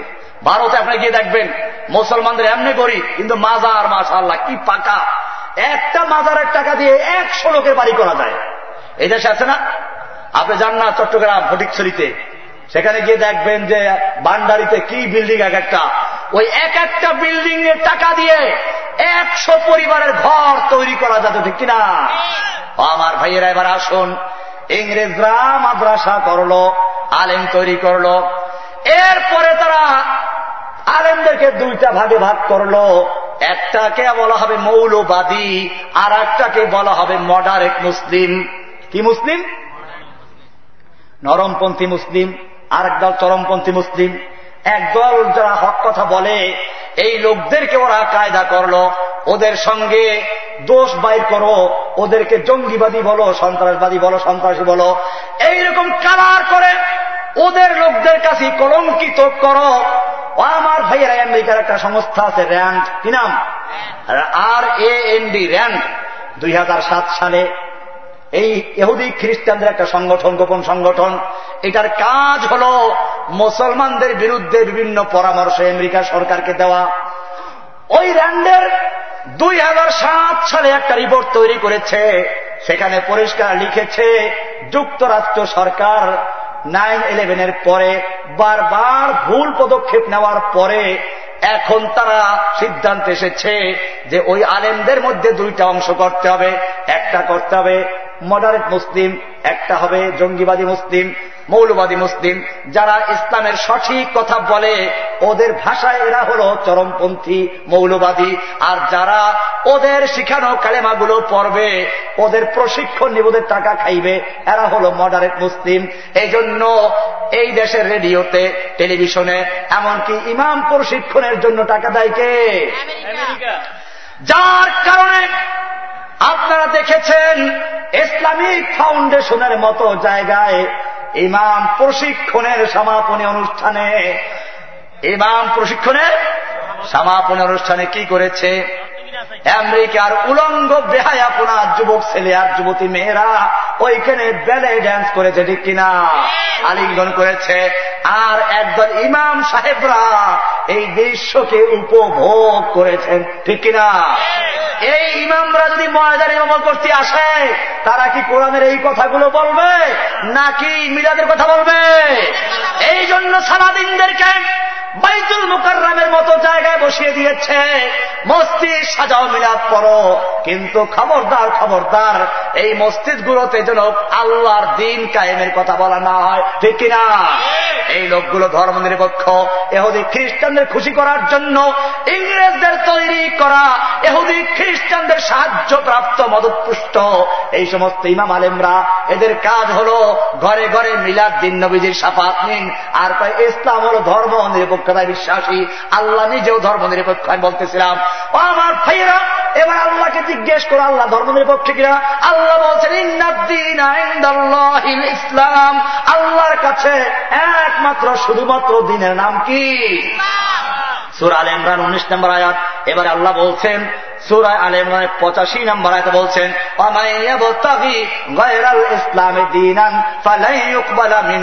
যে ব্যক্তি ইসলাম বাদ দিয়ে অন্য কোন ধর্ম তালাশ করবে, অন্য কোন মতবাদ তালাশ করবে, অন্য কোন তন্ত্র মন্ত্র গ্রহণ করবে, আল্লাহ বলছেন ফাল্লাইবালা মিনহু। তার কিছুই গ্রহণযোগ্য হবে না। অহুয়াফির আখেরাতে মিনাল খাসিরিন। ও আখেরাতে ক্ষতিগ্রস্ত হবে জাহান নামে জলবে জলে বলেন, নাউজবিল্লাহ মিন জালেক এখন আল্লাহ বললেন, অন্য কোন ধর্ম পালন করলে চলবে না। আর পীর বলল, পরকালে মুক্তির জন্য ইসলাম ধর্ম গ্রহণ করা দরকার নাই। আল্লাহটা মানবো না, পীরেরটা মানব। আমার ভাইয়েরা, আল্লাহর নবী একদিন বসে আছেন। এই সময় অমর আব্দুল খত্তাব তাওরাতের একটা খণ্ড এনে পড়তে আরম্ভ করলেন। কিসের খণ্ড? আবু বকর, ওমর, ওসমান সবই ছিল। আল্লাহর নবীর চেহারা রাগ হয়ে গেল আল হয়ে গেল। আবু বকর সিদ্দিক বললেন সাকির সাওয়া সাওয়াকিলি অমর। অমর, তুই যদি মরে যেতিস, অমর, তুই যদি মরে যেতিস, অমর, তুই যদি মরে যেতিস। তিনবার বলল, আবু অমর বিন খাত্তাব আল্লাহ নবীর চেহারার দিকে তাকাইল, বুঝতে পারল যে আল্লাহ নবীর রাগ করেছেন। সঙ্গে সঙ্গে তিনি তবা করলেন। আর বললেন রবি তুবিল্লাহ রব্বাউ অবিল ইসলামী দিন অবে মোহাম্মদিন সাল্লাহ আলহি ওসাল্লামা নবী রসুলা। এরপরে আল্লাহর নবী বললেন ওমর তুমি আমার সামনে তাওরাতের খণ্ড পেশ করছ। জেনে রাখো, এই তাওরাত যেই নবী মুসার উপরে নাজল হয়েছিল আজকে যদি সেই মুসা নবীও জীবিত থাকত, মা ওয়াসে আহু ইল্লা ইত্তেবাই তাহলে পরকালে মুক্তির জন্য আমার অনুসরণ করা ছাড়া তার কোন উপায় ছিল না। জোরে বলুন আল্লাহ আল্লাহর নবী পরিষ্কার করে দিলেন। আমার নবুয়াদ প্রাপ্তির পরে যদি কোনো ব্যক্তি চাই ইহুদি হোক খ্রিস্টান হোক অন্য কোনো ধর্মের লোক হোক তারা যদি ইসলাম গ্রহণ করে কোরআন অনুসরণ না করে সে ব্যক্তি পরকালে মুক্তি পাবে না। আর পীর বলল পরকালে মুক্তির জন্য ইসলাম ধর্ম গ্রহণ করা দরকার নাই। যার যার ধর্মে বসে সৃষ্টিকর্তাকে ডাকলে পরকালে মুক্তি পাওয়া যাবে। অমুসলমান এগুলো কি আল্লাহর অলি না শয়তানের অলি? অলি ঠিকই বলছি, অলি কয় রকম? এক প্রকার আল্লাহর অলি আর এক প্রকার কার অলি? কারে শয়তান কুনি নামত অলি? কারে শয়তান কুনি নামত অলি? বর অলি নস্তলানত বর অলি শয়তানের কাজ করে আর নাম দেয় আল্লাহর অলি। আর নাম দেয় আশেকের আসল ঠিক কিনা? আশেকের আসল বড় বড় সম্মেলন করো, আল্লাহর নবী যেই দিনের জন্য রক্ত দিয়েছেন, ওই দিন কায়েমের জন্য চেষ্টা করো, মানবে? এইরকম নবীর আশেক যারা দাবি করে, তারা কার গোষ্ঠী? আবুল আহাবের গোষ্ঠী, কার গোষ্ঠী? আবুল আহাব নবীর মিলাদে খুশি ছিল না বেজার ছিল? আর নবী যেদিন মিশন ঘোষণা করেছেন লাইল্লাহ তখন কি খুশি ছিল না বেজার ছিল? আল্লাহর নবীর বিরোধিতা করল। ঠিক তেমনি ভাবে এই সমাজের এই পীরগুলো আল্লাহর নবীর দিনের বিরোধিতা করে, ঠিক কিনা? এবার এই পীরগুলো আর একটা সর্বনাশ করেছে। নবীকে নিয়ে বাড়াবাড়ি করছে। কয়ে প্রশ্ন করেন নবী নূরের তৈরি না মাটির তৈরি? যদি বলেন নবী নূরের তৈরি, ওরা খুশি হয় না, ঠিক কিনা? আরে নবীকে খুশি হয়। নূরের তৈরি বলে কি হয়? আরও যদি একটু অ্যাডভান্স করতে পারেন, আল্লাহ তালা যে নূর দিয়ে তৈরি, ওই নূর দিয়ে তৈরি। একেবারে খুশিতে পাগল হয়ে যাবে, ঠিক কিনা? ও আমার ভাইয়েরা, আর যদি বলেন যে না, নবী তো হল মানুষ, মানুষের নবী মানুষ, তাহলে খুশি হইতে পারে না। আমার ভাইয়েরা, আল্লাহ রাব্বুল আলমিন কোরআনে পরিষ্কার করে দিয়েছেন ইন্নামা আনা বাসারুম হে নবী, আপনি বিশ্ববাসীকে জানিয়ে দিন, আমি তোমাদের মতো মানুষ, তোমাদের মা বাপ ছিল, আমার মা বাপ ছিল, তোমরা শিশু ছিলে, কৈশোর ছিলে, বৃদ্ধ ছিলে, আমিও সেই শব্দ অতিক্রম করেছি। তোমরা খাওয়া দাওয়া করো, আমি খাওয়া দাওয়া করি। তোমাদের স্ত্রী সন্তান আছে, আমার স্ত্রী সন্তান আছে, তোমরা বিয়ে করো, আমি বিয়ে করেছি। সবগুলো করেছেন কিনা? তোমরা পেশাব পায়খানা করো, আমি তা করি করেছেন কিনা? তাহলে পরিষ্কার হয়ে গেল। বরং মক্কার কুফাররা বলতো, আরে তুমি কেমন রসুল? মালে হাজার রসুলে ফিল আসওয়াক। এ কেমন রসুল? বাজারও যায়, আবার খাওয়াও খায়, খানা খায়, পানি খায়। এ কেমন রসুল? রসুল যদি হবে একজন ফেরেস্তা হবে। আল্লাহ বলছেন কুল্লাউ কানাতিল মালাইকাতু ইয়ামশুনা ফিল আরদি মুতমাইন্নিনা। যদি জমিনে ফেরেস্তারা বিচরণ করত, তাহলে আমি একজন ফেরেস্তা রসুল পাঠাইতাম। কিন্তু জমিনে বিচরণ করে কারা? এই জন্য মানুষ রসুল পাঠিয়ে দিয়েছি। ও আমার ভাইয়েরা, সেই রসুলকে নিয়ে আল্লাহর আসনে বসাইল, জাল হাদিস তৈরি করল জাবের নাম দিয়ে মিথ্যা হাদিস তৈরি করেছে। কয়েছে জাবের নাকি নবীকে জিজ্ঞেস করল, হে নবী, আল্লাহ তারা প্রথম কি জিনিসকে সৃষ্টি করেছেন? কয়ে যে, তোমার নবীর নূরকে সৃষ্টি করেছেন। এরপরে কেমনে সৃষ্টি করল, তারা একটা জাল হাদিস তৈরি করেছে। আল্লাহ তারা নিজের নিজের নূরে ধাক্কা মারছে, চারটা টুকরা নূর বাই হয়ে গেছে। একটা টুকরা দিয়ে নবীকে তৈরি করেছে, আর একটা টুকরা দিয়ে বিভিন্ন জিনিস তৈরি করেছে, এরকম বিভিন্ন লম্বা হাদিস আছে, জাল হাদিস, মিথ্যা হাদিস তৈরি করেছে। আমার ভাইয়েরা, আমাদের মনে রাখতে হবে, নবীর মর্যাদা দিতে গিয়ে আল্লাহ আসনে বসান যাবে। যুগে যুগে এহুদি খ্রিস্টানরা বাড়াবাড়ি করেছে। এহুদি খ্রিস্টানরা নবীদেরকে আল্লাহর পুত্র বানিয়েছে। আর এই মুসলমানরা আল্লাহর পুত্র বানাইয়া খান্ত হয় নাই, বরং আল্লাহর অংশ বানিয়েছে, ঠিক না একদল বেদাতি আছে, ওরা গান গায়। কয়ে যে কি গায়? মোহাম্মদ খোদা নেহি, খোদা সে জুদা নেহি। মোহাম্মদ খোদা নয় রে, খোদার থেকে জুদা নয় বাতির আলো বাতি নয় রে, বাতির থেকে জুদা নয় এই সব গান গায়। আর কি বলে? একটা গান আছে কবিতা আছে। সেই, না, দোষ নাই, ঠিকই আছে, ঠিকই তো আছে। নবীর কোন দোষ নাই, ঠিকই আছে, আলহামদুলিল্লাহ। নবীর দোষ বলা হচ্ছে না। নবীর কোন দোষ নাই। দোষ বলছি কেন আমি? দোষ বলছি নাকি? এই শব্দ মুখে আনিয়ে নেই। এই ক্যাসেট আছে? একটা শব্দ আমি বলি না খুব খেয়াল করবেন। আমি কথা বলি নাই যে নবী দোষে গুণে তৈরি বলছি নাকি আমি? এখানে একশো ভিডিও হচ্ছে, একশো ভিডিও হচ্ছে, আপনি খেয়াল করেন না এটা ভিন্ন বিষয়। আমাদের আমি যেটা বলছি, রসুল মানুষটা একটা পয়েন্ট মানা হচ্ছে, রসুল মানুষ ছিলেন কিনা? আপনি কি ফেরেস্তা বলবেন? ফেরেস্তা বললে নবীকে বড় করা হলো না ছোট করা হলো? ফেরেস্তা মানুষদের সম্মানিত বেশি না কম? তাহলে আপনি কোথায় যাবেন এখন? আল্লাহ একদিকে খালেক আর একদিকে বাকি সবের নাম কি? মাখলুক। এখন আপনি আসুন, মাখলুকের মধ্যে সর্বশ্রেষ্ঠ যে জাতি, তার নাম কি? আর মানুষের মধ্যে সর্বশ্রেষ্ঠ ব্যক্তির নাম কি? তাহলে প্রমাণিত হল কি? আল্লাহ খালেক, ওইখানে আমাদের যাওয়ার সুযোগ নেই। আল্লাহর পরে সমস্ত মাহলুকের মধ্যে সর্বশ্রেষ্ঠ সৃষ্টি মানুষ। আর মানুষের মধ্যে সর্বশ্রেষ্ঠ মানুষকে আল্লাহর পরে সর্বশ্রেষ্ঠ আসনকার এটাই নবীর যথার্থ মর্যাদা। এখন এখান থেকে যে আপনি উপরে যান, কোথায় যাবেন? এরপরে কোন মর্যাদা নাই। এই জন্য শেখ সাদি একটা কবিতা বলেছেন লাইম কেন সানাও কামা কান হকুহু বাদাদ খোদা বুজুর্গ তুই কেসা মুখতাসার। হ্যাঁ নবী, আপনার প্রশংসা যেরকম করা দরকার ছিল, আমি শেখ সাদির পক্ষে সেরকম করা সম্ভব নয়। তবে একটা কথাই বলছি বাদাদ খোদা বুজুর্গ তুই কেসা মুখতাসার। আল্লাহর পরে সমস্ত মখলুকের মধ্যে সর্বশ্রেষ্ঠ যে আসনটা, সেটা কার জন্য? এর চেয়ে আর বড় মর্যাদা কিছু আছে? এর চেয়ে আপনি বড় দিয়ে কোথায় চলে যাবেন? আল্লাহর আসনে যাওয়া আসার উপায় আছে কিছু? এই জন্য এটা খেয়াল রাখবেন। আমরা নবীদের মর্যাদা দিব, নবীদের জায়গায় রেখে। আল্লাহ বানাবো না। অলিদের মর্যাদা দিব, অলিদের জায়গায় রেখে, ঠিক কিনা? নবী অলিদেরকে মহাব্বত করে নবীর মর্যাদায় বসাবো না। আর নবীদেরকে মহাব্বত করে আল্লাহর জায়গায় বসাবো না, ঠিক কিনা? বুখারি হাদিস পরিষ্কার খুলে দেখো, লেখা আছে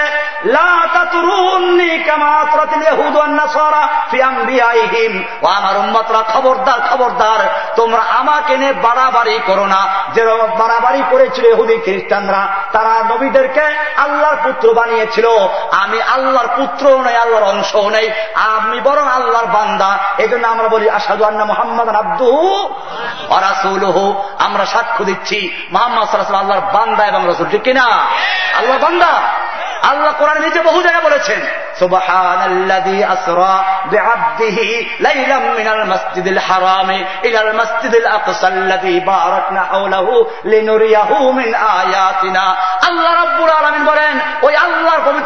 করছি। ওই আল্লাহ মহান পবিত্র, যিনি তার বান্দাকে এক রাত্রের কিছু অংশে মসজিদে আরামের থেকে মসজিদে আকসা পর্যন্ত ভ্রমণ করিয়েছেন। কি বলছেন ওখানে? আব্দ। কি বলেছেন? আব্দু বলেছেন, না আল্লাহ বলেছেন, আল্লাহর অংশ বলেছেন। কাজী, ভালো করে বুঝার চেষ্টা, কি বলতে চাচ্ছি? একটা জিনিস ক্লিয়ার করলাম, যে আল্লাহ থেকে ভিন্ন। কি? আল্লাহ নয়, আল্লাহ আল্লাহ। আল্লাহর সঙ্গে কোন রকম মিলানো যাবে না। কল্লু আল্লাহ আহাদ, আল্লাহ সামাদ আহাদ। নবীর সমতুল্য, নবীর সমপর্যায়ের কেউ নেই, আছে নাকি? আল্লাহ আল্লাহ আল্লাহ। আল্লাহর সমতুল্য কেউ আছে? আল্লাহ বলছেন লামিয়াকুল্লাহু কুফুয়ান আহাদ। নবীর সমতুল্য, নবীর সমপর্যায়ের নবীর সমকক্ষ কেউ হতে পারে না। হতে পারে? পরিষ্কার হয়ে গেল। আল্লাহর সমতুল্য আল্লাহ সমতুল্য, কার সমতুল্য? আল্লাহর সমতুল্য কেউ হতেই আল্লাহকে আল্লাহ রাখতে হবে। এরপরে কি? এরপরে তুলনা। সমস্ত মাখলুকের তুলনায় শ্রেষ্ঠ মাখলুক কি? আরে মানুষ। সমস্ত মাখলুকের মধ্যে শ্রেষ্ঠ মাখলুকের নাম কি? মানুষের মধ্যে সর্বশ্রেষ্ঠ মানুষের নাম কি? নবী বলো ফেরেস্তা বলো, পাখি বলো, যত রকম মাখলুকাত আছে সমস্ত মাখলুকের মধ্যে সর্বশ্রেষ্ঠ মাখলুকের নাম কি? এই মাখলুক থেকে উপরে যাওয়া যাবে না। আল্লাহ নবী মাখলুক না খালেক? কি বলবেন? খালেক না মাখলুক? খালেক হচ্ছেন আল্লাহ। বাকি সব কি? এই মাখলুকের মধ্যে সর্বশ্রেষ্ঠ বলেছি। ও ভাইজান, এর চেয়ে উপরে যাইবেন না। এরপরে উপরে গেলে কিন্তু আল্লাহ পর্যন্ত পৌঁছে দেবে, ঠিক কিনা? সমস্ত নবীদের নবী, সমস্ত রসুলদের রসুল, সমস্ত মাফলুকের শ্রেষ্ঠ ব্যক্তি, এতে কোনো সন্দেহ নাই। বরং ইতিহাস পড়ে আমি যে বিষয়ে করছি আল্লাহ রাব্বুল আলমিন কোরআনুল কারিমে আমাদের নবীজির সম্পর্কে স্পষ্ট আয়াত নাজির করে দিয়েছেন। আমি বলতে গেলে অনেক সময় লাগবে। সুরা আল ইমরানের একাশি নম্বর আয়াতে বলা আছে, আল্লাহ রব্বুল আলমিন এই দুনিয়াতে সাজিয়েছেন দুনিয়াটাকে একটা মাহফিলের মঞ্চের মতো। এইখানে লাইলাহা দাওয়াত হবে, ইল্লাল্লাহ দাওয়াত হবে। লাইলাহা এই মাহফিল, এই জন্য সব নবীদের ধর্ম ছিল একটা ইসলাম। ধর্ম ছিল কি? শরিয়াত ভিন্ন ছিল। কি ছিল? এটা খুব খেয়াল রাখবেন। আবার এই কথা দিয়ে বুঝবে তো সবই তো মুসলিম। না, ইসলাম ছিল সব নবীর ধর্ম। সব নবীর দিন ছিল কি? তবে শরিয়া ভিন্ন ছিল। কি ছিল? শরিয়া ভিন্ন ভিন্ন ছিল।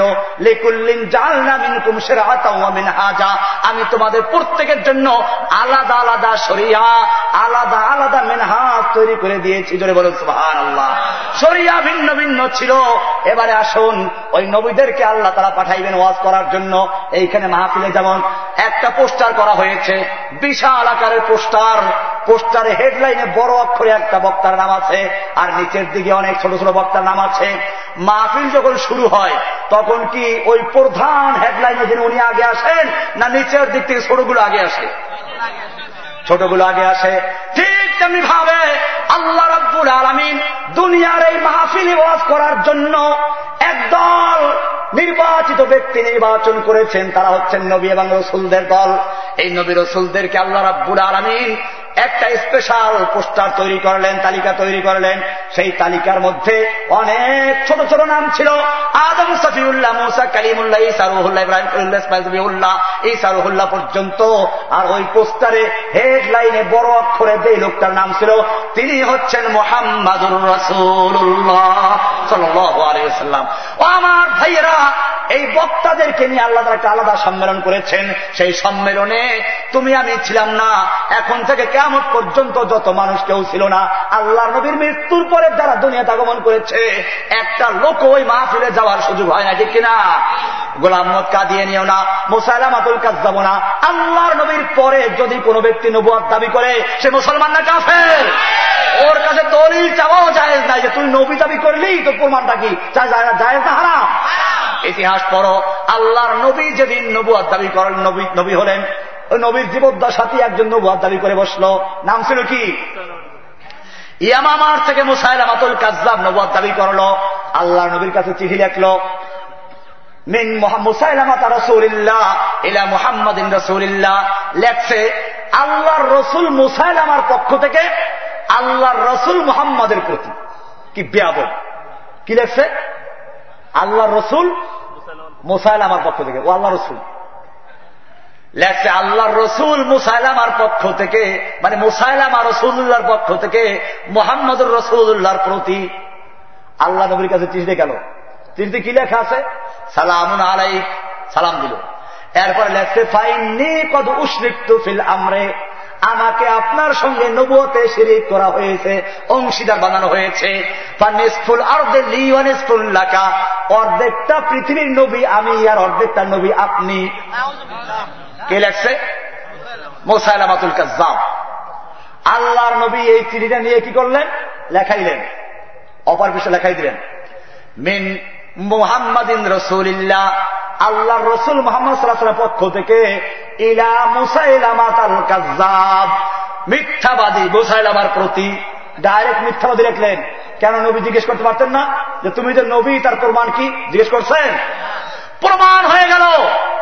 আল্লাহর নবী আমাদের নবীর পরে যদি কোন ব্যক্তির নবুয়াদ দাবি করে, বিনা প্রমাণে সে কাফের, ঠিক কিনা? সুতরাং বাংলাদেশে ওই কাদিয়ে আছে। এই যান বক্সিবাজারে মসজিদ তৈরি করেছে, ব্রাহ্মণবাড়িয়া সহ বিভিন্ন জায়গায় এরা মসজিদ তৈরি করে মুসলিম জাতিকে ধোকা দিচ্ছে। ওরা কোরআনের একটা অনুবাদ করেছে, কোরআন মাজিদ বাংলা সংকীর্ত এইখানে অপব্যাখ্যা করেছে কোরআনের। আমার জাতি আমাদের নবীজির পরে যদি কোন ব্যক্তি নবুয়াদ দাবি করে, সে হোক মুসাইরামাতুল কাজবাব হোক সে গোলামত কাদিয়ানি, দাজ্জাল হতে পারে, কাফের হতে পারে মুস্তেক হতে পারে, নবী হতে পারে না, ঠিক কিনা? আল্লাহ রাব্বুল আলমিন এই নবীদেরকে একাত্র করে একটা মাহফিল করছেন। কোরআনে আছে, দুনিয়াতে মাঠাবার আগে মাহফিল হচ্ছে, প্রশিক্ষণ হচ্ছে। এইখানে কি অঙ্গীকার নিচ্ছে একটু ভালো করে শুনে আল্লাহ বলছেন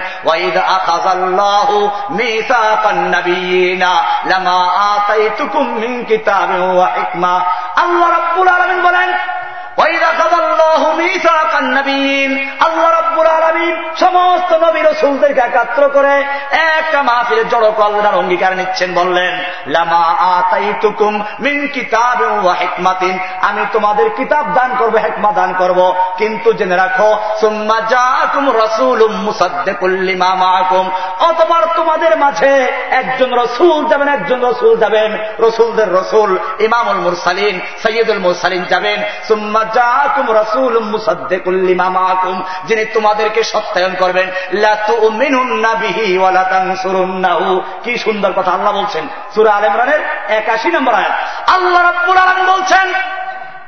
ও নবী এবং রসুলগণ, আমি তোমাদেরকে নবুয়াদ দিব রসালাদ দিব, ঠিক। কিন্তু তোমাদের পরে যখন ওই রসুল যাবে, তোমাদের কাজ হবে ওই নবীর প্রতি অবশ্যই ইমান আনতে হবে। ওই নবীকে অবশ্যই সাহায্য করতে হবে। যারা বলুন সমস্ত নবীদেরকে জানিয়ে দিলেন, ওই নবী যাওয়ার পরে আর তোমাদের কি দায়িত্ব থাকবে না, তোমরা তার প্রতি ইমান আনবে। আয়াত আয়াত। লাতু মিনুন্না বিহি সেই নবীর প্রতি অবশ্যই মানাতে হবে এবং তাকে সাহায্য করতে হবে। এই কথা বলে আল্লাহ বলছেন, কালু, কালা করার তুম তোমরা স্বীকার করছ কিনা? এবং এরা পাকা ওয়াদা করছ কিনা? বলো নবীরা, বলো। তাহলে তোমাদের নবদ দিব, নইলে নবদ দেওয়া হবে না। আল্লাহ আল্লাহ তারা বলছেন, কালু আকরার না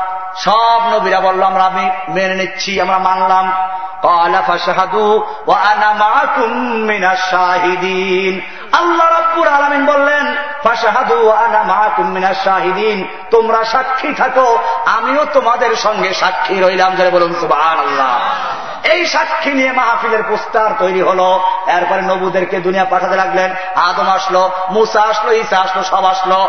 এরপরে ঈসা আলাহাম সর্বশেষ নবী, আমাদের নবীর আগের নবী, তিনি খবর দিয়ে গেলেন, ইন্নি মুবস ইন্নি রসুল্লাহিকুম মুসাদ্দেকাল্লিমা বাইনা ইয়াদাইয়া মিনাত তাওরাতে ওয়া মুবাশশিরাম বিরাসূলিন ইয়াতি বাদ ইসমুহু আহমদ। ও বনি ইসরাইল আমি তোমাদের কাছে আল্লাহর পক্ষ থেকে রাসূল হিসেবে আগমন করেছি। আমি তোমাদেরকে একজন রসুল সম্পর্কে সুসংবাদ দিচ্ছি, যিনি আমার পরে আসবেন। তার নাম কি? আহমদ। ওখানে কোরআন আহমদ। ও আমার ভাইয়েরা, আল্লাহর নবীজির নাম আসমানে আহমদ, আর জমিনে মোহাম্মদ আরও সে আহমদ ফরসে মোহাম্মদ। কারণ আছে, আহমাদ মানি হল সবচেয়ে বেশি প্রশংসাকারী আল্লাহ রাব্বুল আলমের প্রশংসা মানুষে করে পশু পক্ষী করে পাখিতে করে যেমনটা বললাম, সব মাখলুক প্রশংসা করে কার? কিন্তু এই সব কিছুর মধ্যে যিনি বেশি প্রশংসা করতে পারেন, তার নাম হচ্ছে কি? আহমাদ। বোঝা গেল আমাদের নবী আসমানে আল্লাহর প্রশংসা সবচেয়ে বেশি করেন বলে আহমাদ। আর দুনিয়াতে দুনিয়াতে যে ব্যক্তির প্রশংসা করা হয় তাকে বলে মোহাম্মদ। মোহাম্মদ মানে হল সর্বাধিক প্রশংসিত। আর দুনিয়াতে বিভিন্ন মানুষের মানুষেরা প্রশংসা করে। আর যত প্রশংসা করা হোক না কেন, সবচেয়ে বেশি প্রশংসা করা হবে যার, তার নাম কি? মোহাম্মদ, আহমদ আর মোহাম্মদ, আহমদ, মোহাম্মদ দুইটা নাম। নাম দুটো বলতে গেলে দুই রকম অক্ষর আরবিতে আছে। নোক্তাওয়ালা নোক্তা ছাড়া। ও আমার ভাইয়েরা, তোমরা দেখবা, আহমদ আর মোহাম্মদ লেখতে যতগুলো অক্ষর, একটা অক্ষরেও কোনো নোক্তা নাই, ঠিক কিনা? আল্লাহ রাব্বুল আলমিন জানিয়ে দিলেন, আমার নবীর নাম লিখতে গিয়ে যেমন কোন অক্ষরে কালো ফোটা নাই, নোক্তা নাই, আমার নবীজির চরিত্রের মধ্যেও কোনো কালো নোক্তা নাই, কোনো দাগ নাই জনে বলুন হে নবী, নিশ্চয় আপনি মহান চরিত্র প্রতিষ্ঠিত। আমার নবীজির চরিত্রের সার্টিফিকেট দিয়েছেন কে? আর দুনিয়ার মেম্বার চেয়ারম্যান সার্টিফিকেট দেয় মেম্বার চেয়ারম্যান সার্টিফিকেট দেয়। লোকটা আমার জানা মতে খুব ভালো চরিত, সচল অধিকারী। বেটা, নিজের কোন চরিত্র খবর নাই। ও রাস্তার ইট, বালু, সিমেন্ট সব তারি ঢুকাইল। আর আমাদের নবীজির চারিত্রিক সার্টিফিকেট দিয়েছেন কে? এই জন্য হজরত তালানহার কাছে একদল সাহাবি গেল বলে আমাদেরকে নবীর চরিত্র সম্পর্কে একটু বলুন। ও আমার ভাইয়েরা আয়সারাদি আল্লাহ তালা জিজ্ঞেস করেন আওয়ালাম তাকরল কোরআন? ও আল্লাহ নবীর সাহাবিরা, তোমরা কি কোরআন শরীফ পড়ো না? লোকেরা বলল অবশ্যই পড়ি। বললেন হলো কুহু আল কোরআন। আমার নবীজির চরিত্র হচ্ছে হু বহু কোরআন ধরে বলুন সুবাহ আল্লাহ কোরআন যা বলে নবী তাই করেন এই জন্য কোরআনে আল্লাহ নিজে তার চারিত্রিক সার্টিফিকেট দিয়েছেন। নবীজির প্রশংসা করে শেষ করা যাবে না, আমি সেদিকে যাচ্ছি না। আমি বলতেছিলাম, নবীর মর্যাদা সমস্ত মখলুকতের মধ্যে শ্রেষ্ঠ মখলুক মানুষ, আর মানুষের মধ্যে সর্বশ্রেষ্ঠ মানুষের নাম কি? এছাড়া আর কোন প্রশংসা আমার মুখে আসে না। না হোসনাস গায়াতে দারাত, না সাদিরা সকুল পায়া বমেরা তসনা মস্তাস্তি অদরিয়া হাম বাকি। শেখ সাদি বলতেছে যে আমার কবিতার কোনো শেষ নাই, নবী তোমার প্রশংসার কোনো শেষ নাই, আমার কবিতা বলতে বলতে শেষ হয়ে যাবে, কিন্তু তোমার প্রশংসা কিঞ্চিত পরিমাণ শেষ করা যাবে না, জরে বলুন সুবাহ আল্লাহ এরকম অনেক কবি নবীর প্রশংসাই করেছেন, হাসান সাহেব বলছেন ও হাসান মিন কালাম তারা কাত্তু আইনি ও আজমাল মিন কালাম তালিদিন নিসাও কুলিপ্তাম মিন কুল্লে আইবি। কান্নাকা কত খুলিপ্তা কামা তাসাও হে নবী, আপনার মতো সুন্দর ব্যক্তি পৃথিবীর কোন মা কোনদিন জন্ম দেয় নাই, পৃথিবীর কোন মানুষ তার চোখ দিয়ে দেখে নাই। ও আসানা মিন কালাম তারা কত্ত আইনি, ও আজমালা মিন কালাম তালি দিল নিসাও কুলিপ্তাম বর্রাম মিন কুল্লে আইবি।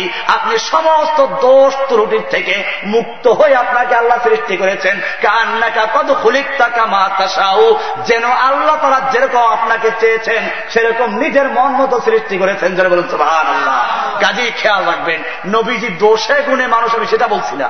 মানুষ বলেছি কথা ঠিক মতো বলার, বোঝার চেষ্টা করবেন। কারণ আমাদের কারোর সঙ্গে শত্রুতা নাই, আলহামদুলিল্লাহ। আমি সবাইকে চাই এক পথে আনতে। এহুদি, খ্রিস্টানরা, মুসলিমদেরকে ভাগ করে ফেলেছে। দলে দলে আজকে চতুর্দিকে নির্যাতন করছে। এই মুসলিমদেরকে ঐক্যবদ্ধ হতে হবে। এই জন্য আমি যদি কোনো কথা কারও বিরুদ্ধে যাই, মনে রাখবেন দুধের মধ্যে পিঁপড়া পড়লে পিঁপড়া সহ খায় না, দুধ ফলাই খায়। এই পিঁপড়া ফলাই খায়। দুধের নাপাক হয় না, পিঁপড়া পরে নাপাক হয় নাকি? দুধ ঠিক আছে। কি করতে হবে? পিঁপড়া ফালাইয়া খাইতে হইবে। কাজী, যদি কোন জায়গায় আমাদের আকিদের মধ্যে গন্ডগোল থাকে এইগুলো কোরআন শূন্য দিয়ে কি করতে হবে? সংশোধন করতে হবে। এহুদি খ্রিস্টানরা আর করবে কি? এক রাখাল, তিন মালিকের ছাগল পালতো। কয় মালিকের? ছাগল দেখতে কাছাকাছি এই জন্য ডেলি এক মালিকের চার, এক মালিক কাছে যায় প্যাস লাগে। মার খায় ডেলি রাখাল চিন্তা করল, ঠিক আছে, আর প্যাস লাগবে না। এক মালিকের সব ছাগলগুলোর কান ছিদ্র করে দিচ্ছে। আর এক মালিকের সব ছাগলগুলোর নাক ছিদ্র করেছে। এটা বল্টু মেয়া ছাগল, ওইটা তুরাবালির ছাগল। আর এক মালিকের ছাগলের গায়ে রং রং লাগিয়ে দিয়েছে। এটা অমুক ব্যক্তির ছাগল। এখন আর প্যাঁচ লাগে না। ঠিক তেমনি ভাবে এহুদি খ্রিস্টানরা মুসলমানদেরকে বিভিন্ন কাজের মাধ্যমে বিভিন্ন দল মতে বিভক্ত করে দিয়েছে। এরপরে এখন তারা আমাদেরকে চতুর্দিকে মারছে আর আমাদের ঐক্যবদ্ধভাবে কোনো প্রতিরোধ করার ক্ষমতা নাই, ঠিক কিনা? এই জন্য মনে রাখতে হবে, মুসলিম জাতিকে আল্লাহর নবীর অনুসরণ করতে বলা হয়েছে। কি করতে বলা হয়েছে? এই জন্য আমার ক্যাসেটে আছে, এগুলো আপনারা শুনবেন। আমি আজকেও সুরে আসরের কাছে একটা এখানে বাস্তি ছিল, শুনলাম, আমার নিজের কাছে সেখানে। যে আল্লাহ রব্বুল আলমিন, আমি সেখানে বলেছি যে আল্লাহ রব্বুল আলম কোরআন নাজির করেছেন, এই কোরআনটাকে বুঝব, নিজের বন করা জ্ঞান দিয়ে, না আল্লাহ রসুল সাল্লাহাম যেভাবে বুঝেছেন সেভাবে বুঝব। আমরা কোরআনকে দেখব রসুলের আয়নায়, রাসুলকে দেখব সাহাবাই কেরামদের আয়নায়, ঠিক কিনা? রাসুল সাল্লাহাম কি করেছেন, কি করেন নাই, সেইটার বাস্তব নমুনা ছিল কারা? সাহাবারা। সাহাবিরা যা করেছেন তা আমরা করব। যা করেন না তা আমরা করব না। রসুলের মহাব্বত বেশি করতে গিয়ে আমি বাড়াবাড়ি করব। এইটার সুযোগ ইসলামে নেই। আজকে বাড়াবাড়ি অলিদেরকে নিয়ে, বাড়াবাড়ি নবীদেরকে নিয়ে, এরপরে অলিদেরকে নিয়ে কবর বানাও, মাজার বানাও। ও আমার ভাইয়েরা, মক্কা, মদিনায় যাবেন, দেখবেন, মক্কার কবরস্থানে আল্লাহর নবীর যুগ থেকে এখন পর্যন্ত দৈনিক কবর দেওয়া হচ্ছে। ওই কবরস্থানে শুয়ে আছেন আল্লাহর নবীর প্রথমা স্ত্রী সমস্ত নবীর একটা ইব্রাহিম ছাড়া সমস্ত সন্তানদের মা, নবীর সন্তানদের, সমস্ত সন্তানদের মা, এক ইব্রাহিম ছাড়া। এরকম নবী যাকে প্রথম ইসলামের দাওয়াত দিলেন, ইসলামের বাণী প্রথম যে মহিলার কানে গেল, ইসলাম কবুল করল। জান্নাতের সুসংবাদ প্রাপ্ত মহিলা, যেই মহিলা থাকা অবস্থায় আল্লাহর নবী আর কোনো বিয়ে করেন নাই। মহিলার নাম কি? ওই খাদিজার কবরটা মক্কায় গিয়ে দেখো পুরা কবরস্থানের চতুর্দিক থেকে দেওয়াল দেওয়া ছাড়া ওই কবরস্থানে কোনো বিল্ডিং নাই, কোনো চাদর নাই, কোনো আগরবাতি, মোমবাতি নাই। আবার তুমি মদিনায় গিয়ে দেখো আল্লাহ নবীর কবর জারত করে সামনে বের হলে বিশাল এক কবরস্থান নজর পড়বে। ওই কবরস্থানে কম পক্ষে দশ হাজার সাহাবিদের কবর রয়েছে। ওই কবরস্থানে আল্লাহ নবীর অন্য স্ত্রীদের কবর আছে আল্লাহ নবীর মেয়েদের কবর আছে, ওই কবরস্থানে মা ফাতেমার কবর আছে, মা আয়সার কবর আছে। আল্লাহর নবীর পর পর দুইটা মেয়ে বিয়ে বিবাহ করেছেন। ওসমান রাজি আল্লাহ তালানহু ওই ওসমানের কবর আছে ওইখানে। ও আমার ভাইয়েরা, ওইখানে গিয়ে দেখো, ওসমানের কবর উপর কোন বিল্ডিং আছে কিনা, ওই কবরস্থানে কোনো চাদর আছে কিনা, কোন মোমবাতি আছে কিনা। এরকম তুমি ওখান থেকে আরেকটু দূরে চলে যাও মাস্তিদ নবীর থেকে সোজা উত্তর দিকে তাকালে হু পাহাড় দেখা যায়। ওই অহুদ পাহাড়ের প্রান্তরে ওহুদের যুদ্ধ হয়েছিল। আল্লাহ নবীর দান দান শহীদ হয়েছিল। ওইখানে হামজার কবর রয়েছে। হামজার কবরে গিয়ে দেখো, চতুর্দিকে দেওয়াল দেওয়া ছাড়া আর কোন মাজার আছে কিনা, কোন চাদর আছে কিনা, কোন বিল্ডিং আছে কিনা, আছে কিছু? কেন নাই? নবীর কবরে দেওয়ার মতো কেউ ছিল না। নবীর সাহাবিদের কবরে ছিল, কিন্তু দিচ্ছে না কি জন্য? আল্লাহর নবী মৃত্যুর তিন দিন আগে হাদিসে বলেছেন আল্লাহ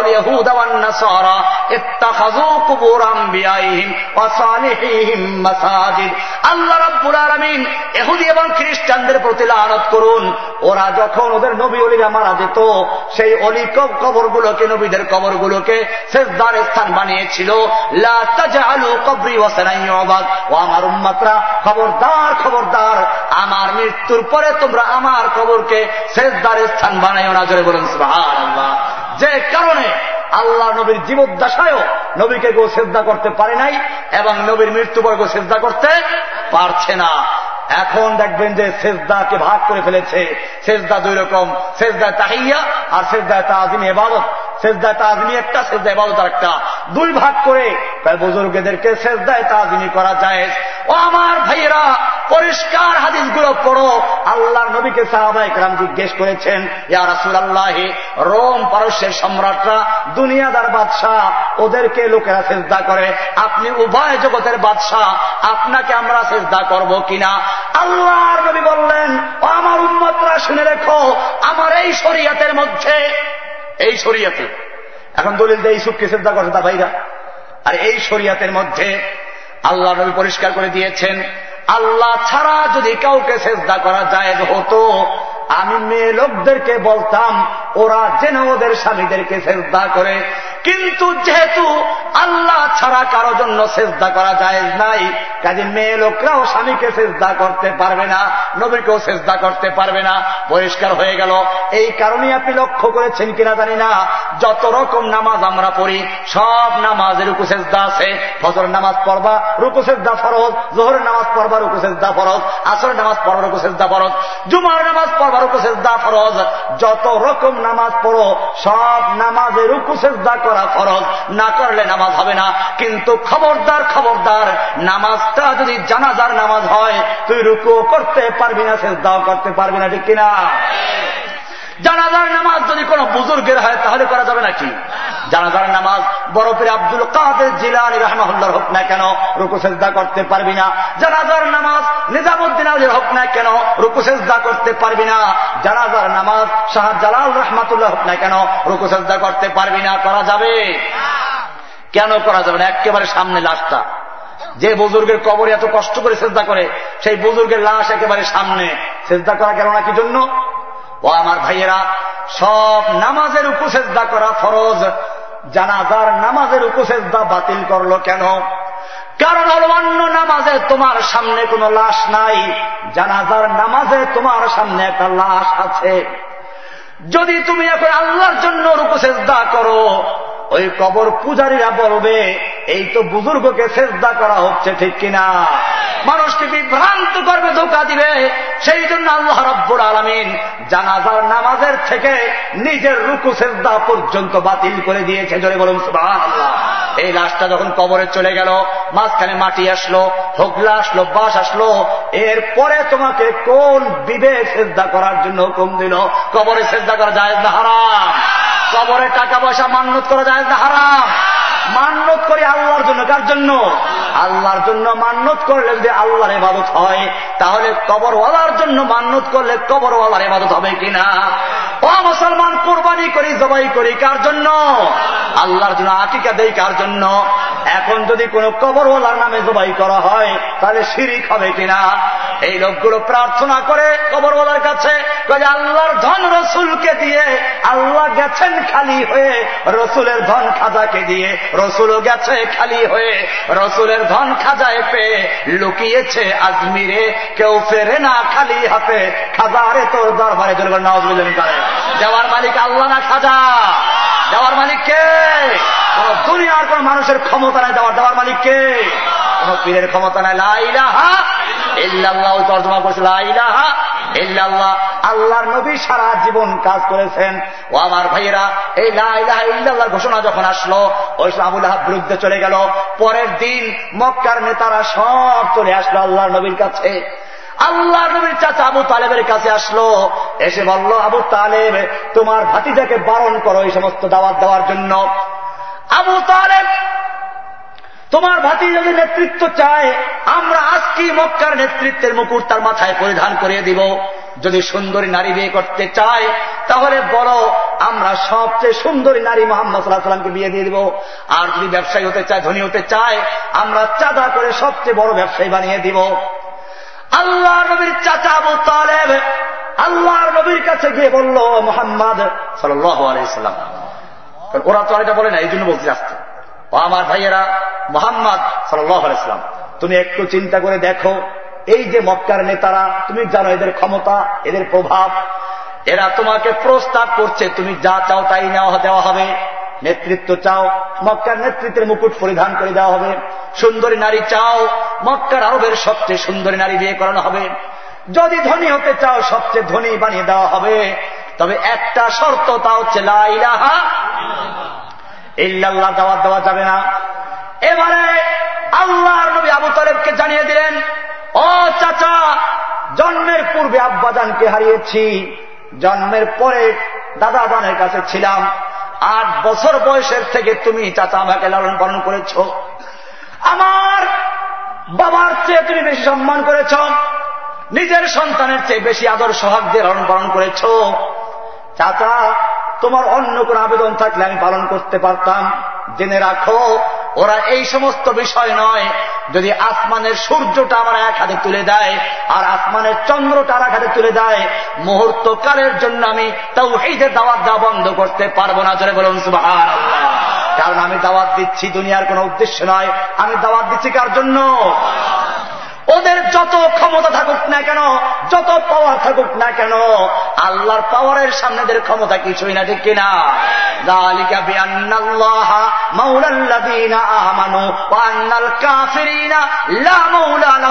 কাফেরদের কোন মাওলা নাই। মোমিনদের মাওলাকে আমি মাওলার দাওয়াত দিচ্ছি। আমার মাওলা হচ্ছেন আল্লাহ। আমি ওদেরকে পরোয়া করি না। আপনার যদি মনে চায় আপনি ছেড়ে দিতে পারেন। আবু তালেব বুঝতে পারল কত ভয়াবহ ঘটনা।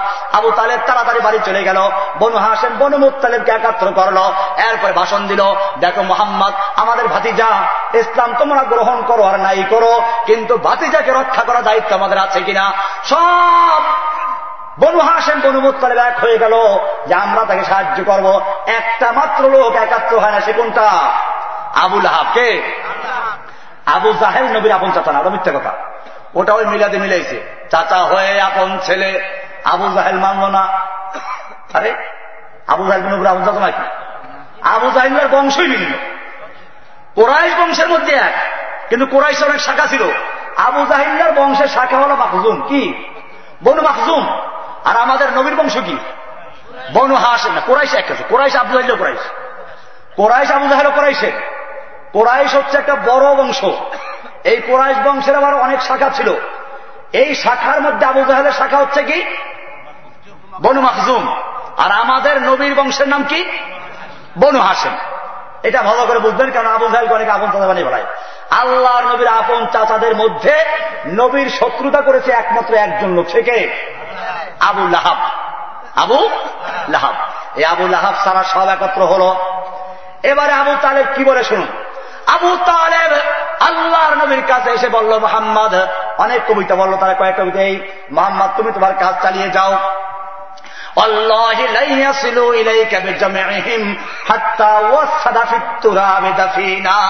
ও মোহাম্মদ, তুমি তোমার কাজ চালিয়ে যাও।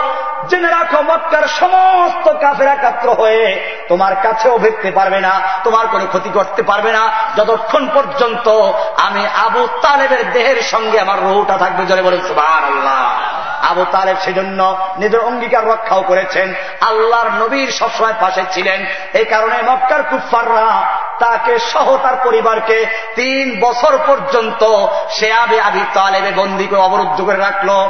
এই আবু তালেব যখন মৃত্যু হচ্ছে, আল্লাহর নবী আবু তালেবের মাথার কাছে গিয়ে বসলেন, আবু তালেব, ও চাচা, সারা জীবন তুমি আমার খেদমত করেছ, আমার পক্ষে কাজ করেছ, অনেক জুলুম, নির্যাতন সহ্য করেছ, তুমি খালি বলো লাইলাহা এইটা যদি না বলো, আমি তোমার জন্য কিছুই করতে পারব না। লাইলাহা বলা ছাড়া তোমার সব জিরো। সব কি? একজনকে জিরো লেখছে? জিরো জিরো জিরো জিরো, জিরোর পরে আরও জিরো। এইখান থেকে লেখতে লেখতে একেবারে আমার ধানমন্ডি পর্যন্ত নিয়ে গেছে। কোন মূল্য আছে? সব তোমার জিরো। এবার একটা এক লাগাও। কি লাগাও? এক লাগাও। একের ডানে এবার একটা শূন্য দাও। কত হবে? শূন্যের মূল্য আছে কিনা? শূন্যের মূল্য আছে। তবে কি লিখতে আগে? এবারে দুই শূন্য লাগাও, কত হবে? তিন শূন্য, কত হবে? এরকম এখন যত শূন্য লাগাইবা, তত মূল্য বাড়বে, ঠিক কিনা? ঠিক তেমনি ভাবে তুমি যত কিছু করেছ, কোন মূল্য নাই, সব বাতিল।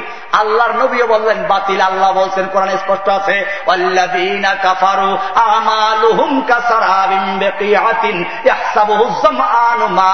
আল্লাহ রাব্বুল আলামিন বলেন, যারা কাফের ওরা অনেক সময় ভালো কাজ করে, দান করা সৎকার করে কিনা?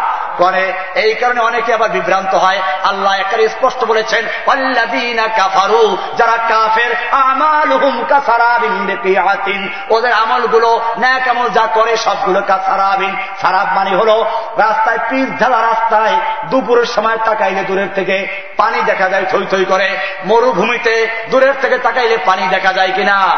ওইটাকে আরবিতে বলে সারাপ, বাংলায় বলে মরিচিকা, কোরআনে স্পষ্ট বলা আছে, ওদের সমস্ত আমলগুলো মরিচিকা, কোনো মূল্য নাই। লোকেরা মনে করে পানি। যখন ওখানে যায় তখন কিছুই পায় না। আল্লাহ নবী চাচাকে বললেন, চাচা লাইলাহ যদি সাক্ষী না দাও, আমি তোমার জন্য কিছুই করতে পারব না। যদি বলেন সুহান আল্লাহ চাচা বলার জন্য তৈরিও ছিল। কিন্তু আবু জাল আবুল হাবরা বুঝাইল ফাতিজার ইসলাম কবুল করবা? বাপ দাদা ধর্ম, বাপ দাদা। ওই যে একটা কথা। এই কথাটা কুফারা যুগে যুগে বলেছে। এখনও দেখবেন, যখন আমরা হকের কথা বলি, কোরআন হাদিস দিয়ে কথা বলি, তখন একদল লোকে বলে, বাপ, দাদার যুক্তে করে আসলাম। আর কোন দলিল নেই। কোরআনে আছে কিনা তা নাই। এই কোরআন হাদিস দিয়ে বাপ দাদাকে মাপবো। বাপ দাদাকে দিয়ে কোরআন হাদিসকে মাপবো না, ঠিক না কোন বড় আলেম কি বলল? কোন বড় পীর সাহেব কি বলল? এইটা দলিল না, দলিলের নাম কি? কোরআন এবং হাদিস। কোরআন এবং কি? এই কোরআন সুন্নার সঙ্গে যারটা মিলবে, সে যত ছোট হোক না কেন তারটা মানবো, ঠিক কিনা? আর কোরআন হাদিসের সঙ্গে যারটা মিলবে না, সে যত বড় বিশাল প্রক্রিয়া হোক, মানা যাবে? আসতেছে একটু পরে ফিনিশিং আসবে তার উপরে। ও আমার ভাইয়েরা, আবু তালেব মৃত্যু হয়ে গেল, ইসলাম গ্রহণ করতে পারল না। এরপরেও আল্লাহ নবী দোয়া করতে লাগলেন, খুব ভালো করে বোঝার চেষ্টা করবেন। যারা বলেন, পীর হেদায়ত দিয়ে দিবে, তরাইয়া নিবে, পার করে নিবে, একটু আল্লাহর নবীর জীবনীটা পড়ো, আর কিচ্ছু লাগবে না। আমার এত ঘণ্টা ওয়াজ করা লাগবে না। একটা খালি ঘটনা পড়ো, নবীর জীবনের ইতিহাসটা বলো আবু তালেব মারা গেল। আল্লাহর নবী আবু তালেবের মৃত্যুর পরেও দোয়া করতে লাগলেন। আর বললেন, আমি ততক্ষণ পর্যন্ত দোয়া করব। যতক্ষণ পর্যন্ত আমাকে আল্লাহর পক্ষ থেকে নিষেধ না করা হবে। জোরে বলেন সুবাহ আল্লাহ কি চেষ্টা করছেন নবী? এরপরে সঙ্গে সঙ্গে সুরায় কথাসের আয়াত নাজর হয়ে গেল।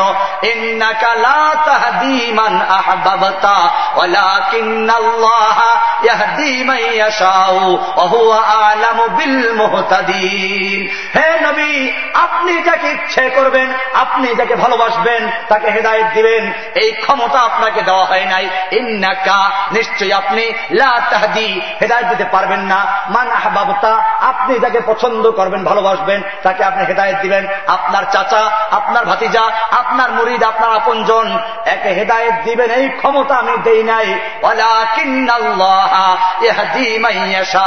বরং আল্লাহ তালা যাকে ইচ্ছে করেন তাকে হেদায়ত দান করেন। হেদায়ত দান মালিককে। আল্লাহর নবী যখন তার আপন চাচা সারা জীবন যে চাচা খ্যাতমত করেছেন, এই চাচার আরও একটা পরিচয় আছে। হজরত আলীর আব্বা। কার আব্বা?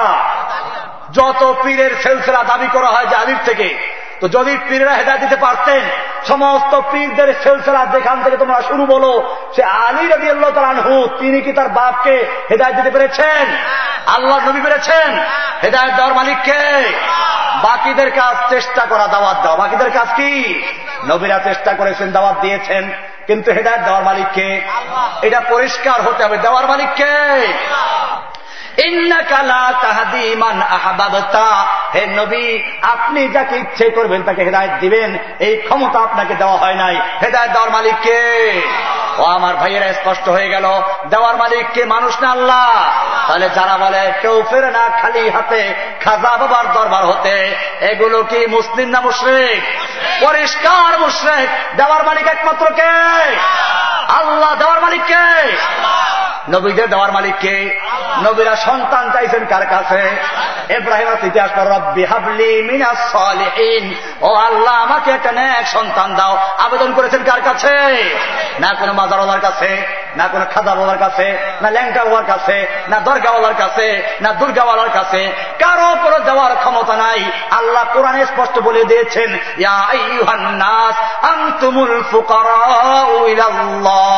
হে নবী আপনি বিশ্ববাসীকে জানিয়ে দিন, আন্তমুল তোমরা সব আল্লাহর দরবারের ফকির, তোমাদের পীর ফকির, মরিদ ফকির, ইমাম ফকির, মুক্তাদি ফকির, বাদশাহ ফকির, প্রজা ফকির, সব ফকির, খালা, খাজা বাবা ফকির গাজা, বাবা ফকির, ল্যাংটা ফকির, দরগাওয়ালা ফকির, দুর্গাওয়ালা ফকির, সবগুলো ফকির, আন্তুমুল ফোকারাল্লাহ তোমরা সব আল্লাহর দরবারের ফকির। কার দরবারে ফকির?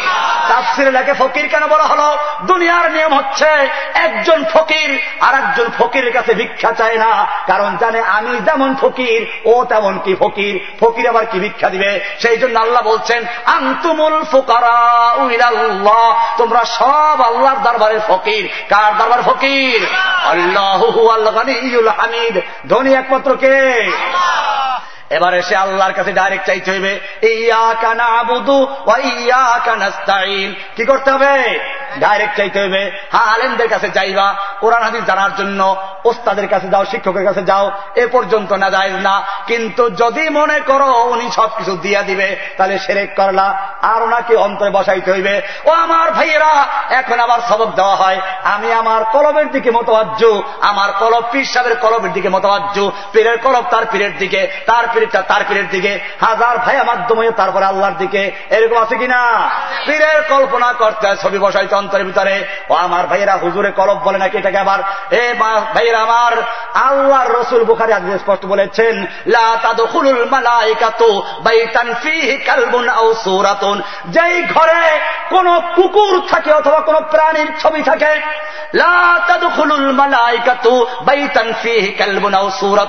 যেই ঘরে কুত্তা থাকে অথবা কোন প্রাণীর ছবি থাকে, ওই ঘরে আল্লাহর রহমতের ফেরেস্তা প্রবেশ করে না। সুতরাং যেই অন্তরের মধ্যে পীরের ছবি থাকবে, ওই অন্তরের মধ্যেও আল্লাহর রহমত প্রবেশ করবে না, ঠিক কিনা? সুতরাং বুঝে গেল, পীর থেকে অন্তরকে মুক্ত করতে হবে, ঘর মুক্ত করতে হবে, পীরের ছবি ঘরে রাখা যাবে না। মূর্তি পূজা এরকমই শুরু হয়েছিল, বুজুর্গদের ছবি আঁকতে হবে। ও আমার ভাইয়েরা ডাইরেক্ট আল্লাহর কাছে বলতে হবে, ইয়া কানা বুধু ও ইয়া তুমি যখন তোমার পীরের দিকে কলব মতবাজ্য করলা, তখন পীরের কলব পায়খানায় মতবাজ্য বেটা, তোর কলবটা কোন দিকে যাইবে? তুই বললি, আমার কলব পীরের দিকে মতবাজ্য পীর সাহেবের কলব তখন তার বউয়ের কলবের দিকে মতবাজ্য তোরটা কই যাইবে রে বেটা? এই জন্য পরিষ্কার করতে হবে সাহাবাহিকরাম নবীর ছবি কল্পনা করেন নাই সাহাবাহিকরাম নবীর দিকে কোনো মতবাজ্য করেন নাই। ডাইরেক্ট মতবাজ্য কার দিকে?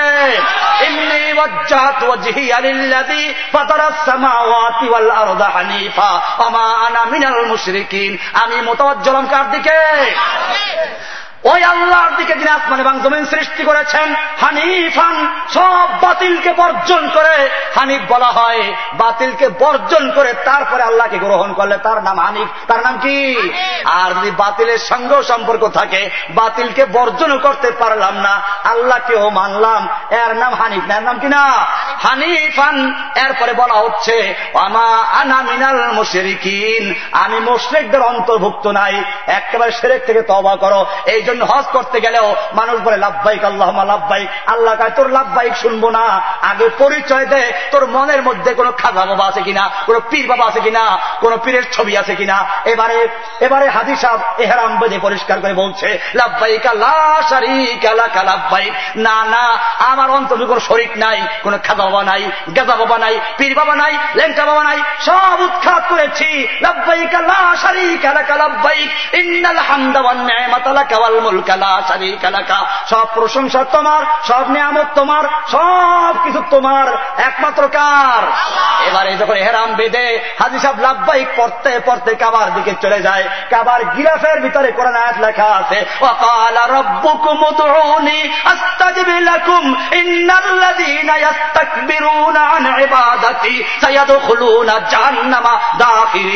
আল্লাহ তারা যেন বলছেন গিলাফে কাবার তে লেখা আছে, এলান হচ্ছে অকাল আর রব্বুকুম, তোমাদের রবের পক্ষ থেকে এলান ঘোষণা শোনো। ও দোহনি আত্মাজিবিলাকুম আমাকে ডাক দাও, আমি তোমার ডাকে সাড়া দিব, সঙ্গে সঙ্গে সাড়া দিব। কোন ভায়া নাই, কোন মাধ্যম নাই। আল্লাহ বলছেন উদৌনি আস্তাজিবিলাকুম আমাকে ডাক দাও, আমি ডাকে সাড়া দিব। যারা আমার এবাদত থেকে অহংকার করে দূরে সরে যায় আমি ওদেরকে লাঞ্ছিত করে, বঞ্চিত করে, পদদলিত করে জাহান্নামের মধ্যে ঢুকিয়ে দেব। জোরে বলুন না আল্লাহ আল্লাহ পরিষ্কার বলেন, এবার আল্লাহ তারা শুনেন কিনা ডাইরেক্ট শুনে কিনা? আল্লাহ বলেন হা শুনি।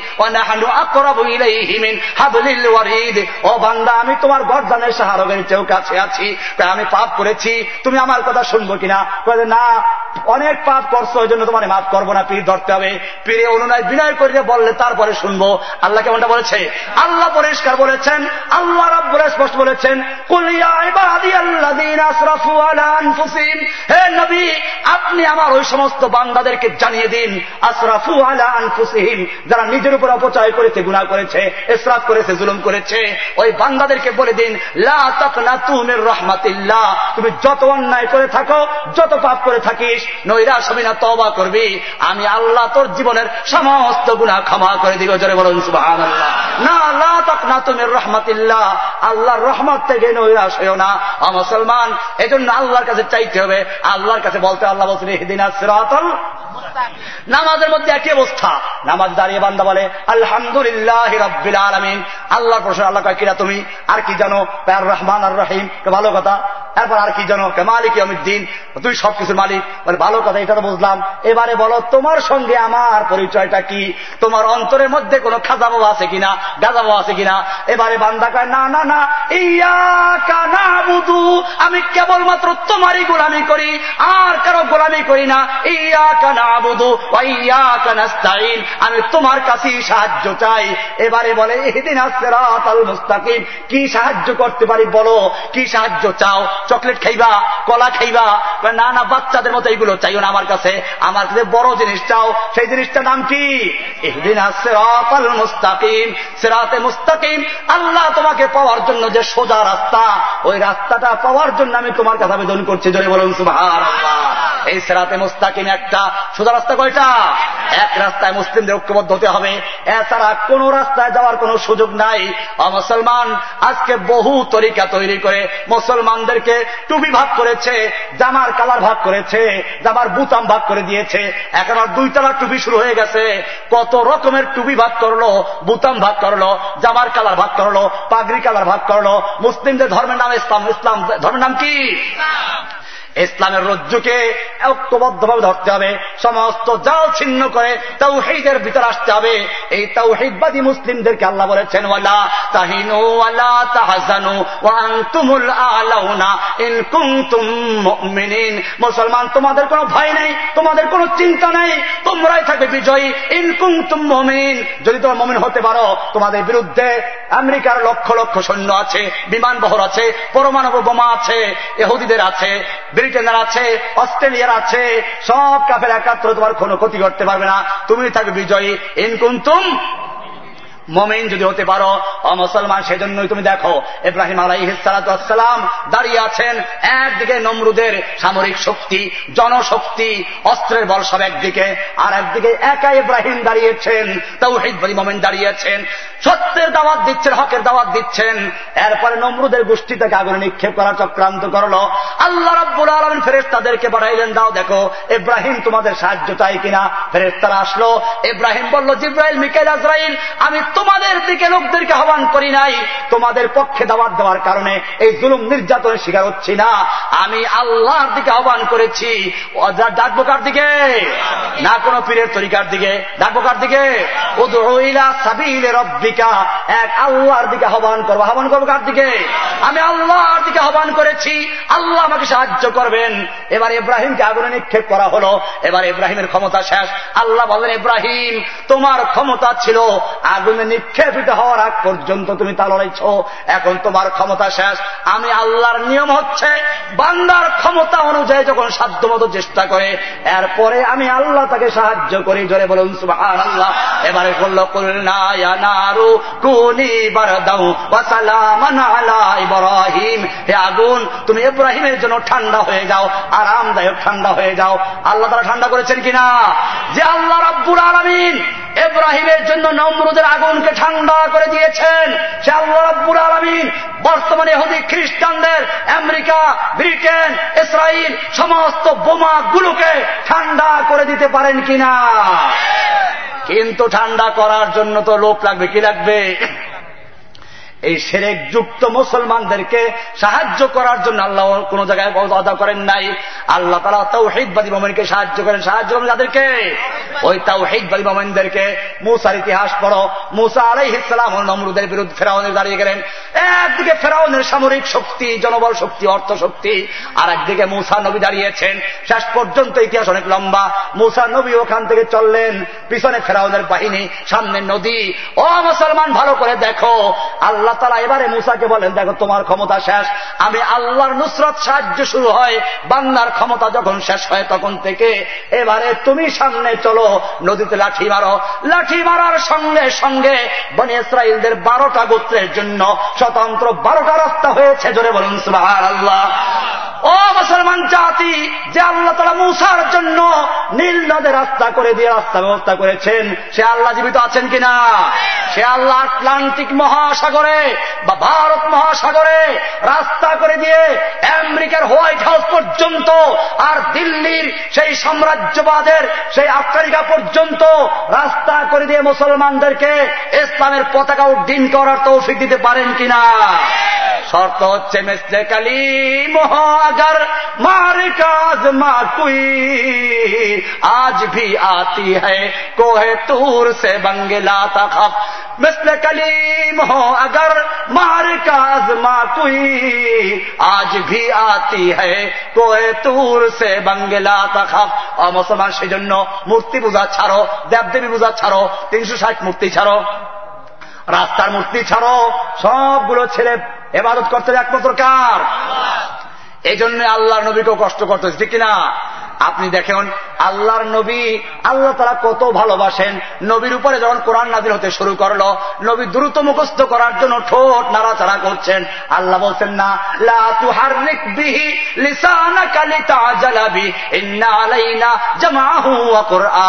হে নবী, আপনি কোরআনকে দ্রুত মুখস্থ করার জন্য ঠোঁট নাড়াচাড়া করবেন না। এত কষ্ট করা দরকার নাই। ইন্না আলাইনা জামাহু কোরআনা। গোটা কোরআনকে নূর বানিয়ে আপনার সিনার মধ্যে জমা করে দেওয়ার দায়িত্ব আমি আল্লাহ নিজে গ্রহণ করেছি, জোরে বলুন এই নবী যখন রাস্তা দিয়ে চলেন নাকে দিয়ে ছায়া দেয়, গাছের তলায় বসলে গাছের ছায়া দেয়, আবার যখন নবীর দরবারে বসে কেউ উচ্চ স্বরে কথা বলে, আল্লাহ ওহি নাজেল করে বারণ করেন, কোরআন স্পষ্ট আয়াত আছে, একবার মস্তির অবৈতে বসে। অমর ইবনে খত্তাবের আওয়াজ একটু বড় হয়ে গেল, নবীর আওয়াজের চেয়ে বড় হয়ে গেছে। আল্লাহ তারা বরদাস্ত করলেন না। আয়াত নাজেল হয়ে গেল, ইয়া আইয়ুহাল্লাযীনা আমানু, লা তারফাউ আসওয়াতাকুম ফাওকা সাউতিন নবী হে ঈমানদারগণ, খবরদার, নবীর আওয়াজের চেয়ে জোরে আওয়াজ করে কথা বলবি না। এমনটা যদি করো, তোমাদের জীবনের সমস্ত ন্যাক আমলগুলো বরবাদ করে দিব। নবীর আওয়াজের চেয়ে জোরে আওয়াজে কথা বলো। এত বড় ভালোবাসা যে নবীর সঙ্গে, আমি জিজ্ঞেস করতে চাই, তায়েফের ময়দানে যখন নবীকে পাথর মারা হচ্ছিল, আল্লাহ তারা দেখতে পাচ্ছিলেন কিনা? অহুদের ময়দানে পাথর মারলো দান্না শহীদের আপনারা তো জানেন। কিন্তু কেমনে তা কি জানেন? কি পাথর করে তার ভেঙে গেছে এটা হায় হায় মুসলমান, শুনলে তোমরা চোখের পানি ছাড়তে বাধ্য হইবা। এত কঠিন পরিস্থিতি ছিল। আল্লাহর নবী সেদিন লোহার পোশাক পরে ময়দান অবতীর্ণ হলেন। লোহার জাল দ্বারা গলা পেঁচানো আছে, লোহার টুপি মাথায় পরা আছে। কাফেররা দেখল এই লোকটাকে তরবারি দিয়ে আঘাত করলে কোনো লাভ হবে না, তীর মারলে কোনো লাভ হবে না। কি করা যায়? একটা বড় পাথর যদি তার মাথায় মারা যায়, বসে পড়বে, নিজের শরীরের লোহাগুলো ঢুকে নিজে মারা যাবে। এই চক্রান্ত করে আজকাল কম সবচেয়ে বড় হতভাগা। একটা হতভাগা আছে নাকি? নবীর গায়ে পাথর মারে? এই শয়তান ওকবাই বিরানি মহাইদ আল্লাহর নবীর মাথার পরে বিশাল একটা পাথর ছুঁড়ে মারল। আল্লাহর নবী বসে পড়লেন। লোহার টুপি মাথায় ছিল। হেলমেটের যেমন দুই দিকে লোহা থাকে, আল্লাহ নবীর ওই লোহার টুপি গাল ভেঙ্গে দাঁতে গিয়ে আঘাত করল। দুইটা দাঁত পড়ে গেল, লোহাটা ভিতরে রয়ে গেল। যুদ্ধের শেষে একজন সাহাবি ওই লোহা বের করার জন্য নিজে কামড় দিয়ে জোরে টান দিল। এত জোরে টান দিতে হল, ওই লোহা বের হয়ে আসলো ঠিকই, ওই সাহাবিরও দুইটা দাঁত পড়ে গেল। ও আমার ভাইয়েরা, একটু দাঁতে যন্ত্রণা হলে কি ব্যথায় ছটফট করতে থাকো? আর নবীজির গালের ভিতরে লোহার টুকরা ঢুকে রইল, টান দিয়ে বের করতে হল। এত কষ্ট করতে হল, আমি জিজ্ঞেস করতে চাই যে নবীকে তুমি ছায়া দিচ্ছ, যে নবীকে দ্রুত কোরআন মুখস্থ করলে বারণ করছ যে নবীর আওয়াজের চেয়ে জোরে আওয়াজে কথা বললে তুমি বারণ করছ, সেই নবীকে যখন পাথর মারা হচ্ছিল, তুমি বারণ করল না কি জন্য, ফিরে না কি জন্য? অমুসলমান খুব চিন্তা করার বিষয়, কেন ফিরেন না আল্লাহ তালা ফিরাবার ক্ষমতা ছিল কিনা? এখন আমি আর মনে করেন আর একজন লোক যাচ্ছে এক জায়গায়, আমাকে মারলো, ওনার ফিরাবার ক্ষমতা ছিল, ফিরায় নাই। ওনার সঙ্গে আমার দোস্তি থাকবে? আল্লাহর নবীকে আল্লাহ ফিরাবার ক্ষমতা ছিল কিনা? ফিরেন নাই কেন? বলে, বোধহয় একটু সম্পর্ক নষ্ট হয়ে গেছিল নাকি? কোরআন বলছে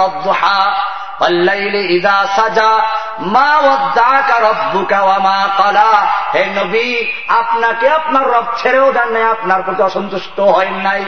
বলে, তাহলে আমাকে এত মারলো ফিরাও নাই, কি জন্য? আল্লাহ তারা কোরআন উত্তর দিয়েছেন হাসিবিতুম তাদখুলুল জান্নাতা ওয়ালাম্মা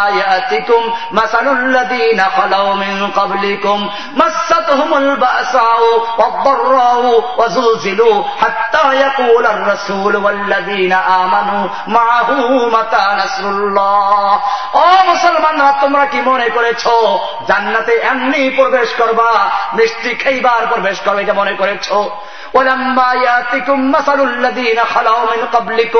আর তোমাদের কাছে আসবে না ওই সমস্ত বিপদ, আপদ, মুসিবত যা এসেছিল তোমাদের আগের লোকদের প্রতি। কঠিন দুর্ভিক্ষ, কঠিন মুসিবত, এমনকি শত্রুদের হামলা, ভূমিকম্পের হামলা হয়েছে।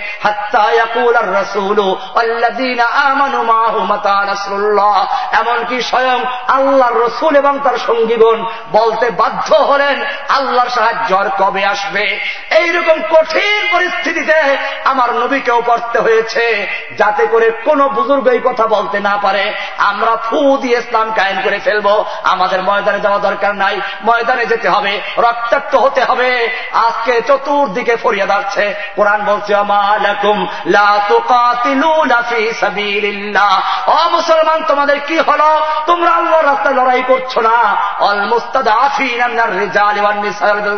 অথচ অসহায় শিশু অসহায় নারী বৃদ্ধ লোকেরা মুস্তাদ আফিন কাশ্মীর থেকে ফিলিস্তিন থেকে, ইরাক থেকে, আফগানিস্তান থেকে ফরিয়াদ করছে।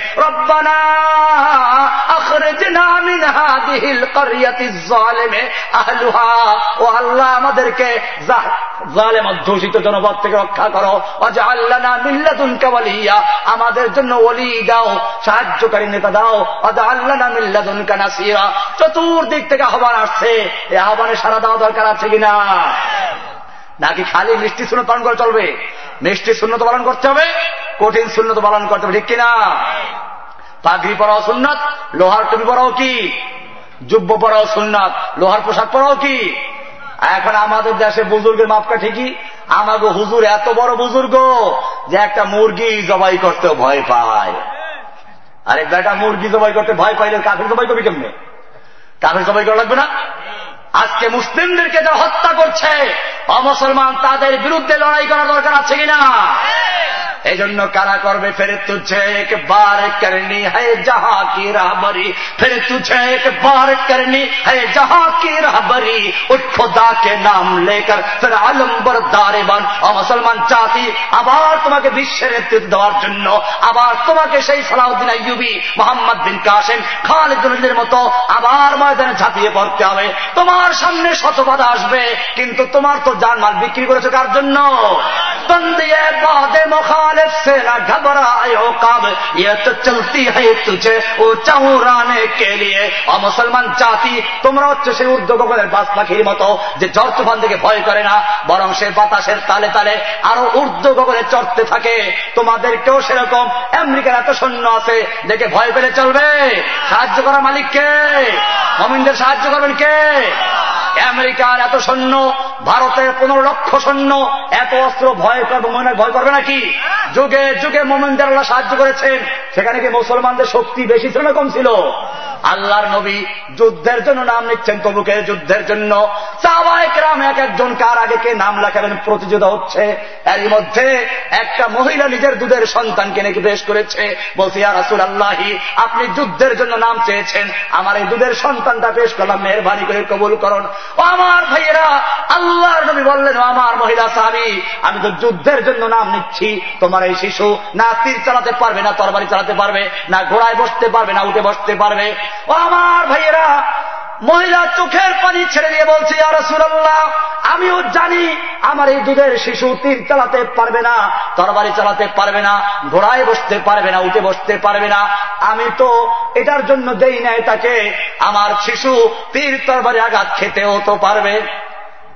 আপনাকে লক্ষ্য করে যখন দুশ্মনরা তীর ছুঁড়ে মারবে, আপনাকে লক্ষ্য করে যখন তরবারি আঘাত করবে, সেই মুহূর্তে আপনার সামনে আমার শিশুকে ঢাল সুরক্ষিত ধরবেন, আমার সন্তান টুকরো টুকরো হবে, আপনার দেহ রক্ষা পাবে, আমি সেজন্য দান করেছি, জোরে বলুন সুবাহ वो जमाने में मुआजब थे आमिले कुर्आ होकर और तुम जलीलो खार হয়ে তারেকে কুরআ হোকার এই দৃশ্য দেখলো রোমের গোয়েন্দারা ছিল সেখানে গোয়েন্দারা গিয়ে রোম সম্রাটকে বলল ও রোমের সম্রাট মুসলমানদের বিরুদ্ধে যুদ্ধে বিজয় লাভ করার স্বপ্ন দেখার দরকার নাই রোম সম্রাট জিজ্ঞেস করলো ব্যাপার কি মুসলমানদের সৈন্য সংখ্যাকে আমাদের চেয়ে অনেক বেশি না সৈন্য ওদের কম বলে তাহলে কিন্তু অস্ত্র বেশি না অস্ত্র ওদের কম বলে, তাহলে কি ওদের গায়ে শক্তি বেশি? না, ওদের গায়ে শক্তিও নাই। রোম সম্রাট রাগ করল, কেন আমাকে ভয় দেখাচ্ছ? আমার সাহস ভেঙে দিচ্ছ। অস্ত্র আমাদের বেশি, সৈন্য আমাদের বেশি, গায়ে শক্তি আমাদের বেশি, কেন ভয় দেখাচ্ছ? এবারে গোয়েন্দারা বলল, শোনো, সব তোমার বেশি হতে পারে, কিন্তু জেনে রাখো, মোহাম্মদ সাল্লামের কাছে এমন এক দল সৈন্য আছে, যাদের কাছে তোমার সৈনিকদের কাছে সুন্দরী যুবতী নারী আর মদের পেলা যত বেশি প্রিয়, মোহাম্মদের সৈনিকদের কাছে আল্লাহর রাস্তায় জীবন দেওয়া তার চেয়ে বেশি প্রিয়, জোরে বলুন আল্লাহ এই মুসলমানদেরকে আল্লাহ সাহায্য করেছেন। আর আমরা ওই যে ওই লাইলি মজনুর কাহিনী আছে। লাইলি যখন জানলো তার জন্য একটা লোক পাগল হয়ে রাস্তায় ঘুরছে মজনুন, খাবারের খবর নাই। তো ওর জন্য একটু দয়া প্রবশায় একটু দুধ পাঠাবার ব্যবস্থা করল। এবারে দুধ পাঠায় প্রতিদিন সকালে। এই খবর যখন এলাকার টাউট বাটপার ছেলেরা পাইল, তখন ওরা এসে নকল ডুপ্লিকেট মজনুন হয়ে গেল। দুধ আসার সময় আসলে এখন লাইন লাইনে জিকির করতে থাকে। এবারে যেই ব্যক্তি দুধ খাওয়ায়, সে দেখল দৈনিক মজদুমদের কাতার ভারী হচ্ছে, এই দুধে চলবে না। এবারে লাইলিকে গিয়ে বলল, লাইলি, বলো আসলে তোমার মজনুন কয়জন? লাইলি কয় যে, একজন। না না, কিসের একজন হাজার মজনুন? কাতার ভারী হচ্ছে দৈনিক। তোমার এই অল্প দুধে চলবে না। এবারে লাইলি বুঝতে পারল দুধ খাওয়ার জন্য ডুপ্লিকেট মজনুন তৈরি হয়েছে। এবার লাইলি বলল, শোনো, আজকে পেয়ালা ওইটাই নিয়ে যাও, কিন্তু দুধের পরিবর্তে একটা ছুরি নিয়ে যাও। মজদুমদেরকে বলো, লাইলি বড় অসুস্থ হয়ে পড়েছে। রক্তের প্রয়োজন মজদুমদের রক্ত দিলে তারপরে সে ভালো হবে। এবারে ওই ব্যক্তি যখন ঘোষণা করল মজনুনের দল, শুনো, আজকে লাইলি দুধ পাঠাতে পারে না বড্ড অসুস্থ হয়ে পড়েছে। মজদুমদের রক্তের প্রয়োজন। কে কে আসো তৈরি? আসো রক্ত দেওয়ার জন্য তৈরি হয়ে যাও। এই ছুরি নিয়ে কাটা শুরু করো। এবারে মজদুমদের কাতার ফাঁকা হয়ে গেল আর বলল, হাম দুধ পিনে ওয়ালে মজনুন হ্যাঁ খুন দেনে ওয়ালে নেই হে আমরা দুধ খাওয়ার মজনুন কিনা রক্ত দেওয়ার মজনুন না। এক মজনুন বসে আছে। ও কোনদিন দুধ ভাগেও পায় নাই। ওকে তাড়াতাড়ি আর সবসময় দেখা আমরা লাইনিকে বাঁচাইতে হইবে। বোঝা গেল এইটা কি? আসল মজদুন। ও আমার ভাইয়েরা, আল্লাহর নবীর সে রেখে যাওয়া দিন। আজকে দিন নাই আজকে কোরআনের বিধান নাই। যেই কোরআনের হুকুমত বাস্তবায়ন করার জন্য, কোরআনকে কায়েম করার জন্য রক্ত দিয়েছিলেন, সেই হুকুমত কি এখন আছে বাংলাদেশে? যদি সত্যিকার অর্থে নবীর ভালোবাসা কেউ দাবি করে তাহলে এই জমিনের সবচেয়ে বড় কাজ হচ্ছে কি আল্লাহর নবী যে কোরআনকে প্রতিষ্ঠিত করার জন্য কোরআনের বিধানকে কায়েম করার জন্য রক্ত দিয়েছেন সেই কোরআনকে কায়েম করার জন্য রক্ত দেওয়া দরকার আছে কিনা আমি আজকের এই মাহফিজের ইন্তজাম করলেন যারা শুনলেন সকলের জন্য দোয়া করি আল্লাহ যেন আমাদের সকলকে এই জমিনে আল্লাহর জমিনে আল্লাহর দিন কায়েমের জন্য আমাদের জান মালকে উৎসর্গ করার তৌফিক দান করেন আমিন আল্লাহ ربنا ظلمنا أنفسنا وإن لم تغفر لنا وترحمنا لنكونن من الخاسرين ربنا آتنا في الدنيا حسنة وفي الآخرة حسنة وقنا عذاب النار رب العالمين দীর্ঘক্ষণ পর্যন্ত এখানে কোরআনের আলোচনা হলো ইয়া রব্বুল আলামিন এই আলোচনা করতে গিয়ে শুনতে গিয়ে যদি আমাদের কোনো ভুল ভ্রান্তি হয়ে থাকে মেহরবানি করে মাফ করে দিন আল্লাহ আলমিন এইখানে যা কিছু আলোচনা করা হলো, যেগুলো সহি হয়েছে, সেইগুলো যে বললাম যারা শুনলো, আমাদের সকলকে আমল করার তৌফিক নায়ত করুন আল্লাহ। আলমিন, এই মাহফিলকে যারা ইন্তজাম করেছেন, অর্থ দিয়ে, শ্রম দিয়ে, পরামর্শ দিয়ে সাহায্য করেছেন। আল্লাহ, যে মাদ্রাসার উদ্যোগে মাহফিল হচ্ছে, মেহরবানি করে আপনি সকলকে কবুল মঞ্জুর করে নিয়ে আল্লাহ। এ আল্লাহ, এই মাহফিলকে আপনি কবুল করে, এই মাহফিলের সাথে সংশ্লিষ্ট সকলকে নাজাতের ফয়সলা করে নিয়ে আল্লাহ। এ আল্লাহ দীর্ঘ রজনী পর্যন্ত যারা এখানে বসে কোরআনের আলোচনা শুনলো এ আল্লাহ আমাদের কঠিন দিবসে আপনার আরও শেষ করে আমাদের সকলকে আগাতে বসার তৌফিক দান করেন। আল্লাহ আমাদের সকলকে কোরআন এবং শূন্য মোতাবেক চলার তৌফিক দান করেন। কোরআন, সুন্নার সঙ্গে যাদের কথা মিলবে, আমরা তাদেরকে মানার তৌফিক দান করেন। কোরআন, সুন্নার বিরুদ্ধে যারা বলবে, আল্লাহ তাদের থেকে দূরে থাকার তৌফিক দান করেন। এ আল্লাহ, আপনি যে সমস্ত আমল পছন্দ করেন, সেই আমলগুলো আমাদের বেশি করে করার তৌফিক দান করেন। এ আল্লাহ, যে আমলগুলো আমরা পছন্দ করেন তা থেকে বাঁচার তৌফিক দান করেন। আল্লাহ এই মাহফিলকে উসিলা করে আমাদের সকলকে আপনি কবুল মঞ্জুর করেন আল্লাহ। سبحان ربك رب العزة عما يصفون وسلام على المرسلين والحمد لله رب العالمين. السلام عليكم ورحمة الله وبركاته.